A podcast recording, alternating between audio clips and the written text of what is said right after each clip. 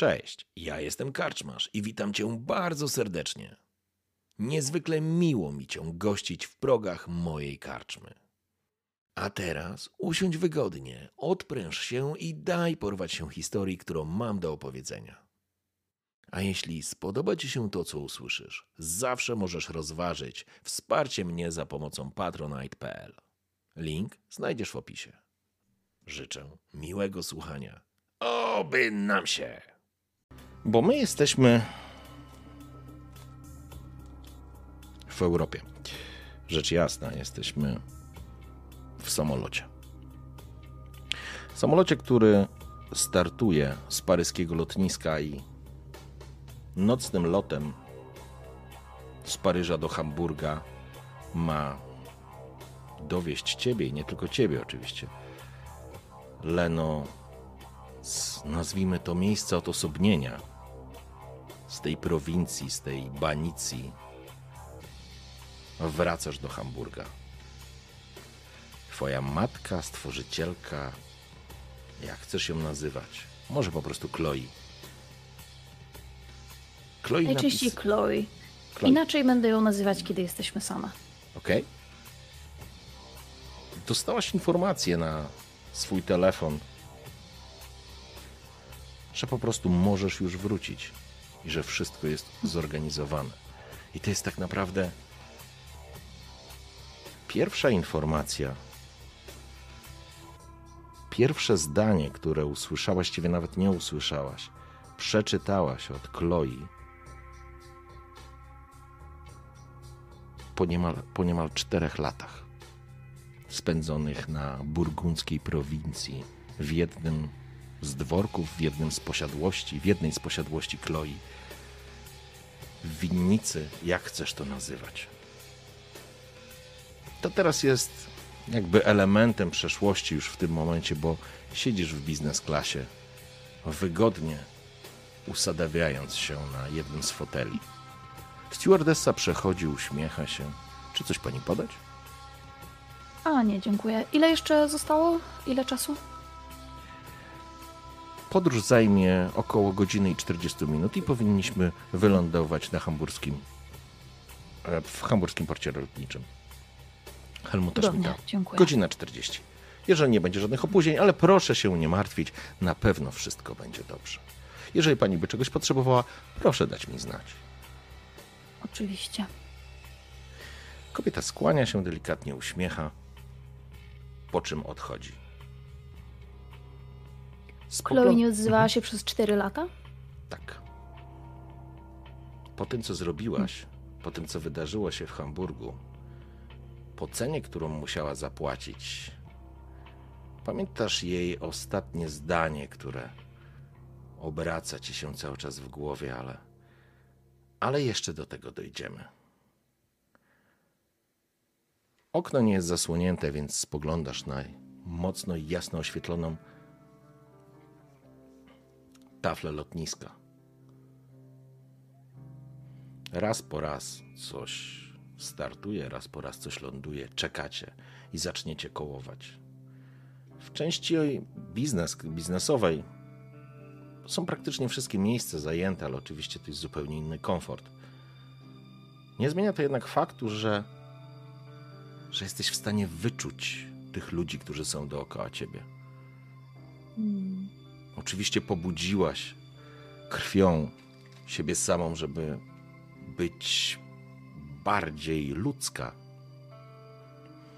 Niemniej jednak ten zapach, ten, nie chcę powiedzieć smak, ale ich obecność absolutnie jesteś w stanie określić każdy, usłyszeć niemalże każdą rozmowę, która się tutaj dzieje. Ja bym chciał, żebyś opisała, jak wygląda Lena. Lena jest dość wysoką, dość szczupłą i zdecydowanie piękną dziewczyną. Mm, kasztanowe włosy, długie, spływają jej taką delikatną falą, rozpuszczone. Jest ubrana w chwilowo w szarości i w czerwienie. Myślę, że jest to jej ulubione połączenie kolorów. Czerń jasne, czerń jest uniwersalna, na czerni nie widać śladów, ale ale teraz jest otulona takim miękkim, wełnianym swetrem właśnie w szarym kolorze, którym się troszeczkę zasłania, tak żeby nie było widać tak do końca tego, jak jest blada. Owszem, musiała spalić trochę krwi, żeby żeby wyglądała odrobinę żywiej, żeby pojawił się ten rumieniec na policzkach, żeby żeby klatka piersiowa unosiła się w oddechu, ale ale mimo wszystko, w razie gdyby ktoś jej dotknął, woli udawać, że jest jej zimno, że to dlatego ma taką chłodną skórę, więc otula się tym wełnianym, szarym swetrem i, i właściwie wykłada się wygodnie na siedzeniu. Jest to biznes klasa, w związku z czym może spokojnie rozłożyć fotel, przymknąć na chwilę oczy i spróbować chłonąć to, co się dzieje wokół niej. Jakby nie patrzeć, jest tutaj dużo interesujących zapachów i dużo interesujących osób. Na pewno będą toczyć ciekawe rozmowy, a Lena jest ciekawska. W związku z czym na pewno będzie trochę słuchać. Myślę, że jeżeli wsiadali tutaj jacyś młodzi mężczyźni, mogli zwrócić na nią uwagę. Lena jest osobą, która zwraca uwagę. Zdecydowanie. Mhm. Myślę, że jakiś, jakiś, jakiś młodzik, taki ledwo, ledwo 18-letni, myślę, że wręcz się potknął o jakieś siedzenie, które, które mijał, bo po prostu się zagapił i nie zauważył, że na podłodze leży czyjaś torba. Elena tylko się uśmiechnęła lekko na ten widok. Myślę, że zadowolona z efektu, jaki wywiera. Bo Lena też wygląda młodo. Jest dziewczyną po dwudziestce. Na oko. Mhm. Tak, wygląda jak studentka. zupełnie, zupełnie szczerze, ona po prostu wygląda jak studentka. I chłopak, o którym mówiłeś, zdecydowanie zwrócił na ciebie, to znaczy ty zwróciłaś jego uwagę do tego stopnia, że faktycznie się potknął, wpadając na swojego ojca. Siedzisz wygodnie, po chwili pada informacja w, tele, w, w, w komie, że że sta, um, mówię statek, bo że samolot będzie zaczyna kołować na pas. Natomiast ty słyszysz rozmowę obok po czterech latach wracasz do Hamburga, w twojej głowie kotłują się myśli, wspomnienia, rzeczy, które, które zostawiłaś za sobą, a pobyt na tej burgundzkiej prowincji naprawdę ci służył. To była banicja. Banicja hmm. pod karą śmierci. Ale do tego jeszcze wrócimy. Paul. Są to Niemcy zdecydowanie. Wybór studiów to niezwykle ważna rzecz. Nie możesz się po prostu bawić w projektowanie tych swoich fatałaszków. To dobre hobby, ale musisz mieć z czego żyć. Słuchaj ojca, Paul. Słuchaj ojca. Klasyczne i tradycyjne zawody są niezwykle ważne. Są gwarantem twojej przyszłości. Spójrz na, spójrz na tatę. Zresztą, jeżeli chcesz pójść w moje ślady, możesz zostać lekarzem. Tata jest prawnikiem. Jest jeszcze zarządzanie. No i ojciec się odzywa. Może zostałbyś programistą. To też jest bardzo dobry zawód. Nie możesz wciąż przebierać się przed kamerą i twierdzić, że będziesz influencerem. Chłopak, który spogląda się na ciebie ukradkiem, jest w teraz, w tym momencie jest zalany, zalewa się po prostu czerwienią, aż sponsowiał. Rodzice go mhm. zawstydzili. Ta rozmowa nie jest głośna. To nie jest tak, że oni wrzeszczą na cały pokład ale dla ciebie. Ale słychać. Ale dla tak, myślę, że dla przeciętnego mhm. tutaj słuchacza również byłoby to absolutnie do usłyszenia, gdyby tylko skupił się przez chwilę. Ale ty. Ojciec albo matka, któryś z rodziców siedzi przy przejściu? W sensie ja, nie od okna, tylko od przejścia? Ja myślę, że tak. Możemy przyjąć, że matka, nie, że ojciec, matka siedzi przy, przy, po drugiej stronie przy oknie, a naprzeciwko nich E, siedzi ten męż, mężczyzna, ten chłopak właściwie. On, on, musi być przed studiami, więc on może mieć 16 lat, 17. Mhm. E, Czy i, zakładam, i że już. Nie? Zakładam, że już stewardessa chodziła i pytała właśnie, czy komuś coś podać i tak, tak. dalej. Może ten ojciec ma coś do picia przed sobą. Myślę, że może mieć jakiegoś drinka. Myślę, że wstaje z tego miejsca, gdzie jestem, e, tak jakby rozglądając się, tak, czegoś tak bym coś zgubiła, w sensie wiesz. Tak jakbym się mhm. zorientowała, że może coś mi gdzieś wypadło i zamierzam ruszyć wzdłuż przejścia w ten sposób, żeby niechcący leciutko się potknąć. Mhm. I przetrącić ten, tą szklaneczkę czy ten kubeczek, który stoi i oblać tego gościa z góry na dół tym, co ma. Okej, okay, w porządku. Kiedy... Tak, żeby młody to widział, bo on wie, że ja widziałam, jak on się potknął. Mhm. Kiedy wstajesz tak naprawdę, chłopak natychmiast przykuwasz jego uwagę, no ale nie jest na tyle śmiały, żeby patrzeć się na ciebie po prostu. Nie jest typem, nie wiem, jakiegoś zdobywcy. On, on jest absolutnie zawstydzony, a jeszcze to, co robią jego rodzice. I on w tym momencie, kiedy ty wstajesz, on on wybucha. Ale ja, ma, ale ja będę, mam całą masę fanów, którzy śledzą, co to robię i co robię i kibicują mi. Tylko przykro mi, że moi rodzice mają na to wyjebane. I ty wstajesz i słyszysz język, jak mówi ojciec, a ty po prostu popychasz teraz tą, wiesz, specjalnie strącasz tą szklankę z, z whisky, która po prostu go oblewa. Cholera jasna! I mężczyzna spogląda się na ciebie i natychmiast Bardzo się mityguje, nie? Mhm. Kobieta, nie może pani uważać? Mężczyzna spogląda się na ciebie, widzisz, że podobnie jak na młodszym synu, robisz na nim olbrzymie wrażenie i nic się nie stało, nic się nie stało. Bierze jakąś szmatkę i po prostu przyglądając się tobie, stara się zetrzeć to whisky z rozlanych spodni. To dobrze, Ma, za chwilę powiem stewardessie, żeby przyniosła panu kolejną e, szklaneczkę i tak kładę rękę mu na ramieniu, wiedząc, że jego mhm. żona będzie zazdrosna mhm. i odwracając się, żeby iść dalej i szukać tego, co tam zgubiłam, mhm. delikatnie puszczam oko do młodego. On się uśmiecha, ten syn jego się po prostu uśmiecha, próbując, próbując zachować powagę. Teraz matka ponsowieje po prostu. E, Mężczyzna, e, no cóż, udaje, że go w, w tym momencie po prostu tam nie ma. E, I jest taka dosyć zabawna sytuacja, kiedy ty zaczynasz odchodzić i słyszysz taką złośliwą matkę, która, złośliwa, wkurzoną matkę, która w tym momencie, która tak naprawdę zwraca się do tego. E, złość jest i tym ty masz tą moc nadwrażliwości. Ty potrafisz wyczuwać mhm. emocje w pewien sposób. Już nawet bez takiego konkretnego skupienia się na tej mocy, dla ciebie te emocje, wyczuwanie tych emocji jest zdecydowanie prostsze. I, i ty wyczuwasz, mm. że ona jest wściekła. Absolutnie jest wściekła, ale nie chce wyładować się na tym mężu, więc kieruje tą złość w stronę tego syna. Jakby tylko po to, żeby dać upust złośli, złośliwości i może w jakiś sposób bezsilności? Ciekawe, co zrobisz, gdy cię odetniemy od pieniędzy i nie będziesz miał pieniędzy na te swoje głupoty. Idź zarób sobie na te fanaberie i rób co chcesz. Ale ty siadasz z powrotem w tej swojej, mhm.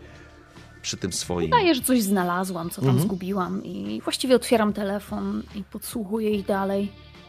Jednocześnie zastanawiając się, czy jestem, skoro on tam się przebiera, projektuje, czy jestem w stanie go znaleźć w internecie. W sumie nie mam za dużo danych, ale... Będziesz mogła spróbować poszukać, ale teraz zaczynacie kołować i zgodnie z poleceniem wyłączyliście najprawdopodobniej, bo niekoniecznie. Może nie wyłączyłaś hmm. sieci, ale faktycznie samolot zaczyna kołować. Ale kiedy usiadłeś, tak trzymasz ten telefon i dochodzi do ciebie, że faktycznie masz wyłączony, masz ten tryb samolotowy, mm. oparłaś się wygodnie i przez chwilę przez chwilę wróciłaś do domu rodzinnego. Bo ta sytuacja i twoje zachowanie było podyktowane twoim charakterem, chęcią, jakkolwiek to chcesz nazwać, ale a może po prostu chciałaś utrzeć nosa zupełnie nieświadomie, bo gdzieś tam w środku jakaś zadra jeszcze została? Niewielki dom. Słyszałam. Gdzież ja słyszałam takie słowa wcześniej, nie? Dokładnie, dokładnie. I właśnie chcę na chwileczkę jeszcze do tego, do tego wrócić. Jest po dwunastej. A młoda Lena, w takim znaczeniu nastolatka, lat 15, 16. Tak, myślę, że jeszcze nie studentka, to nie jest ten czas. Może nawet mniej, może 14. Próbuje po cichu wejść do domu, wiedząc, że miała wrócić najpóźniej o 10.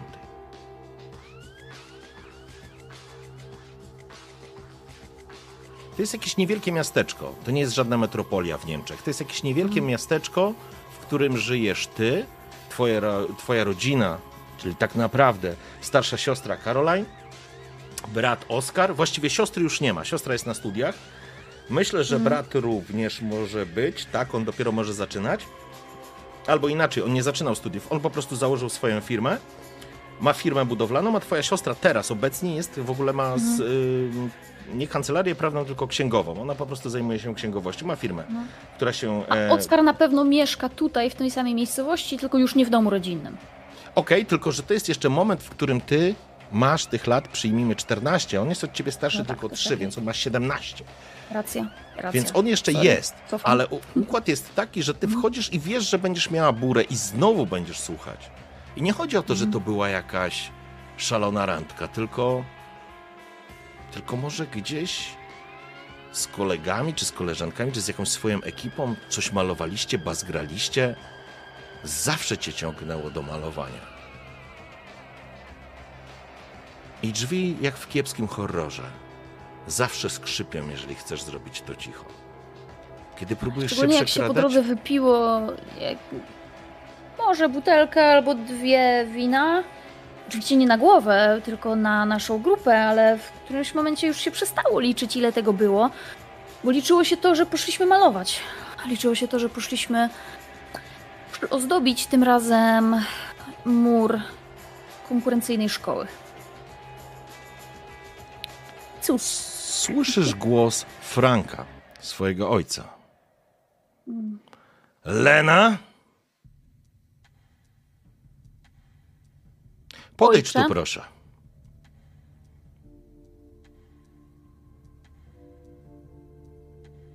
Trochę wywracam oczami, ale idę, bo wiem, że jak nie pójdę, to będzie tylko gorzej.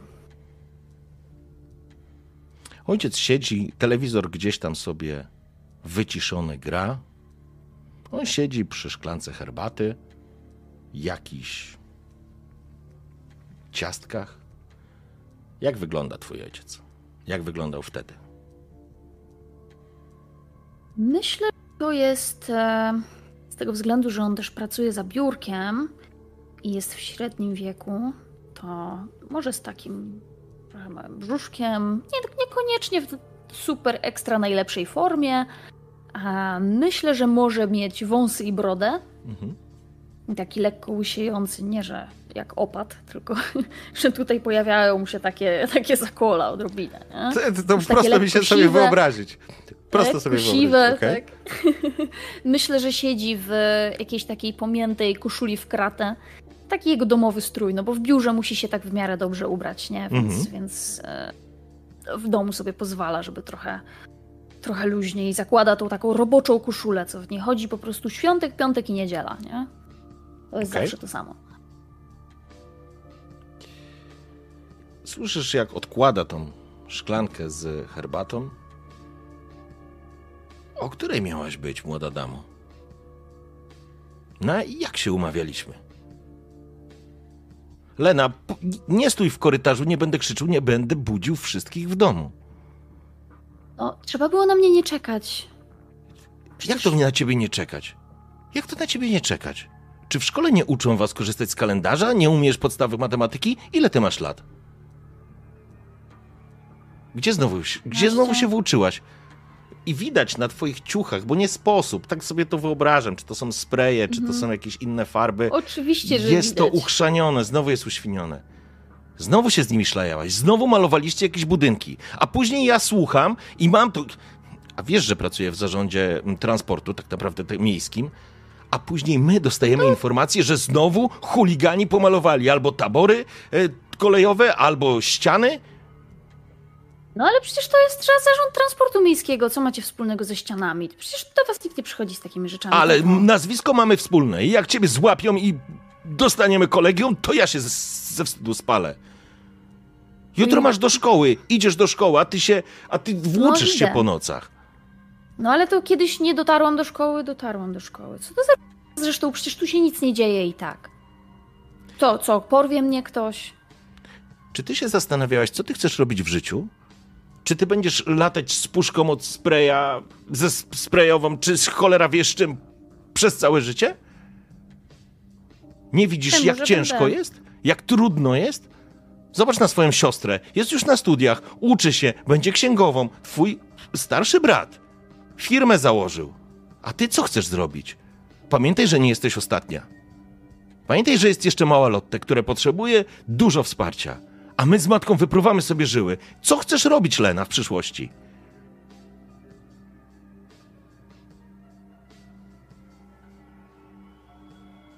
Mówiłeś, że wróciłam za późno do domu. Chyba powinnam iść spać. A nie tutaj. Zresztą wiesz co? Co, co cię to obchodzi?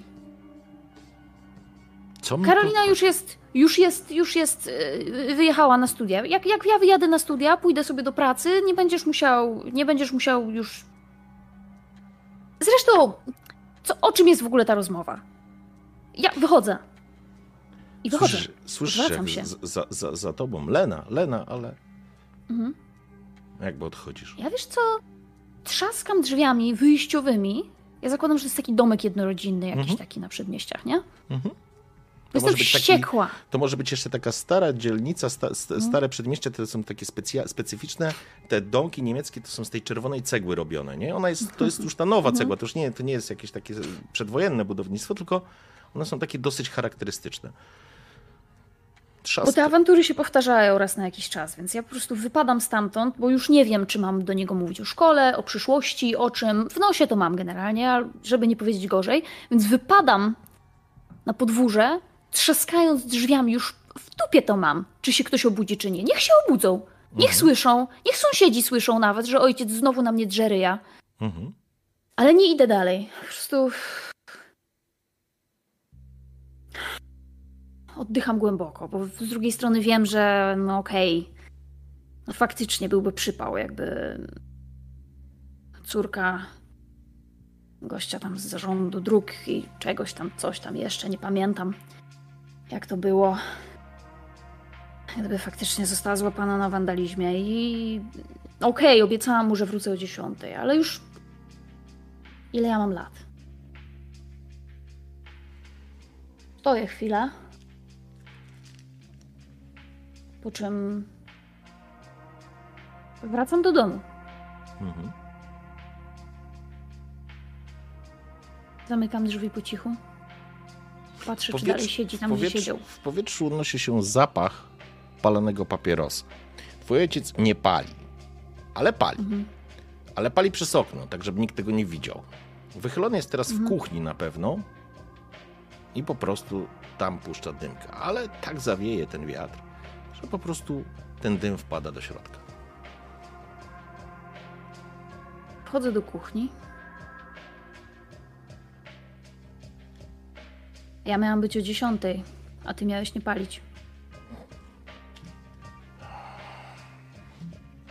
Tak. Ty przyszłaś po dwunastej, a ja sobie zapaliłem. Gasi. A jebiście nam to idzie. Coraz lepiej, Lena. Ja naprawdę się o ciebie martwię. Ja wiem, że jesteś w takim głupim wieku. Nie, dobra. Nie tak miałem to powiedzieć. Po prostu weź pod uwagę, że jest nam czasami cholernie ciężko. Tylko tyle. Kręcę głową i nalewam sobie szklankę wody. Bo myślę, że Lena, mając lat 14, też nie do końca wie, mhm czy rodzicom jest ciężko i jak bardzo jest im ciężko. Ona w pewnym sensie nie miała za wielu rzeczy, którymi musiała się przejmować w tym momencie, mhm. bo ma fajne rodzeństwo, samodzielną siostrę i samodzielnego brata, młodszą siostrzyczkę, którą uwielbia, swoich przyjaciół. Czego jej więcej potrzeba do szczęścia? Więc Lena nalewa szklankę wody i mówi: Idę spać. Dobranoc. Słyszysz ojca za sobą. Dobranoc. Wręcz obrażonym tonem, mając poczucie, że gdyby nie odpowiedziała, to on znowu by się wydarł. Mhm. Więc mówi to tak na odwal się, mówi dobranoc. I wychodzi. To jest ten moment, w którym wczujesz, jak siła wgniata cię w fotel Twoje uszy już się nie zatykają. Nie masz już tego problemu. Ale samolot szybko wzbija się w powietrze. I ustawia się w kierunku Hamburga, lecąc na wschód. Znowu jakby wróciły te wszystkie dźwięki, które dochodzą z samego przedziału. Rozmów, ludzi, tego ojca rozmawiającego z tym synem. Ale tak przyglądasz się im i faktycznie też tam przechodziłaś. Może trochę w innym układzie, może. Może trochę z innych powodów się kłóciłaś, ale może tak mają mm. wszyscy nastolatkowie? Ale ty faktycznie miałaś trudno, w takim sensie, że dużo było ograniczeń. Twoi rodzice byli bardzo zasadniczy. Myślę, że po tym, jak nie mieli za dużo kłopotów ani z Oskarem, ani z Karoliną, Lena była trochę szokiem dla nich. Mogło tak być. Mogło byli tak przyzwyczajeni być. do tego, że mówią coś raz i to jest zrobione. Że jak się umawiamy, że ona wraca o 10, to wraca o 10. I jak ileś razy posłucha, no to następnym razem będzie mogła wrócić o 11. A ona mówiła tak, wrócę o 10, po czym wracała po północy albo albo wracała i było czuć od niej alkohol, albo papierosy, albo cokolwiek jeszcze innego. I to, że dawali jej szlabany, to niewiele dawało, bo była w stanie wyjść przez okno, jeżeli na czymś jej bardzo zależało. I to, że ktoś jej zabronił korzystać z telefonu i dzwonić do przyjaciół, to też nie jest do końca trudna sprawa, bo przecież musiała wychodzić do szkoły. Mogła z tej szkoły po prostu nie wracać od razu do domu. Więc myślę, że dla nich było to w pewnym sensie szokiem, że musieli zmierzyć się z dzieckiem, które jak może, to zrobi dokładnie na odwrót, albo wymyśli jeszcze coś innego. Mhm. Z pewnością. Z pewnością do pewnego momentu dokładnie tak było. Mhm. Ale ale to wszystko się zmieniło, kiedy w wieku 19 lat, 18-19, dostałaś się na studia. to jest moment, w którym spoglądasz troszkę dalej, zostawiając to małżeństwo z tym synem, który nieśmiało raz po raz próbuje się na ciebie patrzeć, tak żebyś tego nie widziała. Absolutnie jest to niewykonalne. Masz tego pełną świadomość. Natomiast słyszysz dwie dziewczyny, które cały czas rozmawiają. To nie chodzi o taki szczebiot, że cały czas gadają i dyskutują, ale faktycznie o taką rozmowę. I to są. Tak słuchasz i. One są takie żywe, takie. Żywe w takim znaczeniu pełne energii, pełne pomysłów. Wymieniają się spostrzeżeniami, mają pomysł na jakieś na jakieś wspólne działania, na zrobienie czegoś razem, że ewidentnie to jest ten moment, w którym one zaczynają nowy etap w swoim życiu. Ty już to przepracowałaś, ty już to wiesz, znasz. Kiedy miałaś 15, 15 lat, śmiałaś się w duchu z rodziców, że co oni mogą wiedzieć. Ale teraz, kiedy już przeszłaś pewien etap swojego życia i widzisz, jak ten sam etap przechodzą inni, zadziwiające jest to, że ty doskonale wiesz, czego się spodziewać. Bo ten, ta radość, ta chęć życia, zdobywania świata, to wszystko, te wszystkie możliwości, które się pojawiały przed tą dwójką, przed tymi dwoma dziewczętami, również pojawiły się przed tobą, bo trafiłaś do Hamburga na Jak się słucha niektórych ludzi, niektórych ludzi, siedząc w tym samolocie, myślę, że Lena, kiedy przymyka oczy, to w pewnym sensie jest w stanie a, widzieć, tak jak powiedziałeś, to, że oni są tak naprawdę, naprawdę żywi. Lena, kiedy zamyka oczy, to widzi ludzi jako kolory. Albo jako mieszanki kolorów. Tak jak widzi tego mężczyznę, e, który przed chwilą opieprzał swojego syna, który jest mieszaniną szarości i nudy codziennego życia z jakąś taką ostrą czerwienią wściekłości i jakichś dziwnych rząd, którym czasem na pewno daje upust. Widziała tą czerwono-pomarańczową aurę kotłującą się wokół jego żony. A te dziewczyny, one są tak niewinne. Są takie, jak Alena była, kiedy była w ich wieku, kiedy jeszcze cały świat stał przed nią otworem i ona już teraz widzi i układa sobie w głowie, jak to namalować, jak to przedstawić, jak to mhm. oddać, tak żeby chwycić chociaż cząstkę tego, co one sobą reprezentują tutaj. Może Lena już w sobie tego nie ma. Tablet graficzny, który może możesz sobie rysować. A to jest jakby twoja kwestia, ale ale to co mówisz właśnie, te kolory, te aury zaczynają zlewać się w różnokolorowe elementy i zaczynają malować pejzaż przepięknych dywanów z kwiatów, roślin, klombów, krzewów, drzew. I to jest ciepły dzień w Hamburgu.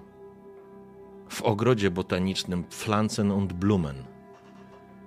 Siedzicie na takiej ławeczce razem z twoją wówczas najlepszą przyjaciółką, Teresą, którą poznałaś zaraz na pierwszym roku na zajęciach.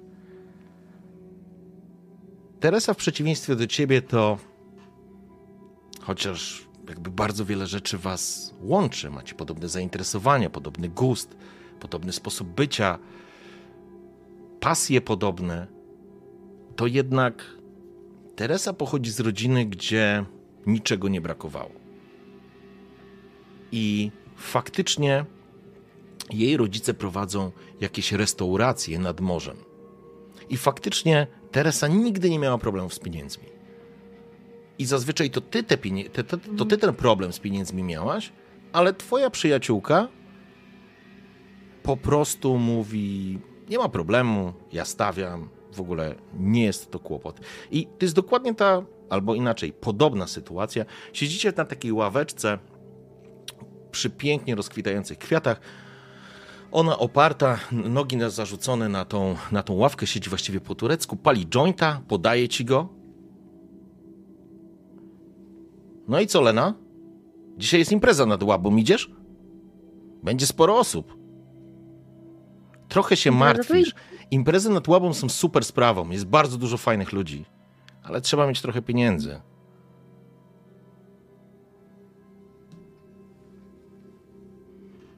A nie stoisz no teraz najlepiej z gotową. No poszłabym, ale wiesz jak jest. Co się będę zrobić jeszcze parę zleceń do końca, więc może. Może być tak, że mi się nie uda, wiesz? Oj, przestań, Lena, przestań pierdolić. W ogóle daj spokój, pieniądze to nie wszystko. Idziesz ze mną, a później ty postawisz. Daj spokój, idziemy. Słuchaj, i będzie Jurgen. A właśnie, Lena, bo ja się tak, tak, nigdy nie gadałyśmy o tym, nie było na to czasu. Ty jesteś tak bardziej w chłopaków czy w dziewczyny? Właściwie gówno mnie to obchodzi, ale pamiętaj o tym, że jeśli w chłopaków, to trzymaj się z dala od Jurgena. Okej? Okay? A co? On taki pies na baby? Nie. Uśmiecha się. Przewrotnie, a w jej oczach fikają koziołka diabełki. Oczy jej się zaleśniły do samego wyobrażenia Jurgena. Kojarzysz. Niezwykle przystojny młody chłopak, student również. Być może z jakiegoś innego kierunku, ale mieliście okazję spotkać więc... się na jednej z hali, hali, mówię, auli wy, wykładowej parę razy porozmawiać. Ewidentnie wpadł w oko Teresie. W ogóle mhm. nie ma dyskusji. Hmm. No proszę, no proszę, no dobrze, dobrze. Czy ja coś mówię? Ja nic nie mówię. Jak zapraszasz, to idę, moja droga. Mogę być, wiesz... Twoją skrzydłową, jak to się mówi. Dobrze, dobrze. Trzymaj tam swoją chudą dupę z dala od Jurgena i wszystko będzie ok, a pieniędzmi się w ogóle nie martw. No i proszę cię, moja chuda dupa sobie poradzi bez Jurgena. Jak chcesz Jurgena, to będziesz go miała, no proszę. Oczywiście, oczywiście. I, I naprawdę, nie martw się. Ale to weź, ale weź ciągnij, a nie, bo zgasło, no co ty? Oj Boże, bo mnie tutaj zajmujesz jakimiś pierdołami. Bo widzisz... A zobaczymy, zrobisz sobie fryzurę, wiesz, paznokcie sobie zrób, bo widzę, że znowu masz wszędzie farbę i wiesz... No. Sztuka nie zna granic. No dawaj, dawaj. Zaczyna, zaczyna również się zaciągać tym jointem. Widać Aha. jeziorko, które jest puszczone w tym ogrodzie i wieczorami to jezioro podświetlane jest światłami specjalnymi. Mhm. Pojawia się show z fontannami. Są również tutaj mhm. organowe koncerty od czasu do czasu. Wiesz, mhm. Jednym słowem jest zajebiście. Tak, bardzo fajnie. z tym jointem. Tak, to w ogóle kolory nabierają życia, że tak powiem, i wszystko oh. dookoła zaczyna mm. być niezwykle bardziej dojmujące. Bo wiesz, Lena, ja jestem pieprzonym oczkiem w głowie moich rodziców, wiesz co chodzi. Starzy po prostu nie widzą poza mną nikogo innego, bo jestem cholerną jedynaczką, nie? Wiesz, córka tatusia, wiesz, no. znasz to, nie? Mam nadzieję, że staruszek nigdy się nie dowie, co planuje i jak planuje zrobić dzisiaj z Jurgenem, bo to byłoby dla niego... Pikawa by mu siadła, nie? Ile ty masz lat, proszę cię, twój staruszek, jeżeli sobie nie zdaje sprawy z tego, co robisz na imprezach, to... Może lepiej niech sobie nie zdaje. Po co ma się denerwować? Niech sobie chłopina żyje, tą restaurację prowadzą, niech te frytki smażą. A niech sobie A... prowadzą. No chyba się ich nie spodziewasz, że ci wjadą z buta na imprezę, co nie? Cali na biało i powiedzą Teresa, do domu. Wiesz, jest różnie. uważaj, uważaj, żeby ci nikt nie zrobił zdjęcia. Takie czasy podłe, nie? Ale... Takie podłe czasy. Mam już plan, wszystko Nigdy zaplanowałam. Tam wszystko nad zaplanowałeś, co zaplan... Powiedz mi, co zaplanowałeś. Tam nad Łabą są takie bardzo, bardzo fajne miejsca. Wiesz, bo tam jest impreza, ale muszę go tylko stamtąd wyciągnąć. Ale mam już pewien sposób. Po czym jakby uśmiecha się do własnych myśli i zaciąga się jointem. Urg to wie, jakie ty masz plany wobec niego? Wy w ogóle rozmawiacie? A co mnie obchodzi, co on wie? Ważne, co ja chcę, a on musi się dostosować. No, takie życie, nie? Mm. No nic, no co ci mogę powiedzieć? No, będę trzymać kciuki, ale wiesz. To trzymaj. To trzymaj. I jakby relacja z, z Teresą zdecydowanie to była taka osoba, która była ci niezwykle bliska. Znaczy, faktycznie to stała się twoją psiapsiułą. Czy to impreza nad Łabą, czy to jest gdzieś impreza w mhm. mieście, czy jakaś wydziałowa, czy międzywydziałowa, czy cokolwiek innego, faktycznie tworzyłyście taki szalony duet. Wyglądało na to, że nic nie może zepsuć tej relacji. Słuchaj, my z Teresą to naprawdę całe szczęście, że nasi starzy się nigdy w życiu nie dowiedzieli, co tam się działo, bo jak ona rzucała takimi hasłami, co to ja planuję, to ja sobie zawsze myślałam, a załóż się, a załóż się, że ja zrobię coś lepszego. No to co, zakładamy się, żeby z niej wyciągnąć informacje, no ale jak już wiedziałam, co ona planuje zrobić, no to przecież nie mogę być dłużna, nie? Mhm. Więc ja myślę, że tamtej nocy nad Łabą ani Teresa, ani Lena nie pozostały na tej imprezie bardzo długo, ale potem wymieniały się spostrzeżeniami co do tego, okay. co która z nich zrobiła i która z nich wygrała zakład. I niejednokrotnie tak to wyglądało. Okej. Okay. Czy ja dzisiaj nie piję, jak to nie pijesz, nie? Ja dzisiaj nie maluję, jak to nie malujesz? Nie naćpasz się i nie namalujesz lepiej niż ja, no pff, proszę cię. Tak, to prawda. Kiedy się poznałyście trochę lepiej, ta relacja zdecydowanie się wzmocniła. A wy, jako młodzi ludzie, tak naprawdę, artystki, uduchowione osoby, szukające odpowiedzi, szukające, stawiające pytania, o, to chyba nawet lepsze. Miałyście wielokrotnie okazję na jakimś, na jakiejś totalnej jeździe, na prochach, na alkoholu, na jakichś imprezach dzikich, tworzyć różne rodzaje sztuki, nazwijmy to w ten sposób. Mm. Teresa była naprawdę dobrą przyjaciółą. Nawet nie kumpelą, to była dobra przyjaciółka. Miała jeden problem ze sobą. Coś, co było ci trudno zaakceptować. To znaczy, przyjęłaś to do wiadomości, uznając, że no, nikt nie jest bez wad. I zostawiłaś to gdzieś z boku w jakimś takim formie niedopowiedzenia, bo nie było sensu się kopać o to. Ale Teresa była osobą, która zawsze wszystko dostawała. Ona naprawdę była spokojna, nie była chciwa. Ona to nie było tak, że, że pokazywała, że jest jakoś super bogata, a ktoś jest biedny, czy coś takiego. Nie, absolutnie, bo też jakby nie, nie obchodziła z rodziny kryzysów, ale, ale miała ten taki. Miała w sobie ten taki element, że jeżeli coś chce, to ona musi to dostać. I udawało wam się uciekać od tego elementu, albo właściwie nie krzyżować tej waszej przyjaźni z jakimiś takimi problemami.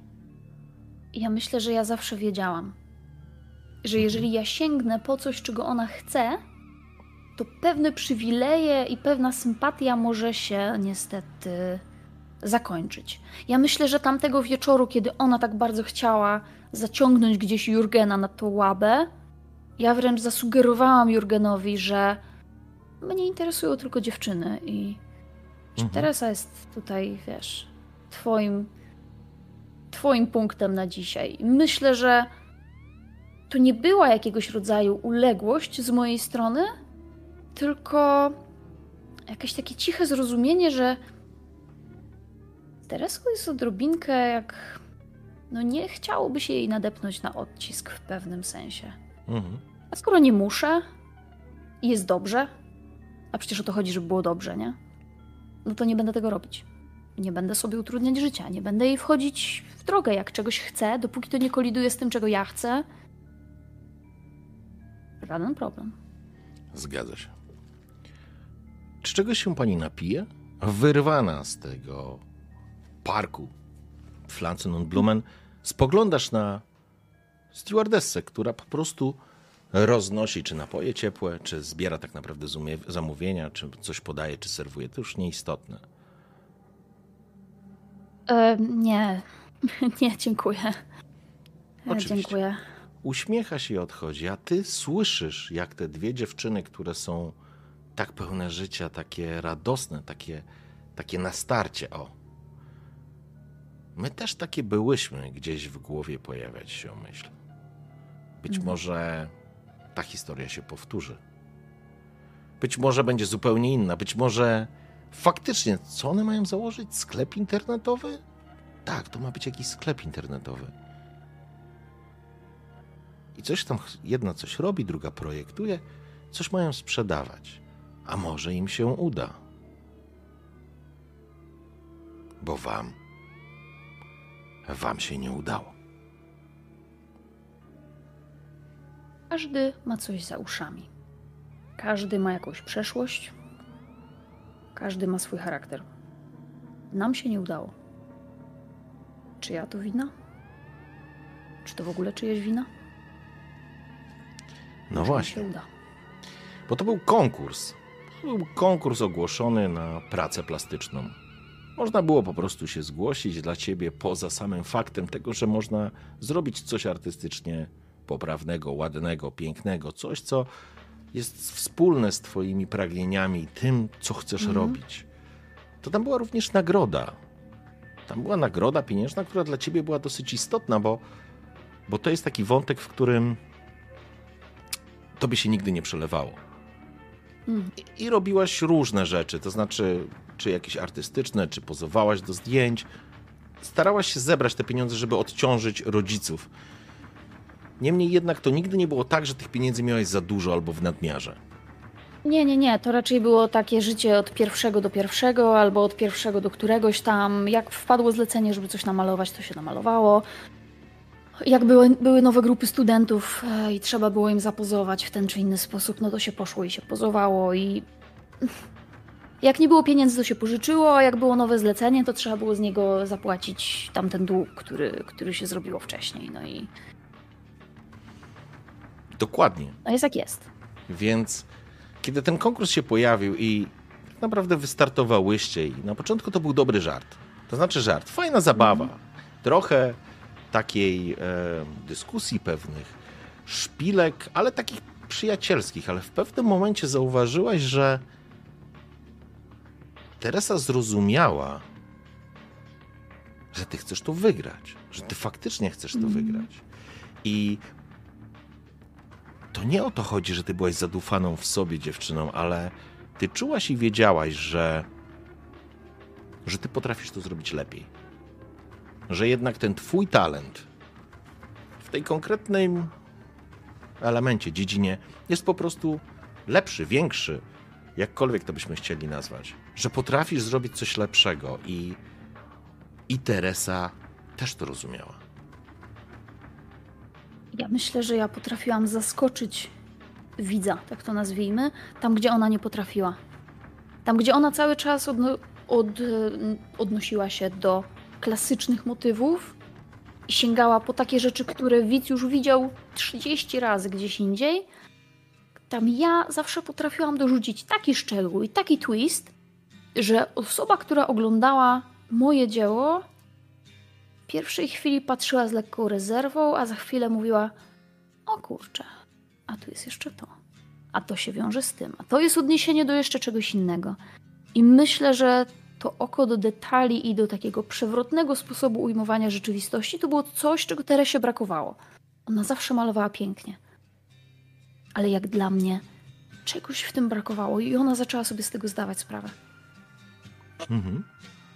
Tak, ona zaczęła zdawać sobie z tego sprawę do tego stopnia, do tego stopnia się odpaliła, że ta jej coś, co wiedziałaś, że on w niej tkwi, że jeżeli ona na coś się uprze, to ona musi to dostać. I ona w pewnym momencie zrozumiała, że, że nie dostanie tego czegoś. Że do kolejnego etapu, nazwijmy to w ten sposób, przeszło kilka prac. Ale wśród tych prac wyróżniały się wasze prace, czyli twojej i, mhm. i Teresy. I tak naprawdę, jeśli nie był to konkurs ustawiony, to naprawdę decyzja, kto wygra, balansowała między tobą a nią. I to był taki element trochę dogrywki kolejnego etapu, czy wy musicie roz, rozbudować to dzieło, czy stworzyć coś nowego, to nie jest istotne. Ten konkurs trwał przez jakiś czas. I to był moment, w którym zakładam, że Lena po prostu miała pokój w akademiku. Mhm. Otworzyły się drzwi i weszła Teresa trochę poirytowana, trochę nakręcona, naspidowana. Chyba coś brała. Mhm. Możliwe. Zamyka drzwi, spogląda, czy jesteś sama. Słuchaj, Lena. Siema. Siema, siema. Mhm. Słuchaj, ja w sprawie tego konkursu. No. Słuchaj, bardzo mi na tym zależy. Mhm. Weź się wycofaj. Albo. No wiesz. Zrób tak, żeby. Wiesz, o co chodzi. Wiesz, że tam jest do wygrania, prawda? No, pieniądze nie są Teresa, ważne. Siadaj, no siadaj na dupie. Siadaj, bo widzę, że szłaś tu chyba na piechotę od siebie. Pieniądze nie są ważne. Rozejrzyj się, kurwa. Czy to przypomina twój pokój w domu? Czy to przypomina twój dom w jakimś sensie?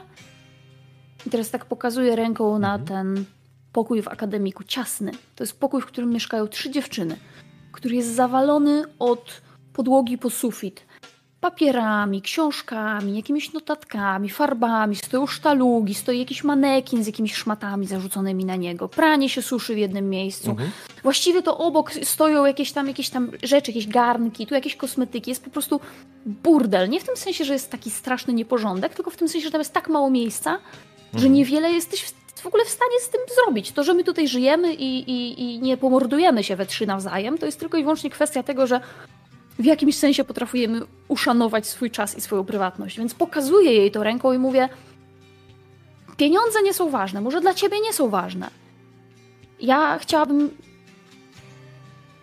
Chciałabym dla odmiany nie zastanawiać się, czy będę w przyszłym miesiącu jeść, czy będę, wiesz, kupować buty na zimę. Oj, przestań, pomagałem ci przez tyle czasu, mogę ci pomóc, no daj spokój. Dla mnie to jest naprawdę ważne, ja muszę to wygrać. Oni, reszta to bez talencia, ale jesteś lepsza, Lena, jesteś lepsza, ale dla ciebie to jest jeden konkurs, a ja pokażę rodzicom, do końca życia mnie będą w ramce nosić. Nie. Ale oni ciebie i tak noszą w ramce. Ale nie rozumiesz. Ty... Lena, proszę cię, jak Dlaczego przyjaciółkę. ci na tym zależy? Bo potrzebuję tego, rozumiesz? Muszę to wygrać. Ale dlaczego tego potrzebujesz? Do czego ci to? Muszę udowodnić rodzicom, że miałam rację. Przecież cię nie zostawię, Lena. Przecież nigdy cię nie zostawiłam. I to jest ten moment, w którym w twojej głowie mhm. Jest kotłowanina myśli. Mhm.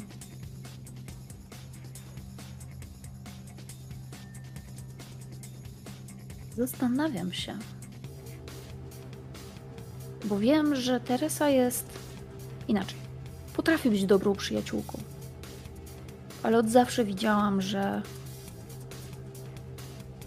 zależy jej na różnych rzeczach i na tym, że musi zawsze dostać to, czego chce. Zastanawiam się, na ile jest dla niej ważna nasza przyjaźń, bo to nie jest nor... to nie jest normalne, żeby przyjść dla... do kogoś i mu powiedzieć: Przegraj ten konkurs, jesteś lepsza, ale ja go muszę wygrać, bo ja chcę. To, to nie jest szczerość. Mhm. To, to nie jest normalne zachowanie, ale.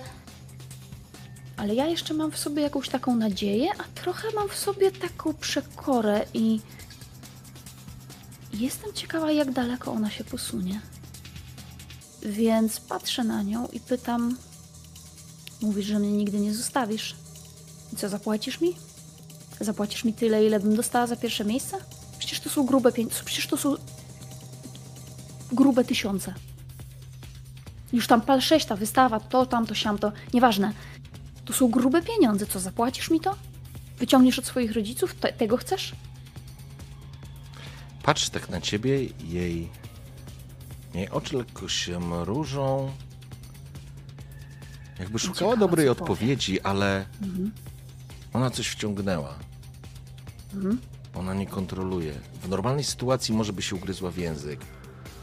Mhm ale teraz nie jest w stanie się opanować. Więc jednak to prawda. Tobie tylko chodzi o pieniądze. Nie o sztukę, nie o to wszystko, co pierdoliliśmy tyle razy. O jakieś cele, wizje, o to, żeby coś nowego stworzyć. Chodzi tylko o kasę?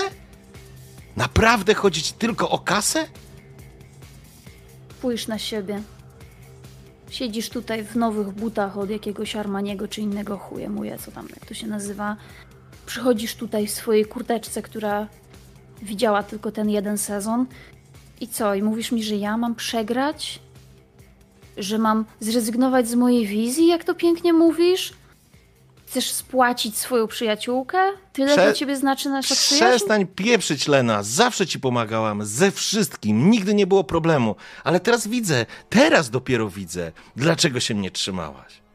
Dla kasy. O to chodziło. Po tylu latach proszę cię o jedną pierdoloną rzecz i dla ciebie to nie ma żadnego znaczenia. Wiesz co, Jakbyś Lena? mnie nie prosiła. Przestań, Lena. Tysiąc razy. Pie- pieprz się, pieprz się, zrobię lepiej.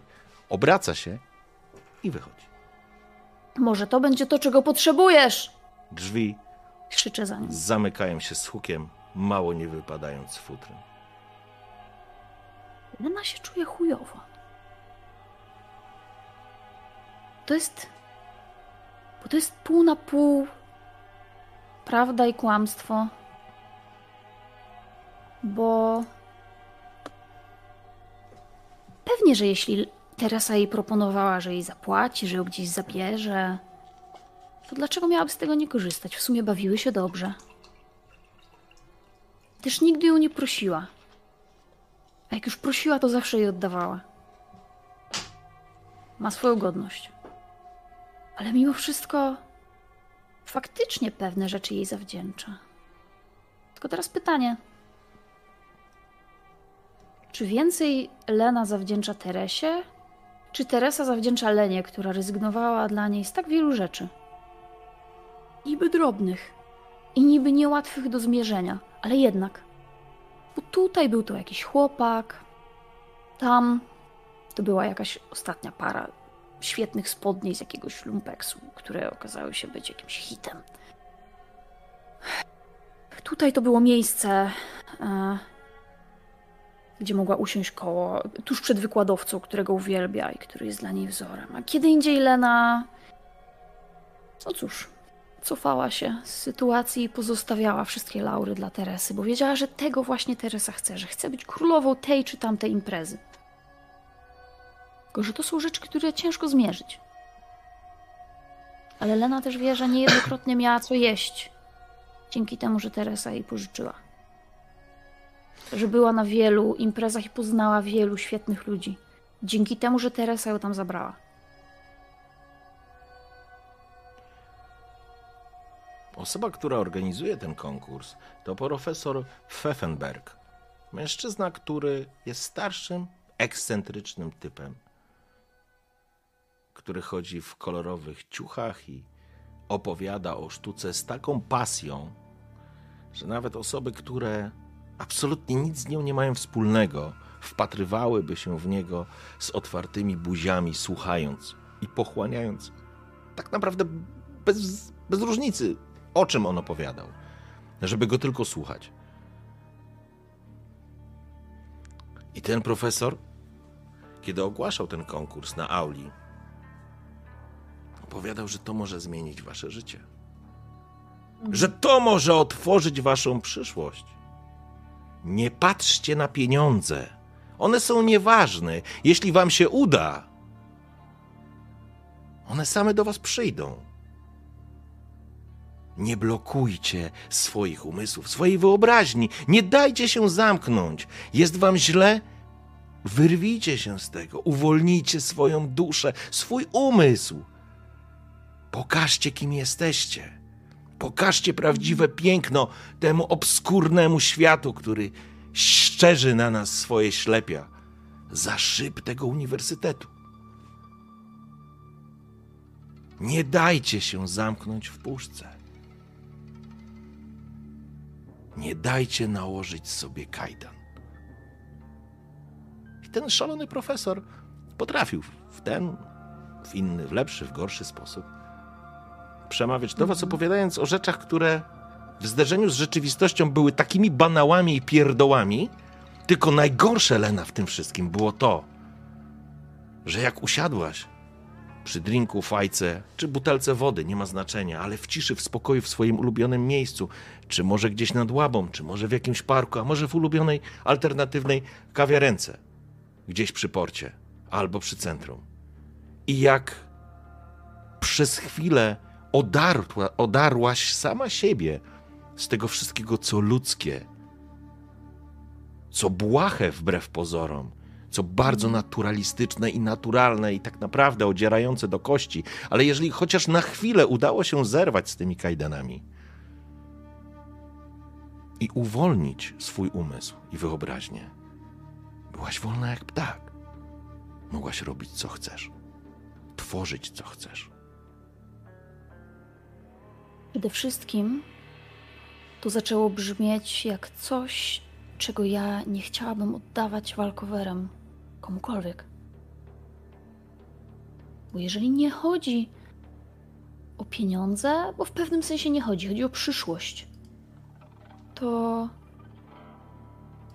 czy ja naprawdę chcę kolejny pieniądze? element układanki układać nie na swojej tablicy? Tylko oddawać go tej dziewczynie? Czy komukolwiek innemu? Czy ja właśnie to chcę zrobić? Kiedy ten człowiek mówi o przyszłości, kiedy on mówi o tym, że to jest szansa, kiedy on mówi, że otwierają się przede mną jakieś tam możliwości, ja wiem, że ja się mogę perfekcyjnie w to wpasować. Ja nie jestem gotowa oddać tego wszystkiego, tylko i wyłącznie dlatego, że Teresa tego chce. I budzi się we mnie taki bunt, że jeżeli ona tego chce, to niech na to pracuje. Niech na to pracuje tak, jak ja na to pracowałam całymi latami. Jeśli tego pragnie, to niech na to zasłuży. Nie wszystko da się kupić. Kto kupił kogo? Ja żerowałam na tym, że ona ma pieniądze? Czy to ona za te pieniądze kupowała moją przyjaźń, bo wiedziała, że ja będę znosić to wszystko, do czego ona jest przyzwyczajona? Że ja będę się układać pod nią, że ja będę się poddawać, delikatnie się uginać, Na tyle, ile trzeba.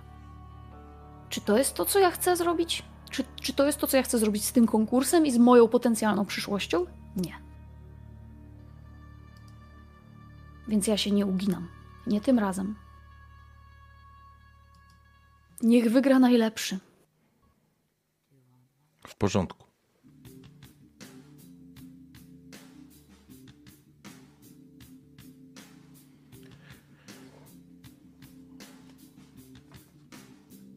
Była trudna decyzja dla ciebie i trudny okres. Ale nie odpuściłeś.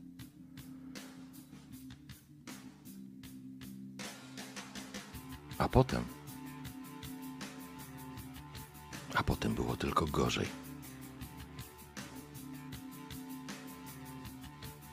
Pamiętasz ten moment? Ten konkurs trwał, był rozłożony w czasie. Mieliście określony czas na dostarczenie swoich prac. Nie jakieś miesiące, ale to było w miarę skompilowane. Ale pamiętasz,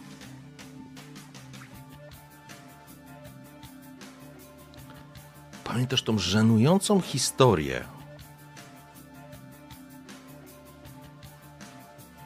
Ten moment, w którym odebrano ci praktycznie wszystko. Jakby zdarto z siebie z szaty w obecności wszystkich. Bo był taki moment, kiedy profesor Pfeffenberg zaprosił cię do siebie. chciał z tobą o czymś porozmawiać. I kiedy trafiłaś, czując, przeczuwając, że coś jest nie tak, od, od momentu tamtej rozmowy praktycznie nie miałaś kontaktu z Teresą. Nawet jeżeli były mhm. podejmowane jakieś próby z twojej strony, żeby może wiesz, na drugi dzień, jak się prześpimy z tym problemem, będzie mhm. łatwiej, będzie inne spojrzenie. Nie. Zejdzie napięcie. No. Absolutnie nie zeszło. Jakby wyczuwałaś tą atmosferę, ona krążyła nad wami, nad tobą, niszcząc twój dzień. Nawet jeżeli nie chciałaś o tym myśleć, o to się działo ci z tyłu głowy, to była naprawdę twoja przyjacióła. No, wiedziałyście o sobie praktycznie wszystko. I trzymałyście się naprawdę długo.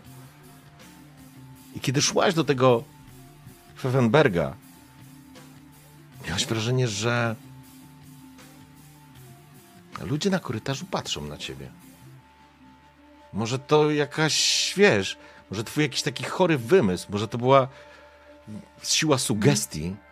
Ale z drugiej strony, jeśli ktoś mnie wzywa, bo potrzebuje ze mną porozmawiać, a nie mówi mi na jaki temat, no to już trochę można się spodziewać, że coś jest nie tak. To jest ten najgorszy rodzaj wiadomości, jaki można dostać. Musimy porozmawiać. A jak dostaje się go od kogoś tak ważnego, proszę się stawić o tej, o tej godzinie i tak dalej, to ja myślę, że patrzyłam na tych ludzi i zastanawiałam się, czy oni coś wiedzą, czego ja nie wiem. Mhm. Bardzo szybko doszłaś do tego,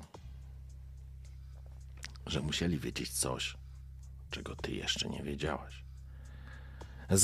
zakłopotany profesor Pfeffenberg przyglądał się tobie i on faktycznie wyglądał na zakłopotanego. To starszy pan, ekscentryczny, ubrany w różnokolorowe ciuchy na sobie. To nie ma w ogóle dla niego, nie miał żadnego znaczenia. Człowiek chaos to idealne określenie. W jego katedrze po prostu w tym, nawet nie kantorku, ale w tym biurze, jak to ładnie nazwać? Nie, to nie jest, nie katedra, to jest gabi, nie gabinet, w gabinecie. Tak, powiedzmy w gabinecie. Słowo mi uciekło. Jak się na uczelni nazywa, jak idziesz na, do katedry, idziesz do, do profesora, to jak się nazywa? Chyba do gabinetu. Gabinetu, tak, to chyba jest gabinet, nie ale gabinet mam wrażenie, że to nie jest gabinet. Ale, ale okej, okay, niech to będzie gabinet. E. Jesteś yy, u niego w gabinecie i u niego jest po prostu tak trochę jak w tych waszych pokojach e, w. No życie jest chaosem i Dokładnie. u niego też jest chaos. No. Tak, i, i, u niego jakby jeszcze z tego gabinetu jest przejście do jakiejś takiej niewielkiej pracowni, w której on po prostu, tu wszędzie tu się coś dzieje. On chodzi, on jest naprawdę zdenerwowany i on jest taki, on jest taki aż poirytowany, taki, taki jakby nie wiedział, co ze sobą zrobić. To nie jest żaden pan profesor, który będzie rozgrywał rozmowę według pięciu kroków prowadzenia negocjacji, dyskusji czy opierdalania. Nie. On się z tym źle czuje. On nie lubi mówić o złych rzeczach. E, pan Nochas, e, pan Nochas, dotarły do mnie bardzo niepokojące informacje i, e, i musimy to skonfrontować i, i, i ja nie wiem, co ja mam z tym zrobić, tak zupełnie szczerze. Pan Nochas, ja jestem absolutnie zaskoczony, ale jeżeli to jest prawda, to ja naprawdę nie potrafię... Ale o czym pan mówi, panie profesorze? Proszę do rzeczy, bo widzę, że tutaj... Przepraszam, nie powinnam pana popędzać, ale widzę, że coś się stało. Pan Nochas, proszę bardzo po czym nogi się pod tobą uginają. Bo on obraca laptop albo wrzuca na jakiś rzutnik, przyjmijmy, że ma jakiś rzutnik mhm. na ścianie.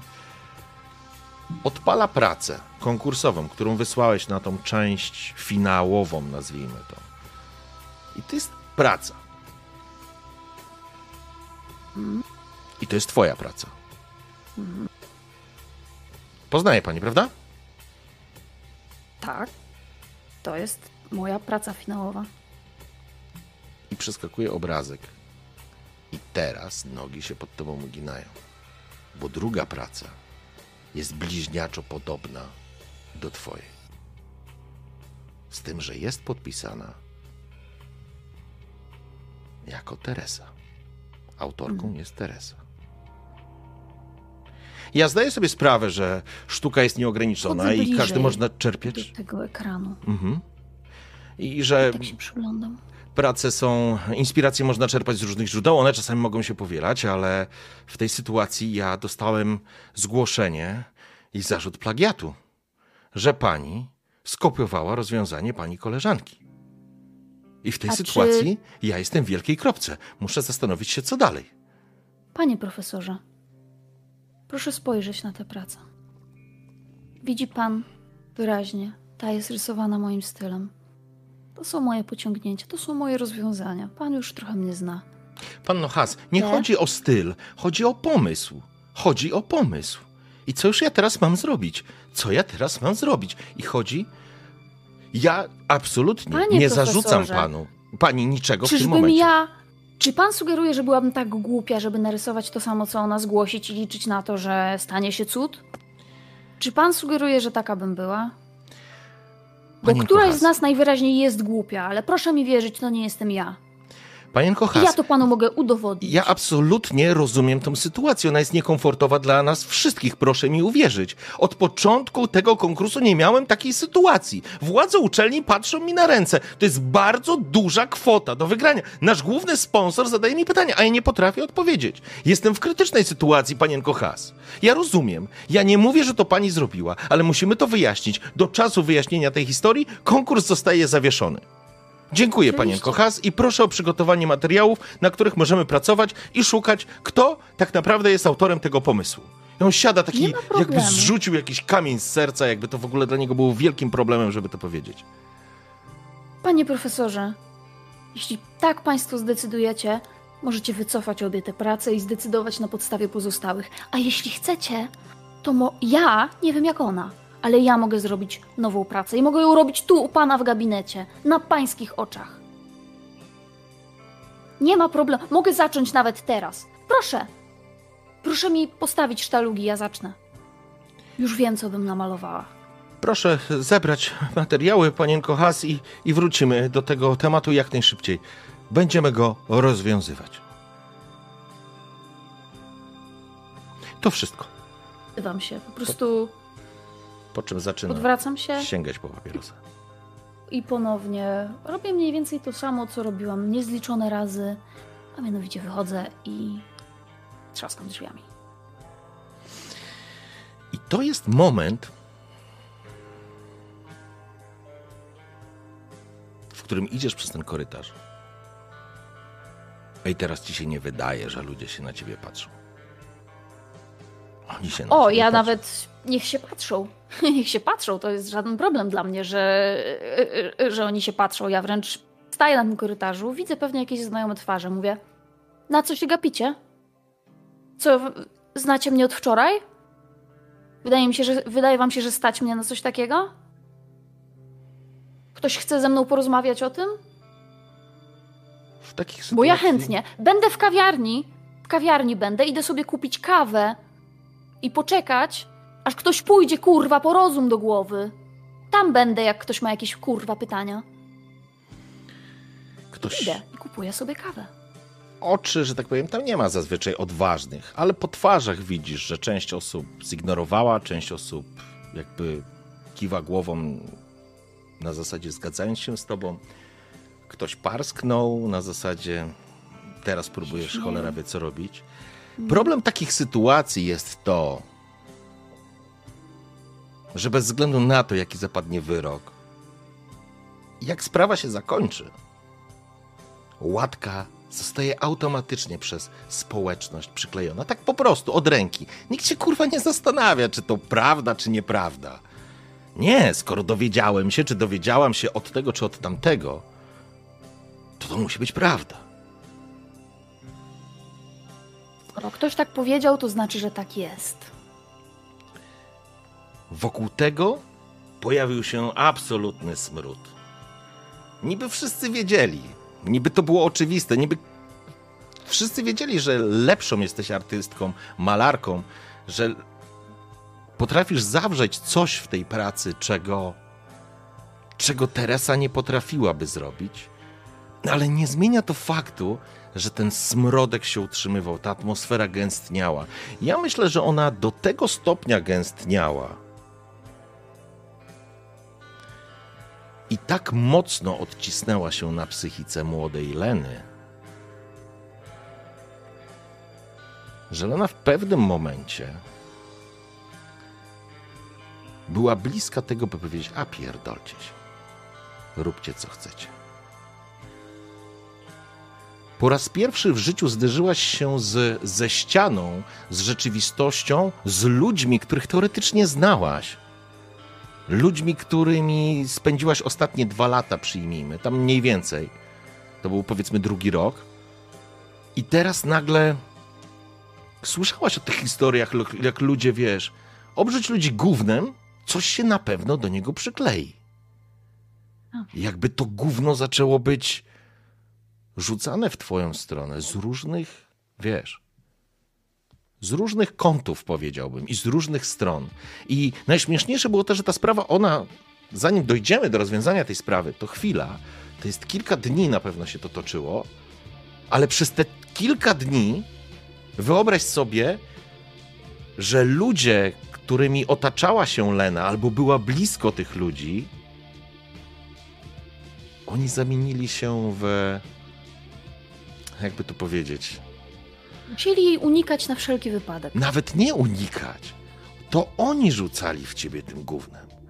Hmm. I nagle zaczęły się pojawiać historie, które w ogóle z tym nie były związane. Rozumiesz? Ale na no. kanwie tego, a faktycznie, nie, to musiało być, a pamiętasz to, co było tam rok temu, a to, wiesz, zaczęły pojawiać się bzdurne historie. I to w takim nasileniu, że to faktycznie Lenę musiało dogiąć albo przygiąć. Nie mówię, że złamać. Wiesz, co Lena by zrobiła w takiej sytuacji? Jestem kurwiona. Wracam do swojego pokoju, rzucam plecak na łóżko i mam takie poczucie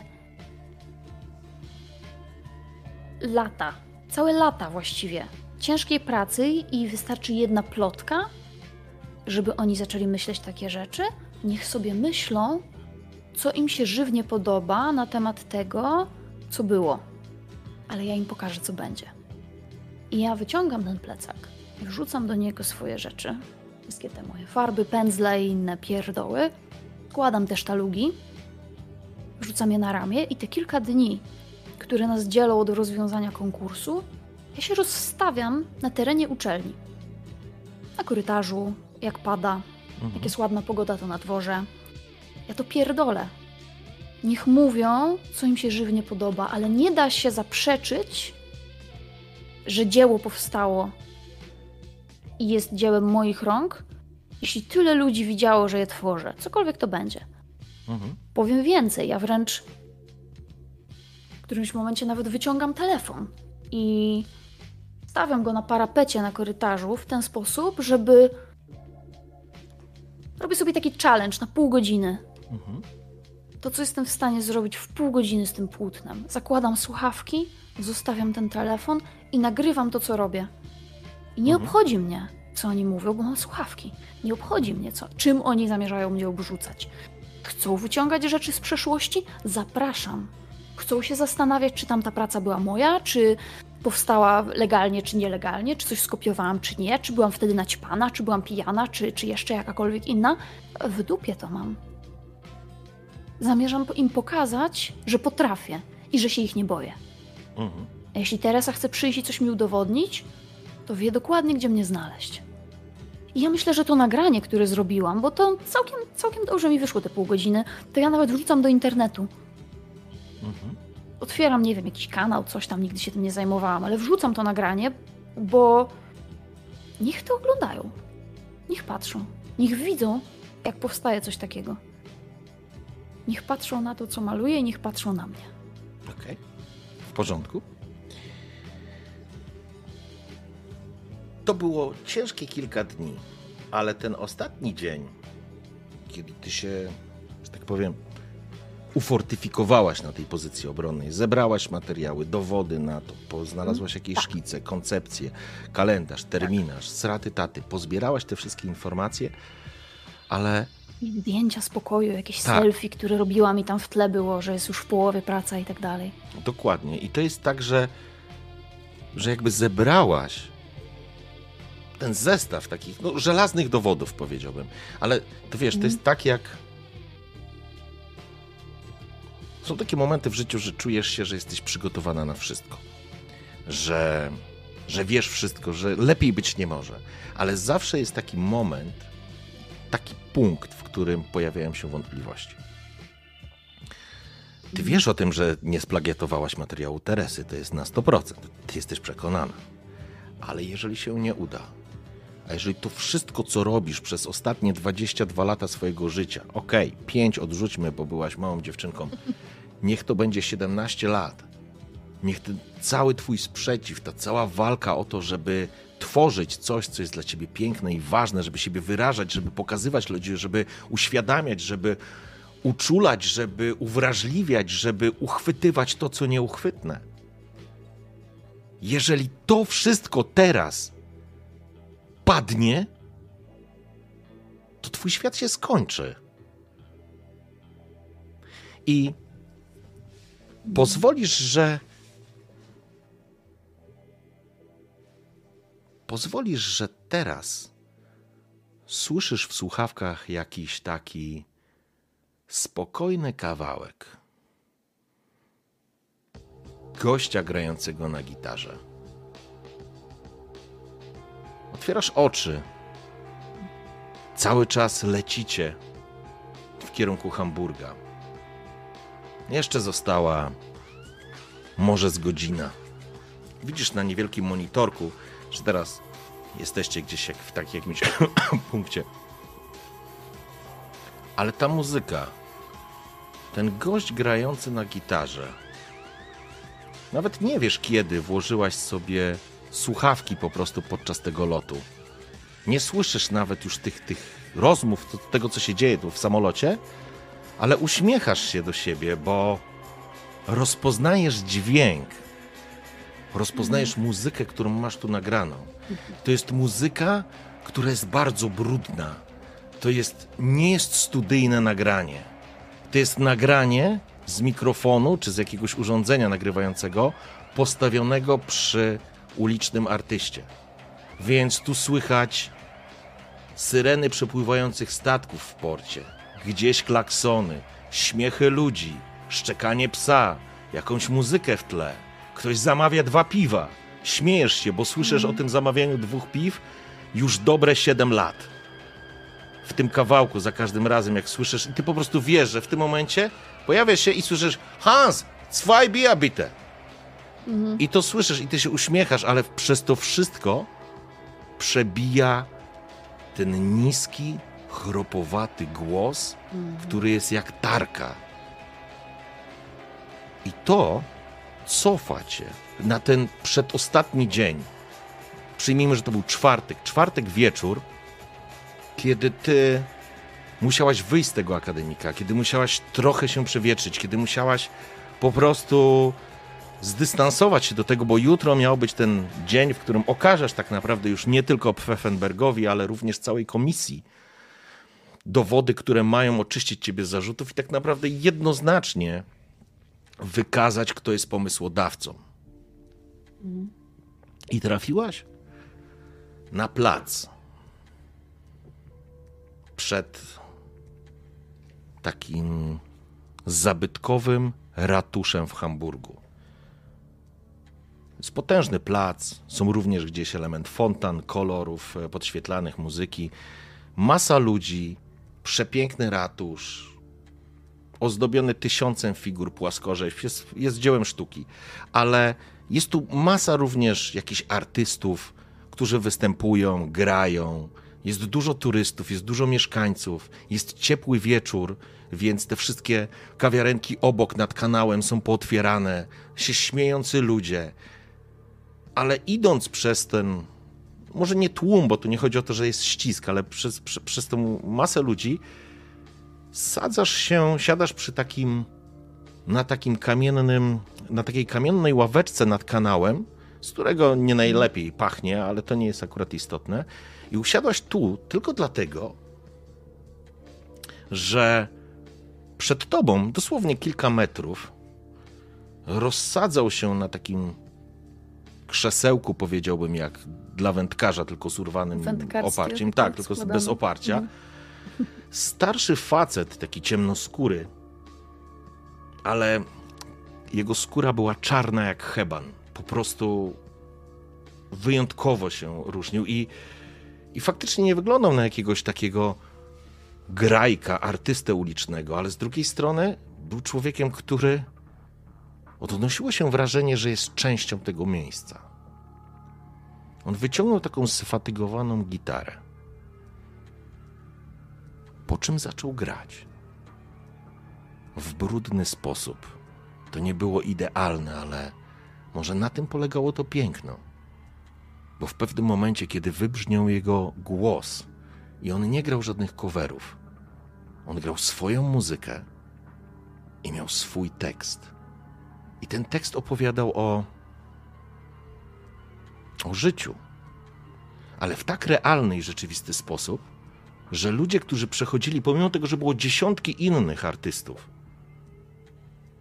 zatrzymywali się przy tym człowieku, przy starszym gościu, który po prostu śpiewał o życiu, powiedziałbym, ale nie w słodko pierdzący sposób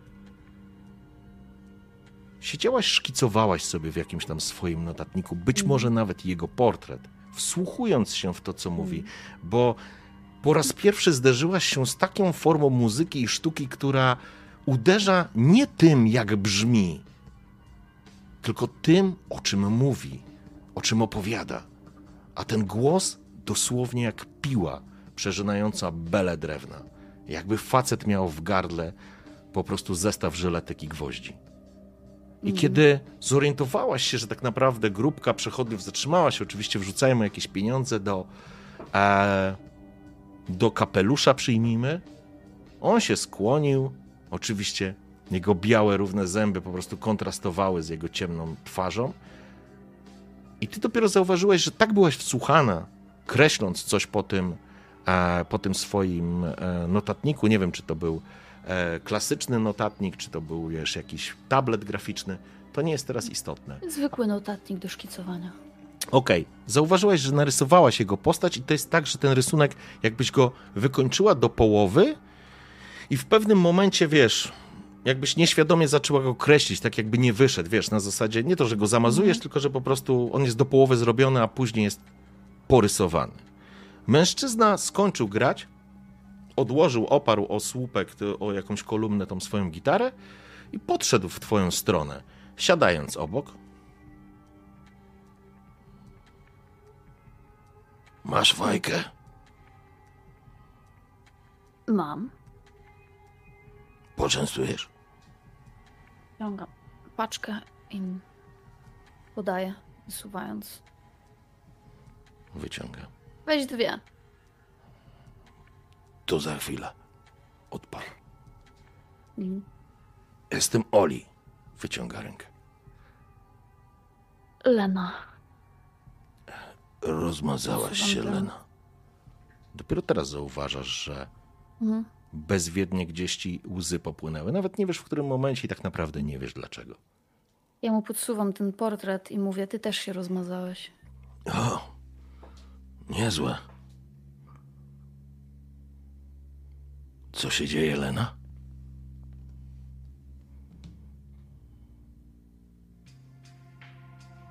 Nie wiem, wiesz. Zdaje się, jakbyś ty wiedział o tym, co się dzieje u mnie lepiej niż ja. Jestem tylko starym kloszardem. Możesz ze mną porozmawiać jak z barmanem. Nikt nie Gdybyś pozna był starym twoich kloszardem, gdybyś był starym kloszardem, siedziałoby się koło ciebie zdecydowanie mniej przyjemnie. I tak teatralnie pociągam nosem, bo to, co na pewno zauważyłam, i od razu da się, da się to zauważyć, kiedy on siedzi tuż obok mnie i pali Mhm. tego papierosa, to to, że on wcale, wcale nie wygląda, jakby był bezdomny, Mhm. wcale nie czuć, żeby cuchnął. Nie Mhm. ma w ogóle wokół niego, jego, jego ubranie jest w miarę czyste. Także to wcale nie jest tak, że on e, jest jakiś zapuszczony. Mhm. Ewidentnie widać, że facet jest, choć w starym i znoszonym ubraniu, to zadbanym. Zgadza się. I czuć głównie ten dym papierosowy, którym dmucha w moją stronę. Dmucha do tego stopnia tym dymem, że ja też w sumie odpalam fajkę i Mhm. Siedzę i palę koło niego, mówię. Ja mam tylko dwadzieścia parę lat, ty... Brzmisz jakbyś miał ich 200 parę, przepraszam, to nie jest komentarz do wyglądu. Jasne. Zaciąga się. Patrzę też na jego ręce, bo widzę, że to są takie... A, Mocne dłonie. są takie chropowate, takie, wiesz, takie wyraziste kostki, takie, że nie dziwię się, że tymi takimi zgrabiałymi trochę palcami wydobywa z gitary takie właśnie chrapliwe nuty, te nieczyste akordy, takie połamane odrobinę, do których Widać to w opuszkach jego palców, w których trzyma Mhm. tego papierosa, nie? One są takie stwardniałe. Totalnie Takie, stwardniałe. Mhm. Mhm. że facet musiał tak grać całe życie. 200 lat I może. mówię, ludzie, wiesz, kiedy zdaje ci się, że, że ktoś wbija ci sztylet w plecy, to to się, to się kurwa mylisz, nie? Bo patrzysz temu komuś w oczy i on tym sztyletem podrzyna ci gardło. Tacy są ludzie. Wiesz, Oli, Oj, Lena.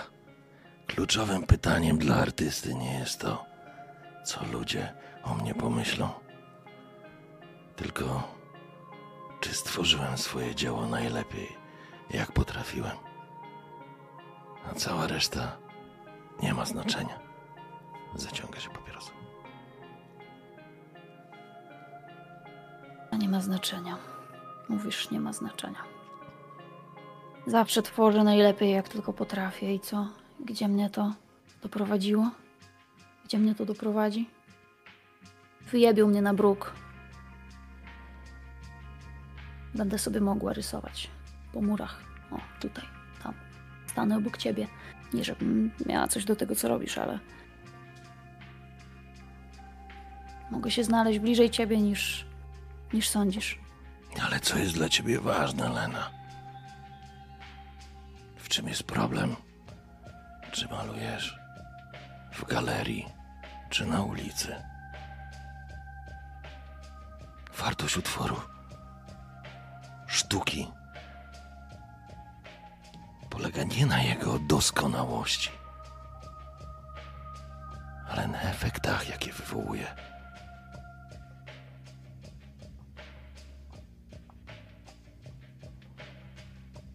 Zaciąga się. Cię- swoje. Dopalając tego papierosa, gasi go w Mhm. popielniczce, która jest w śmietniku. Jak widzę, że gasi, to jakby kładę tą paczkę papierosów tak obok, żebym sobie mógł wziąć następnego, jakby chciał. Będę robić to, co robię do tej pory. Będę robić to, co robiłam całe życie. Odkąd pamiętam, wiesz? Odkąd pamiętam, zawsze biegałam po chacie z kredkami albo jakimiś farbkami w rękach. Matka była wściekła, ile mieliśmy porysowanych ścian. W końcu stwierdzili, że będą zakładać tapety. Łatwiej jest, wiesz, przykleić tapetę albo zedrzeć jedną warstwę, niż znowu malować, znowu czyścić. Przez to mieliśmy tapety w moim pokoju. Mieli Brat się śmiał, że niedługo będzie trzeba wchodzić do pokoju bokiem, bo tych tapet się zrobi tyle, że wiesz. A, zresztą stare czasy. Co mam kurwa zrobić? Nic kurwa nie zrobię. Zrobię dokładnie to, co zawsze. Mówisz, że sztuka polega na tym, jaki wywrze efekt? No, myślę, że efekt udało mi się wywrzeć piorunujący. Piorunujący, Oli. Reszta Zobaczymy. jest naprawdę nieważna, młoda. To wezmę sobie jeszcze jednego, bo się zbiera Wiesz, publika. Wiesz, pytają się mnie czasami koledzy, artyści. Jak to jest, że przy mnie ci ludzie się zatrzymują, rzucają parę euro, a przy nich nie bardzo. A ja wyglądam jak kloszard. Odpala. Mm. Wstając, mówi, wiesz, Lena, pamiętaj, sztuka nie musi być ładna, ale musi mieć znaczenie. Rób, co uważasz za słuszne, a resztę pierdol. Wkłada fajkę do ust. Machając ci, kiwam, idzie w kiwam kierunku mu dosłownie głową parę i metrów, nie? jakby, no, zostaję na tej ławce i zamierzam posłuchać go jeszcze trochę. I myślę, że właśnie wtedy przesuwam ten telefon i puszczam, puszczam nagrywanie. Mhm, Po to, żeby nagrać to, co będzie teraz śpiewał. I wyrywam tą kartkę z notatnika, mhm. kładę e, obok tego jego kapelusza, tak żeby wiatr tego nie zwiał. Przy, przyciskam to jakimś kamieniem czy czymś. Ale siadam z moim notatnikiem i, i rysuję dalej. Mhm. I rysuję go jeszcze raz, i jeszcze raz, i jeszcze raz. I myślę sobie, teraz potrzebuję silnych, grubych kresek, który mi pokaże, jaki ten człowiek ma charakter i jak go doświadczyło życie. A teraz zrobimy to zupełnie inaczej, zrobimy to delikatnie. Pokażemy każdy cień, każde odbicie, każdą malutką, malutki detal jego osobowości. A teraz zrobimy to jeszcze inaczej. Ja myślę, że kiedy on śpiewa, to ja maluję. Mhm. Ja maluję, wyrywam kartkę, kładę obok. Maluję znowu, wyrywam kartkę. Tak, i gdzieś faktycznie... robić? To jest to. To jest to, co ja mogę robić. Mhm. Kiedy po prostu siedzisz słuchając występu starego Oliego, malując, rysując, szkicując, wracając do tego, co dla ciebie faktycznie jest najważniejsze, jakby ten stary gość jakby pozwolił ci trochę wyrwać się z takich, z tego, z tej przyziemności, o, z tego, z tej takiej szarej rzeczywistości, która oblewia wszystkich. Bo to przestało mieć znaczenie po tym, co on powiedział. Bo to wszystko, że ci ludzie mnie tak obrzucali, że oni mnie obrażali, że oni patrzyli na mnie nagle wilkiem, to wszystko przestało mieć znaczenie. Bo kiedy tak siądziesz na tej zimnej ławce i odmrażasz sobie dupę i palisz tego papierosa za papierosem, to co właściwie dla ciebie ma znaczenie? Właściwie ma znaczenie to, co chwyta za serce. To, co przemawia. Czy ludzie będą patrzeć, czy nie patrzeć? Okej, jasne. Są pewne rzeczy ważne, tak? Trzeba mieć za co zjeść, trzeba mieć się w co ubrać, ale tak naprawdę chyba najważniejsze jest to, co się tworzy. I chyba najważniejsze jest to, żeby robić to, do czego się zostało stworzonym. I dzisiaj nie obchodzi mnie, czy ludzie patrzą. Dziś. Dziś.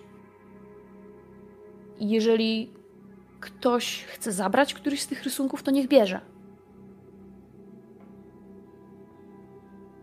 Niech widzą, niech się zachwycają, ale ja nie robię tego dla nich. Ja dzisiaj to robię dla siebie. I dzisiaj jestem tylko ja i jest dzisiaj tylko Oli przede mną. Jest tylko jego muzyka i moje szkice. Nic więcej dzisiaj mnie nie interesuje. Dokładnie tak.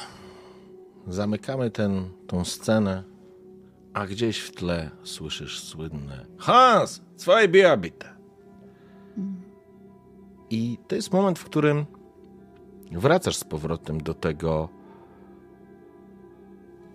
samolotu, który zmierza do Hamburga. Skończył się ten kawałek, wyciągasz słuchawkę. Jakby ta muzyka Oliego cały czas gdzieś, gdzieś ci towarzyszyła, i jeżeli były rzeczy albo rzeczy w takich kategoriach, elementy Hamburga, których ci cholernie brakowało na tym zadupiu w Burgundii, to z pewnością występów tego starego Afrykańczyka. On tam gdzieś musi być. Złego diabli nie biorą, musi tam być. Spotkasz się z nim, jak tylko wylądujesz w tym mieście. Będzie jedno z pierwszych miejsc, do których pójdę. A później, na zasadzie pewnej klamry, słyszysz jakiegoś psa czekającego w przedziale, a, a później... To na tym nagraniu. tak, tym nagraniu to, tak, dokładnie, to jakiś pies tam na tym nagraniu. A najśmieszniejsze było to, że gdy na drugi dzień poszłaś na tą komisję i przedstawiłaś żelazne dowody, one były naprawdę żelazne, a ty byłaś na tyle zdeterminowana i na tyle ustawiona i na tyle wierząca w to, co chcesz i co jest dla ciebie ważne i, i, i, i cholera te, to, co ci powiedział ten, ten stary kloszard, którego po raz pierwszy w życiu zobaczyłaś, jakby odarł z ciebie albo inaczej oczyścił cię z tego wszystkiego, co cię obciążało, ciągnęło w dół, nagle byłaś w zupełnie innym miejscu, w zupełnie innym czasie i mogłaś z nimi rozmawiać jak równy z równym, bo byłaś pewna tego, co mówisz. Twoje dowody były druzgoczące. Tam nie było żadnej wątpliwości. Kiedy to przedstawiłaś, wynik i werdykt mógł być tylko jeden. I faktycznie taki był. Zdecydowanie. Oczyszczono cię jakby ze wszelkich zarzutów. Twoja praca. Chciał, będziesz miała chwilę, żeby się zastanowić, co przedstawiała ta praca. Ja specjalnie nie, nie, nie poruszałem tego. Albo choćby nazwij, okay, nazwij okay. ją. Zaraz, zaraz właśnie zmierzamy w przerwę, zmierzamy w przerwę, więc będziesz miała chwilę, żeby złapać oddech. Ale prawda jest też taka, że jakby ten element zamknął absolutnie całkowicie twoją relację z Teresą. Co więcej, ta mhm. cała sytuacja, fałszywe oskarżenie i tak naprawdę udowodnienie, że to Teresa próbowała wykorzystać to przeciwko tobie i to tak naprawdę ona jest źródłem tego całego problemu, spowodowało, że została siłą usunięta z uczelni. Musiała ją zmienić. Później się dowiedziałaś, że to wszystko, ten cały okres nałożył się z jakimiś problemami domowymi. Ta firma rodziców Teresy zbankrutowała, a ona już nie miała nigdy możliwości, aby dokończyć te studia. I to będzie moment, w którym lecisz tym samolotem, zostaje jakieś 50 minut do lądowania i my przejdziemy sobie na przerwę. 5 minut przerwy. Ok? Dobra, słuchajcie, 5 minutek przerwy i wracamy do Was za 5 minut. Jesteśmy po przerwie.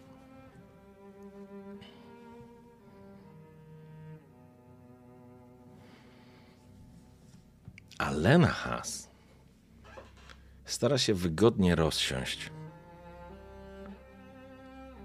na tym fotelu klasy business class.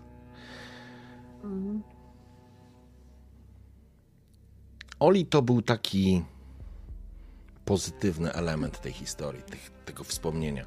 Ta muzyka, on cały, że tak powiem, potrafił cię wrzucić na odpowiednie tory. Może zupełnie przypadkowo, a może tak właśnie jest, że przypadkowe osoby mają na nas największy wpływ. A może to jest suma przypadków, cholera wie. I to było ważne. Ważne dla ciebie, bo ten moment zwątpienia w przededniu spotkania z komisją był dla ciebie kluczowy. Bo gdyby nie to, nie wiadomo jakbyś wypadła. To znaczy dowody były przytłaczające, ale mimo wszystko. Ale tamten wieczór, wówczas przed hamburskim ratuszem, słuchając utworów Oliego, pozwolił Lenie złapać taką rzeczywistość, ale nie wiem, chcę sobie tak to wyobrażać, pewną artystyczną mm, rzeczywistość, która jest zupełnie niezwiązana z tymi wszystkimi przyziemnymi takimi elementami, mhm. które trzymają nas i kotwiczą mocno przy ziemi. Jest to coś ulotnego na zupełnie innym poziomie. W ogóle to nie było związane z tym, jak ludzie się wykłócają, co jest czyje, o co chodzi. To, gdzie studiuje i dlaczego, ile godzin na co poświęca, cała ta przyziemna część w ogóle przestała istnieć. W ogóle nie była ważna. Bo to już, to już generalnie kogo to obchodzi. Po tym jak Oli powiedział, że liczy się to, żeby robić to, co się. to, czego się pragnie i nie oglądać się na innych, że to jest nieważne, pierdolić po prostu to wszystko, to Lena tak właśnie zrobiła. I nagle ten cały problem, on nadal był ważny, ale już nie był taki, już nie był taki bliski, już nie był taki zagrażający, bo ona wiedziała, że jakkolwiek nie rozwiąże się ta cała komisja, to całe śledztwo, ona będzie to wszystko pierdolić i robić swoje. Najwyżej będzie miała trudniej. A trudniej to ona już miała. Mhm. Jeszcze trudniej? Spoko. Jest gotowa. Nie ma problemu. Weźmie to. Będzie robić swoje. Tak, zdecydowanie. Takie ciśnie mi się porównanie, że po tej przypadkowym przypadkowej rozmowie, przypadkowej znajomości, która wówczas była absolutnie przypadkowa i ona dopiero miała się w pewien sposób utrzymać, czy mieć możliwość rozwinięcia się. To był taki element, który uczynił Lenę silniejszą. Tak, mam takie pewne. Tak, tak na to patrzę. Nie wiem, czy do końca tak to odbierasz, ale dostała pewne takiego strzału, takiej pewności siebie na zasadzie, że faktycznie są rzeczy ważne, są rzeczy ważniejsze. Życie jest jak życie. I to było istotne dla niej. Z pewnością to był istotny element, wydarzenie, moment na tym hamburskim placu. Ale wydarzeniem, które zmieniło optykę Leny Haas, jej wrażliwość, jej sposób myślenia i postrzegania to był zupełnie inny wątek.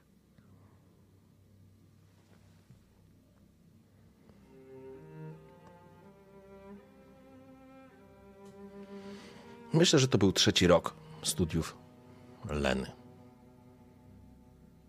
Przyjmijmy, że trzeci.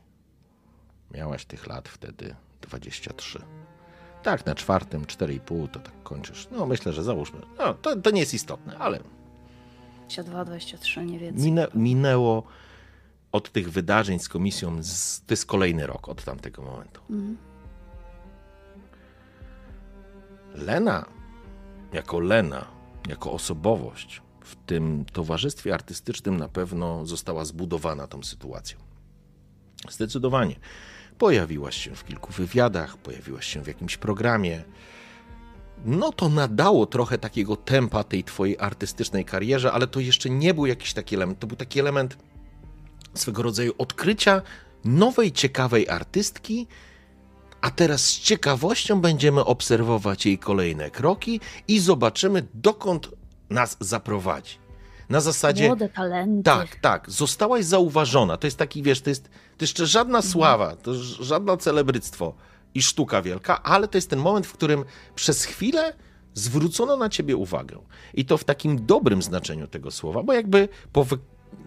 po rozwiązaniu i po przedstawieniu dowodów cała sprawa się rozmyła tak szybko, jak na urosła, i tak szybko, jak ludzie zmienili w jedną kierunku w jedną stronę swoją ocenę i opinię na temat Leny Has.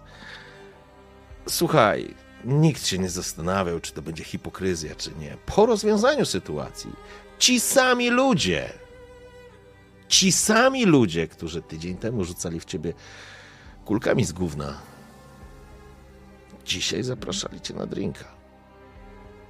Oczywiście. Ale to są ludzie. Ale Sami najlepsi przyjaciele. Tak ale nie o tym. Bo kiedy dostałaś informację od Azań, dlaczego w ogóle przypominasz sobie tą sprawę, Lena? Bo kiedy wstałaś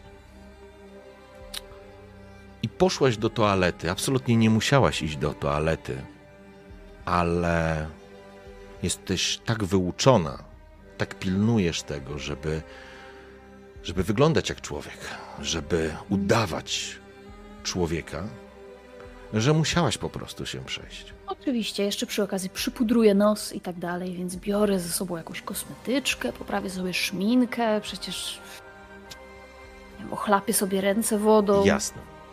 Rzecz jasna.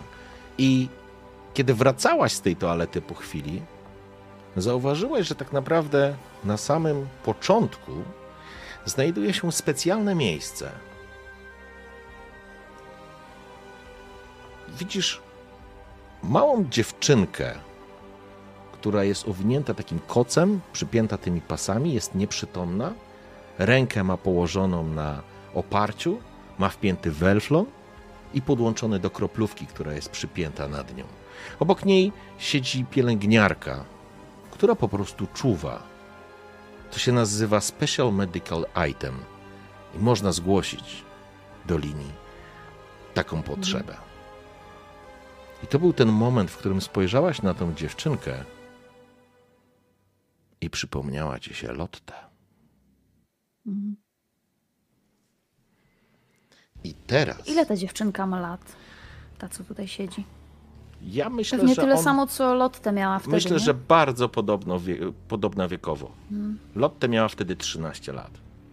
Nieskończone. Zresztą więc... po tych dzieciach nie zawsze widać, ile mają lat, mhm. biorąc pod uwagę, jak chore są, to często zdają się być jeszcze młodsze. Zdają się być jeszcze bardziej kruche i blade.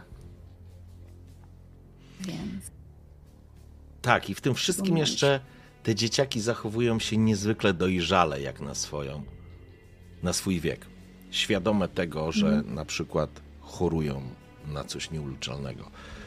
To jest zaskakujące. Ale tak samo zaskoczona była Lena, kiedy dowiedziała się, że Lotte została zdiagnozowana w kierunku białaczki. Jest to dosyć ostry przypadek. To znaczy, dosyć ostry. To eufemizm łącznie z zagrożeniem życia. To był ten moment, w którym tak naprawdę to rozbiło ten twój świat, bo jasne, Karolina czy Oskar to naprawdę fajni, fajne rodzeństwo. Starsze, więc zawsze liczyłaś, że ci wyślą parę euro na zasadzie takiej, wiesz, nie to, że liczyłaś, że ci po prostu wyślą kasę, ale studentowi każdy, kto wysyła kasę jest super, nie? A a myślę, że oni dzwonią, nie... zapytają co u mnie, wyślą parę euro. Tak, to taka, tak. Mam wrażenie, tak, tak robią rodziny, nie? Tak, tak, tak. tak się robi. Szczególnie, że my też byliśmy wszyscy w miarę blisko ze sobą. To zawsze były dynamiczne relacje, nie, nie zrozummy się źle. Ja potrafiłam nawrzeszczeć na Karolinę, a Oskar potrafił mnie zjebać jak psa, ale to nieważne. Ważne, że wiedziałam, że oni mnie kochają, a ja ich. I że rękę sobie dam za nich uciąć. I nie wiesz, czy to jest kwestia wieku, że tak naprawdę te starsze dbają o te młodsze, bo nie do końca chciałabyś w to wierzyć. Ale kiedy zastanowisz się chwilę nad Twoją relacją wobec Lotte, która od ciebie jest aż 9 lat młodsza, to chyba coś w tym jest. Twoja ukochana, mała siostrzyczka teraz leży na wydziale w Monachium i sytuacja absolutnie nie należy do optymistycznych. I to był taki szok, który do ciebie dopadł. Który, to znaczy uderzyło to w ciebie z siłą takiej, wiesz, kuli do burzenia bloków i starych budynków. Bo lekarze rozpoczęli diagnozę, rozpoczęła się, rozpoczął się cały proces sprawdzania zgodności, bo pojawiła się opcja przeszczepu szpiku i rodzeństwo jest od razu, że tak powiem, w pierwszej linii, ale Oczywiście. niewielki procent może za, załapać.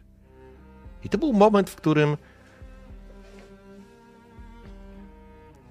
wiesz, będziemy przeskakiwać, bo nie będziemy tego, wiesz, klatka po klatce, ale chodzi o to, że faktycznie dowiedziałaś się, Aha. zrobiłaś badania i okazało się na szczęście, że możesz być dawcą. Mhm. Że ani Oskar, ani Karolina nie byli zgodni ale ty jesteś. Mhm. Podobno tylko 25% szans jest na to, że rodzeństwa jest w pierwszej linii, może być zgodne. Co jest w ogóle mm. ciekawostką, którą się dowiedziałem, ale, ale tak faktycznie jest. Oczywiście twoi rodzice, e, to znaczy, to był moment, w którym oni w ogóle orbitowali. Mhm. To jest sytuacja, w której wiesz, tak jak ciebie uderzyła kula do burzenia budynków, to na nich zawaliła się statua wolności. Mhm. Ja myślę, że najpierw załamała się matka, ale potem z każdą informacją, która do nas przychodziła, to ojciec był w większej rozsypce. Tak sobie myślę. Że on, który na początku udawał, że wszystko jest okej, okay, jak to ojciec, że on teraz trzyma to wszystko w ręku i on teraz poradzi, zaradzi, że przecież się uda i że przecież jak się chce, to się zrobi wszystko, prawda? To on nagle sobie zdał sprawę z tego, że tak może nie być. Że może nie być dawcy, że może nie być szansy, że ona po prostu może umrzeć. I ja myślę, że to. To ich po prostu kompletnie zamiotło. Mhm. Bardziej niż nas, niż rodzeństwo. Tak, ja myślę, że gdzieś tam w jakiejś poczekalni albo w jakiejś takiej kuchni dla, czy, czy, kuchni, nie wiem czy kuchni, a jakiejś jadalni powiedzmy dla tych rodziców, które są z tymi dzieciakami po prostu siedzicie przy Pokój socjalny w szpitalu. Po, socjalny, to jest mhm. właśnie, tego słowa mi brakowało. Pokój socjalny. I w tym pokoju socjalnym po prostu siedzicie i faktycznie, tak jak mówisz, kuriozalnie matka wygląda lepiej niż ojciec. Ojciec po prostu jest wyprany z jakiejkolwiek nadziei. On jest roztrzęsiony i tak naprawdę w tym momencie czekacie na ostatni wynik, na twój wynik. Mhm. Czy będziesz zgodna? Karolina i Oskar próbują jakoś rozładowywać to napięcie. Że będzie dobrze, że wszystko się jakoś mhm. ułoży, że jeżeli nie to, to będziemy szukać dalej. Radioterapia, chemioterapia, to wszystko zaczyna być włączane. Widzieliście już Lottę, która która jest już po części tych, tej kuracji. Już na głowie ma tą kolorową chustę z z jakimiś tam miśkami. Nie, ona ma 13 lat, więc może nie są miśki, ale, ale jakby w tej ja sytuacji. Ja kupiłam na pewno. To jest tak. coś, co, co rodzicom się na pewno nie podoba. To jest jakieś mhm. kolorowe, ale jakaś taka hipisowska, dziwna, długa taka chusta, jakaś taka szmata trochę z jakimiś takimi, wiesz, e, frędzlami gdzieś tam mhm. na bokach. Także matka trochę załamała ręce, w końcu machnęła. Mówi, dobra, miej jak chcesz. I faktycznie to jest ta blada skóra, te, te wycieńczenie, te podkrążone mhm. oczy, ten taki delikatny uśmiech, spierzchnięte usta, te szeroko otwarte oczy, ta jej twarz, która masz wrażenie, że ona nie jest trzynastolatką, ona, ona maksymalnie to ma 8, nie? A w twojej wyobraźni to w ogóle ma 5, mhm. nie? Tak. I ta jej ta cholerna świadomość, kiedy z nią rozmawiasz, kiedy, kiedy ona w pełni świadomie mówi o tym, że ona zdaje sobie sprawę, co może się wydarzyć. I kurwa, ona to akceptuje w takim znaczeniu, przyjmuje do wiadomości. Nie o to chodzi, że się poddaje, tylko że ona ma, ma, ma tego świadomość i, i dla niej to jest jeden ze scenariuszy, który jest niestety może mm. bardzo prawdopodobny. Bo jeśli się nie uda, jeżeli ta zgodność nie będzie, no to, no to trzeba będzie szukać, a ona nie jest jedyna, kolejka jest olbrzymia i tak dalej, i tak dalej, i tak dalej. Słuchaj, ja siedząc tam i patrząc na nią, miałam poczucie, jakbym słyszała każde pojedyncze tknięcie zegara. To jest tak, że rodzice tam byli, jasne. Oni przychodzili, odchodzili, wychodzili, załatwiali, martwili się. Matka wychodziła, żeby płakać, ojciec wychodził, żeby się załamać, a ja tam siedziałam murem, bo miałam poczucie, że z każdą sekundą, która ucieka, każdym przesunięciem się tej wskazówki zegara, ucieka czas. Jak ona może to akceptować? Jak ta, jak ta mała dziewczynka może być z tym okej? Okay? Kiedy ja mam ochotę krzyczeć, płakać i generalnie wziąć ten zegar i rozpieprzyć go w drobiazgi, a resztkę wyrzucić przez okno. Jak ona może to akceptować? I siedziałam i patrzyłam na nią, podpierając się rękoma i patrzyłam na nią jak na jak na jakiś pieprzony cud. Jak ona, jak ona jest w stanie to znosić? Jak? Jest taki moment, w którym dowiedzieliście się, że że jakby ten przeszczep będzie możliwy, że jesteś zgodna. To był taki promień mm. nadziei, który jakby dał tą nadzieję wszystkim dookoła. I wiedzieliście, że że tak, że, że po prostu ten dojdzie do tego przeszczepu. Jest duża szansa na poprawę sytuacji. I jest taki moment, w którym już wszyscy wiedzą o tym, ale jakby te zabiegi. Nie jestem specjalistą, ale tak sobie wyobrażam, że jednak ta seria zabiegów musi do, zostać doprowadzona do końca. Ona nie może zostać przerwana w połowie, więc mm. zakładam, że, że nie wiem, może jest jeszcze jakiś tam po prostu zabieg i ona po tej radioterapii czy chemioterapii jest po prostu strasznie wycieńczona. I ty przychodzisz do niej, siadasz obok i widzisz, jak ona na sobie ma książkę, którą czyta. I to jest mały książę.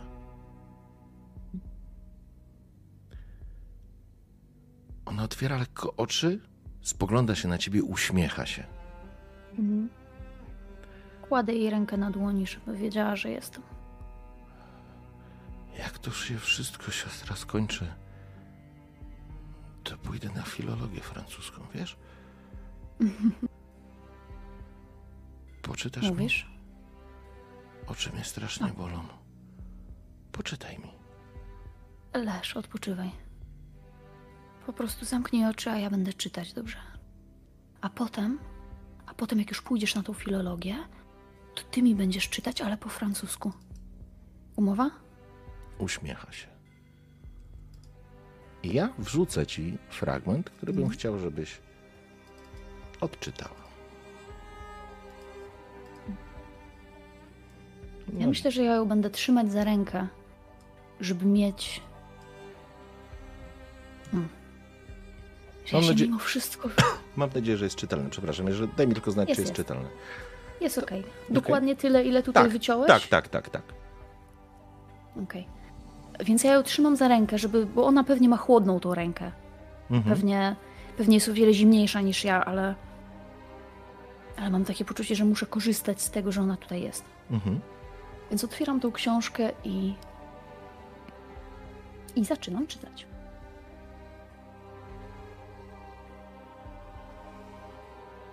Pustynia jest piękna, dodał. To była prawda. Zawsze lubiłem pustynię. Siadasz na wydmie, nic nie widać, nic nie słychać, a jednak w ciszy coś promieniuje. Piękna dodaje pustyni fakt, że skrywa gdzieś studnie, powiedział mały książę. Ze zdziwieniem zrozumiałem nagle to tajemnicze promieniowanie piasku. Kiedy byłem małym chłopcem, mieszkałem w starym domu, w którym, jak chciała legenda, był zakopany skarb. Oczywiście nikt go nigdy nie odkrył, a może nawet nie szukał, a jednak cały dom był przez to jak zaczarowany. Mój dom gdzieś tam w samym środku skrywał tajemnicę. Słusznie, powiedziałem do małego księcia. Nieważne, czy chodzi o dom, o gwiazdy, czy o pustynię, to, co czyni je pięknymi, jest niewidoczne. Cieszę się, powiedział, że jesteś tego samego zdania, co mój lis. Ponieważ mały książę zasypiał, wziąłem go na ręce i szedłem dalej. Byłem wzruszony. Miałem wrażenie, że niosę kruchy skarb. Więcej nawet. Miałem wrażenie, że niosę najbardziej kruchy skarb na ziemi. Patrzyłem w świetle księżyca na to blade czoło, na te przymknięte oczy, na kosmyki powiewające na wietrze i myślałem, widzę tylko zewnętrzną powłokę. To, co najważniejsze, jest niewidoczne. Ponieważ na jego rozchylonych ustach rysowało się coś na kształt uśmiechu, powiedziałem sobie jeszcze w duchu: W tym uśpionym, małym książątku najbardziej wzrusza mnie jego wierność wobec pewnego kwiatu obraz róży, która promieniuje w nim jak płomień lampy, nawet kiedy śpi. Zrozumiałem, że jest jeszcze bardziej bezbronny niż sądziłem. Lampa potrzebuje, by ją chronić może ją zgasić powiew wiatru. W ten sposób, idąc przed siebie, o wschodzie słońca trafiłem na studnię. Odrywasz wzrok od strony i dostrzegasz, że Lotte śpi.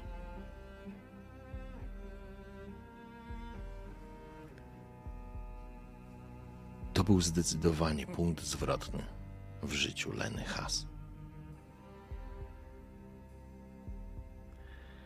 To wszystko, co się spiętrzyło w tym małym pokoju monarchijskiej kliniki, plus to, co się wydarzyło, plus to, co miałaś w głowie, plus, plus doświadczenia, które zebrałaś, plus Lotte, plus Oli, który opowiadał o jakichś rzeczach, stary Afrykańczyk na środku placu przed hamburskim ratuszem i, i teraz ten mały książę.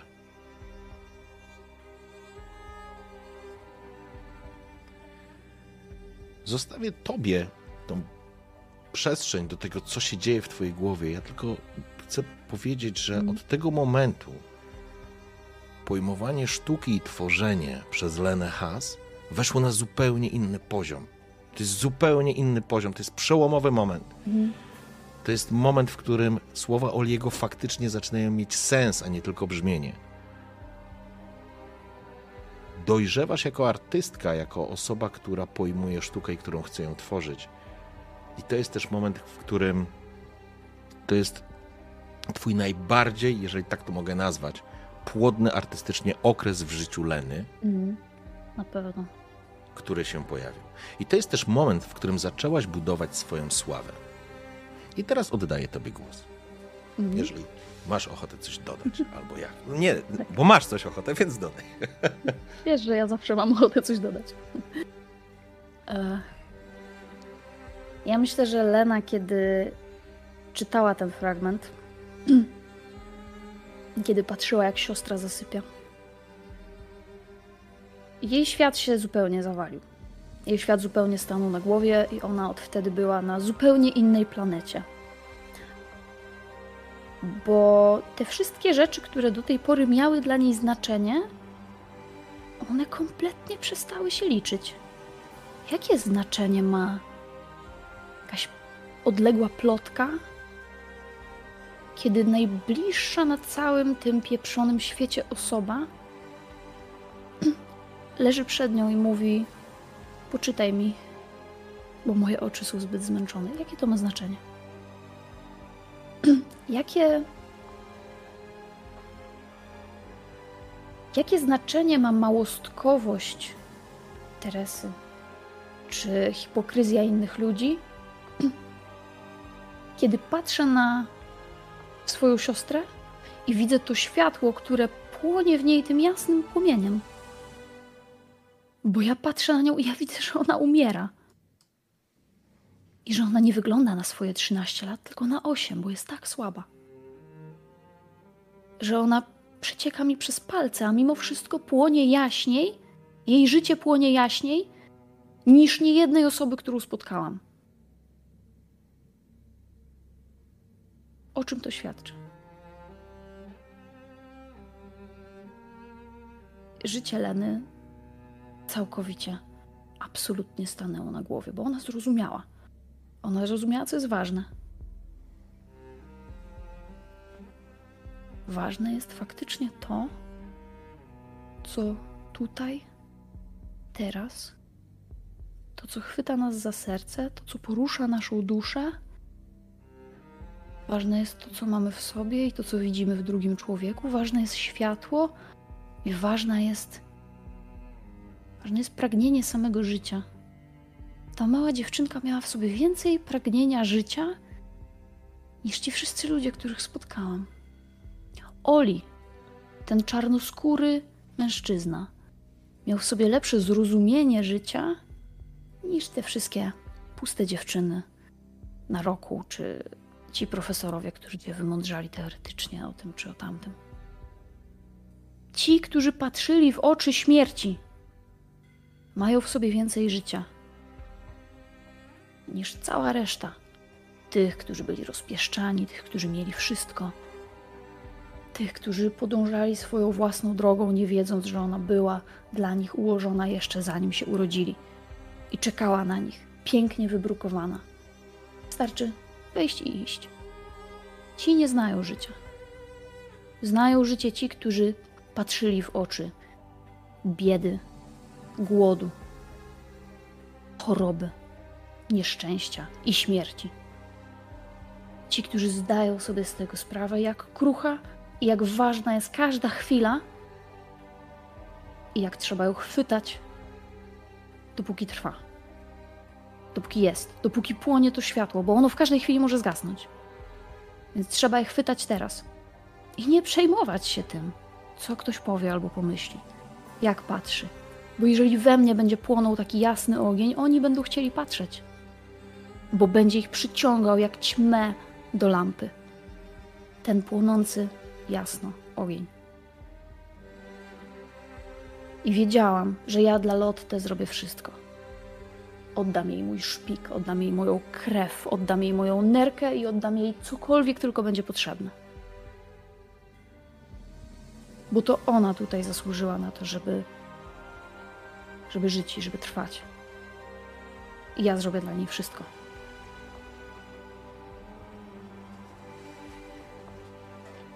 Okej.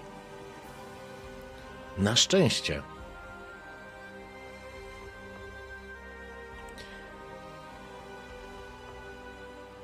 zabiegi były pomyślne. Twój szpik uratował jej życie, tak naprawdę.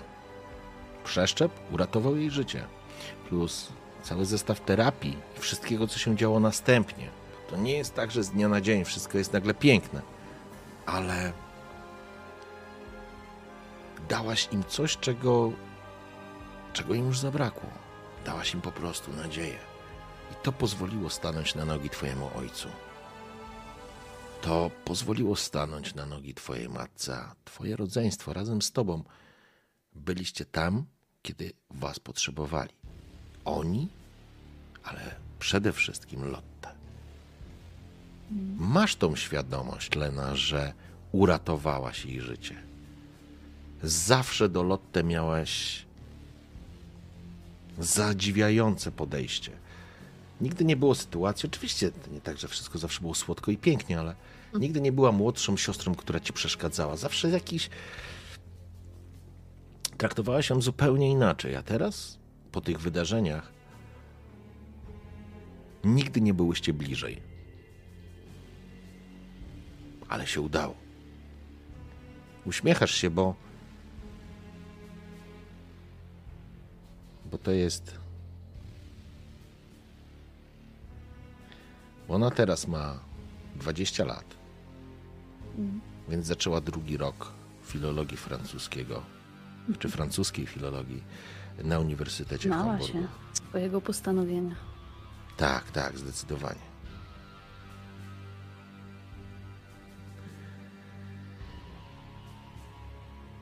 A my wracamy do samolotu. Mm. Jestem ciekawa, kiedy myślę o tym dziecku, które leżało tam na tym siedzeniu. Czy ono ma kogoś, kto zrobi coś takiego? Czy ta dziewczynka, która tam była, ma kogoś takiego? Trząsam z siebie tą myśl szybko, ale. Ale mam nadzieję, że ma. Dobrze mieć takiego anioła stróża, albo kogoś, kto jest ci bliski, albo ktoś, kto będzie przy tobie, kiedy będziesz go potrzebować. Z pewną nutą pewnej goryczy, nie rozczarowania, ale pewnej takiej goryczy spoglądasz na wyświetlacz swojego telefonu. Mimowolnie otwierając skrzynkę z SMS-ami. Ostatni jest od Chloe. Jest bardzo krótki, rzeczowy, formalny, bez emocji, zupełnie nie w stylu Chloe. Ale z drugiej strony to pierwsza informacja od niej od czterech lat. Więc i tak to całkiem niezły prognostyk na przyszłość. Informacja brzmi zdawkowo. Możesz wrócić do Hamburga. Twoja podróż jest przygotowana. Kropka. Opierasz głowę o wezgłowie wygodnego fotela. Wyciągając nogi, przez chwilę przypominasz sobie Chloe. Chloe Moro. Kobietę, która zmieniła całkowicie, zmieniła i odmieniła Twoje życie. To zabawne. Zdecydowanie nie życie.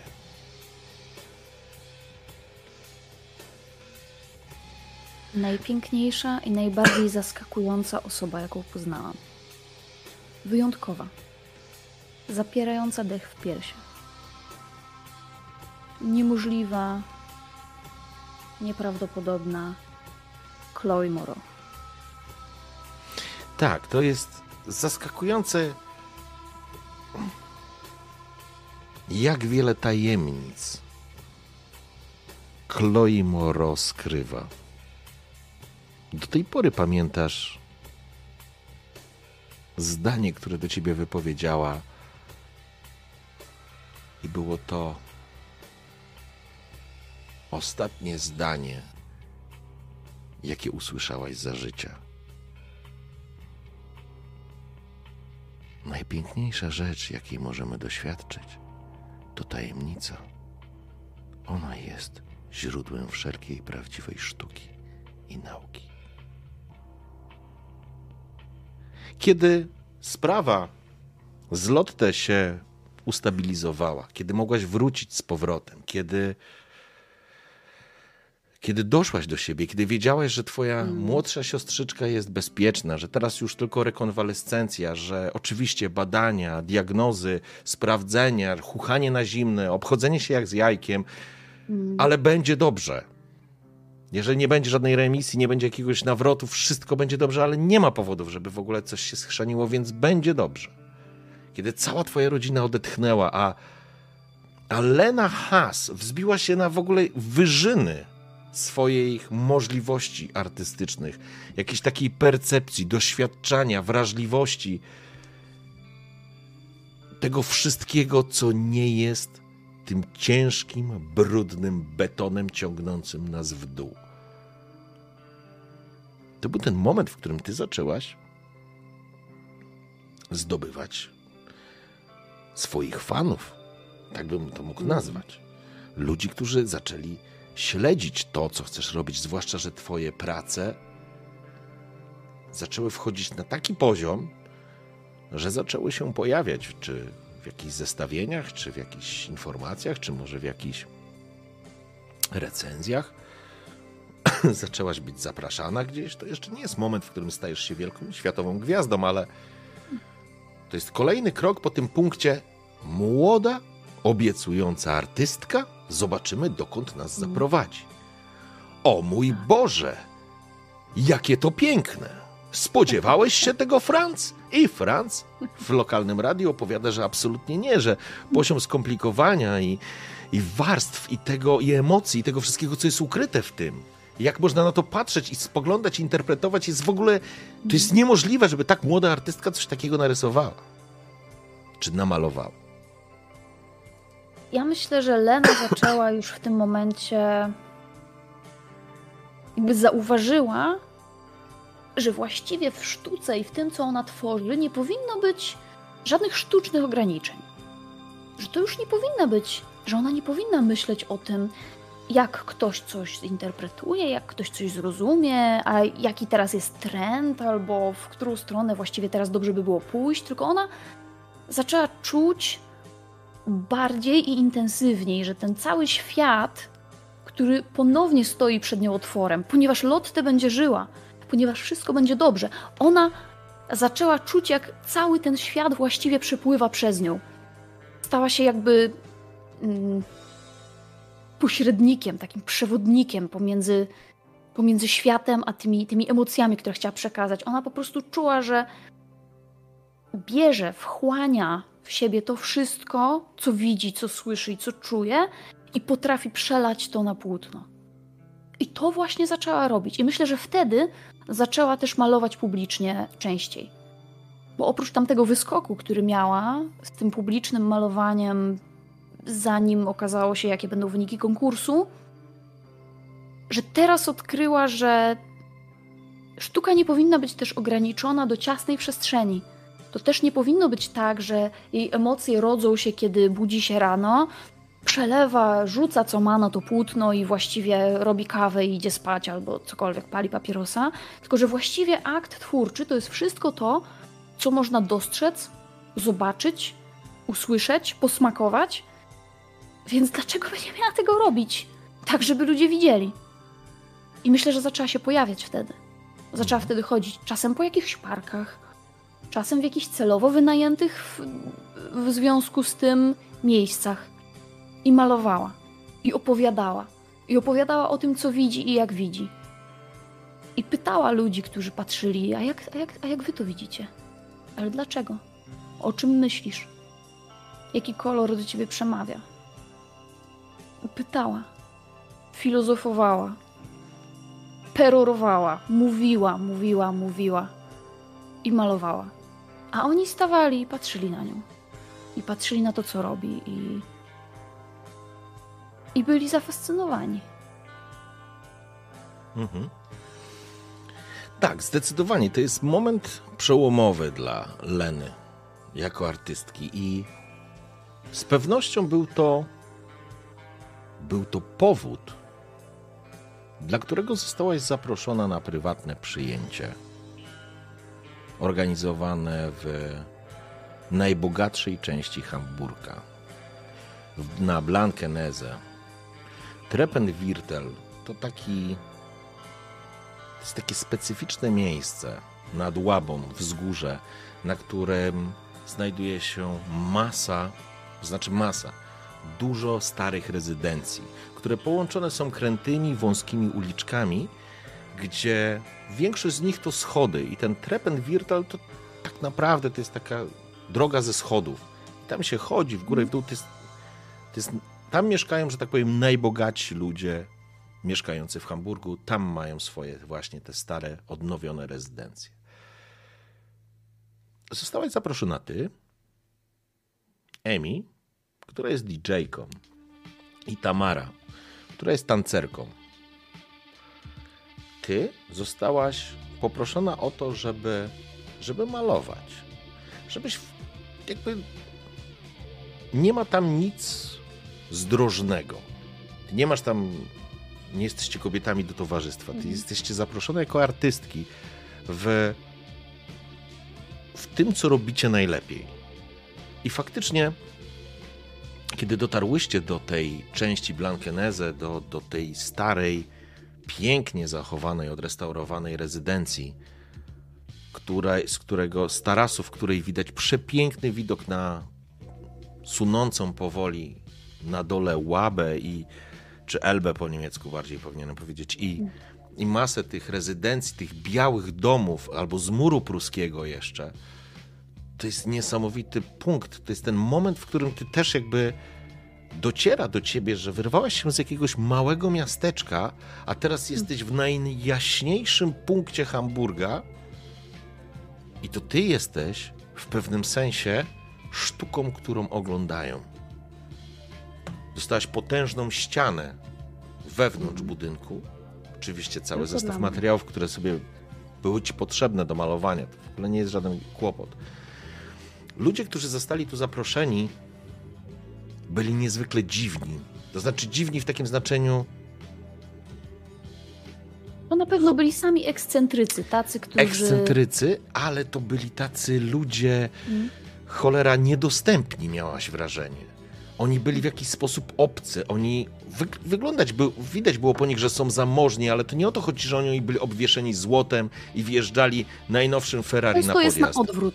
Tak, Ci, dokładnie. którzy są naprawdę bogaci, nie powiedziałbyś tego na pierwszy rzut oka wcale. Nie muszą nikomu nic udowadniać i dokładnie to są tego typu ludzi, ale tak jak powiedziałaś, ekscentryczni, przez co fascynujący.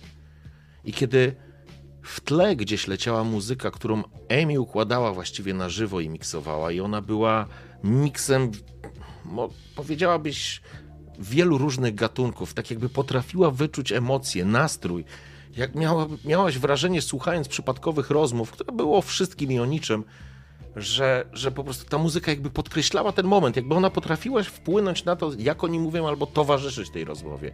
Tam obok, na potężnej sali, która u góry mm, balkoniki były wypełnione ludźmi. Na środku, na dole, wokół fontanny tańczyła Tamara, która swoim tańcem potrafiła przedstawić każdą emocję. Tam nie Widziałam było... ją kiedyś w teatrze. Raz. Mhm. Absolutnie niesamowite doświadczenie. Już pal 6 to, czy ta dziewczyna posiada stawy i w jaki sposób potrafi się wyginać, ale chodzi o to, w jaki sposób potrafi zinterpretować to, co słyszy i pokazać ci to, co czujesz, tak że nawet ty nie wiedziałeś i nie wiedziałaś, że to czujesz. Ta kobieta ma w sobie jakiś, jakiś żywioł, którego chciałabym potrafić tak malować, jak ona tańczy. I myślę, że nieprzypadkowo zostałyśmy tutaj zaproszone we trzy, bo Amy, Amy to też jest zupełnie inna historia. To są emocje, których, które, których jesteś w stanie doświadczyć tylko i wyłącznie w trakcie takiego występu, takiego spotkania na żywo. Bo to jest dla mnie definicja spotkania ze sztuką. Nie patrzenia na martwy obraz w galerii, tylko obcowanie tym z dźwiękiem, z ruchem, ze światłem, patrzenie na to, jak ta Mara wije się, jak wygina się, jak jak spoglądać prosto w oczy, zdawałoby się. Mimo tego, że tańczy dla wszystkich, to. To jest prawdziwa sztuka. I to. I ci ludzie, i to towarzystwo, bo jest to zamknięta impreza, to nie jest masowa impreza, jest to kilkadziesiąt mm. osób może. To jest potężna rezydencja, ale. Ale jakby tutaj. Jakby występ nie kończy się gromkimi brawami albo uhu, super, machaniem marynarkami. To w mhm. ogóle nie ten typ ludzi. Dodatkowo ci ludzie zachowują, masz wrażenie, kiedy byłaś tam i zaczęłaś malować, ten początek był o tyle trudny, że spoglądałaś na tych ludzi, oni cię obserwowali, oni przyglądali, oni z zaciekawieniem przyglądali się tobie, ale miałaś wrażenie, takie nieodparte wrażenie, właściwie nie potrafiłaś go sprecyzować, dlaczego ono się tak bierze, skąd ono się bierze, ale miałaś wrażenie, jakby ci ludzie byli odgrodzeni od ciebie jakąś niewidzialną szybą, za której cię oni obserwują. Ty ich słyszysz, ty ich czujesz, ty ich widzisz, ty widzisz, że oni są fizyczni, ale mimo wszystko jakby nastrój całego tego miejsca budował w tobie takie poczucie pewnej niesamowitości. Może ale to nie chodziło o to, że oni są zamożni. To nie jest to, co trafia już na tym etapie do Leny. Absolutnie nie. To jest mm. ten, ten poziom to miejsce, w którym to, co ty robisz,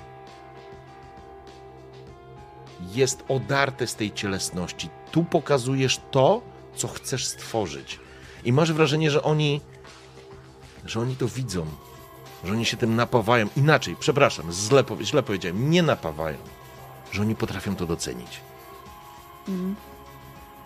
I kiedy masz tą całą ścianę przed sobą, i za chwileczkę mi powiesz, co na tej ścianie będzie się pojawiać. Jest taki jeden moment, kiedy zaczynasz pracę nad obrazem, że masz wrażenie, że ta niewidzialna, szklana szyba, która was oddziela, jakby pęka. Jakby się rozbija w drobny mak, Także przestajesz być oddzielona z, od tych ludzi, ale to nie o tych ludzi chodzi. Bo wśród nich zobaczyłaś twarz kobiety, która spowodowała, że ta szyba prysła. Kobiety, która, której za tych ludzi nie widziałaś, ale sama twarz, jej postawa, sposób bycia, coś promieniowało od niej, co powodowało, że ludzie, którzy stoją wokół niej, po prostu spoglądają na nią jak na. Hmm, jak na. Na boginię, to jest chyba dobre określenie. I nie chodzi o jak to, że ona jest. Tak, i nie chodzi o to, że ona jest piękna. Może jest, to jest, ale nie o to chodzi. Ona ma coś w sobie. Mm. Widać tylko, widziałeś jej delikatną twarz, ciemne, krótkie włosy, mocno przyczesane. Jakiś element biżuterii, mm. przepiękny, naturalny uśmiech, ale nic poza tym. A, zdążyłaś zauważyć, że pali papierosa z długiej lufki i potem zaczęłaś pali, e, palić. Zaczęłaś malować. Palić Pytanie, też. Palić też. Palić Pytanie, to pewnie zaczęłam wcześniej. Pytanie co, co maluje Lena? A, ta kobieta. Poglądałam w jej stronę jeszcze trochę. Nie, zestresowana to, to też nie jest dobre określenie, bo to już jest taki moment, że tworzenie mnie nie stresuje. Ja po prostu wiem, że przychodzę i chcę coś opowiedzieć. Może odrobinę zdenerwowana tym dziwacznym towarzystwem, tą publiką, której nie jestem nauczona, której, której nie do końca, którą nie do końca znam, której jeszcze nie do końca czuję, ale kiedy spojrzałam na nią, to ja myślę, że ja w jej twarzy zobaczyłam bardzo wiele rzeczy. Myślę, że zobaczyłam coś z tej zjawiskowości i tajemniczości, którą ewidentnie dostrzegali wszyscy pozostali.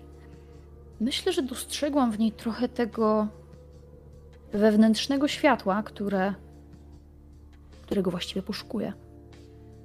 Ale myślę też, że w tym uśmiechu, w tym nienagannym makijażu, nienagannej postawie, nienagannie zrobionych paznokciach i perfekcyjnych butach, myślę, że mogłam wyczuć jakieś takie.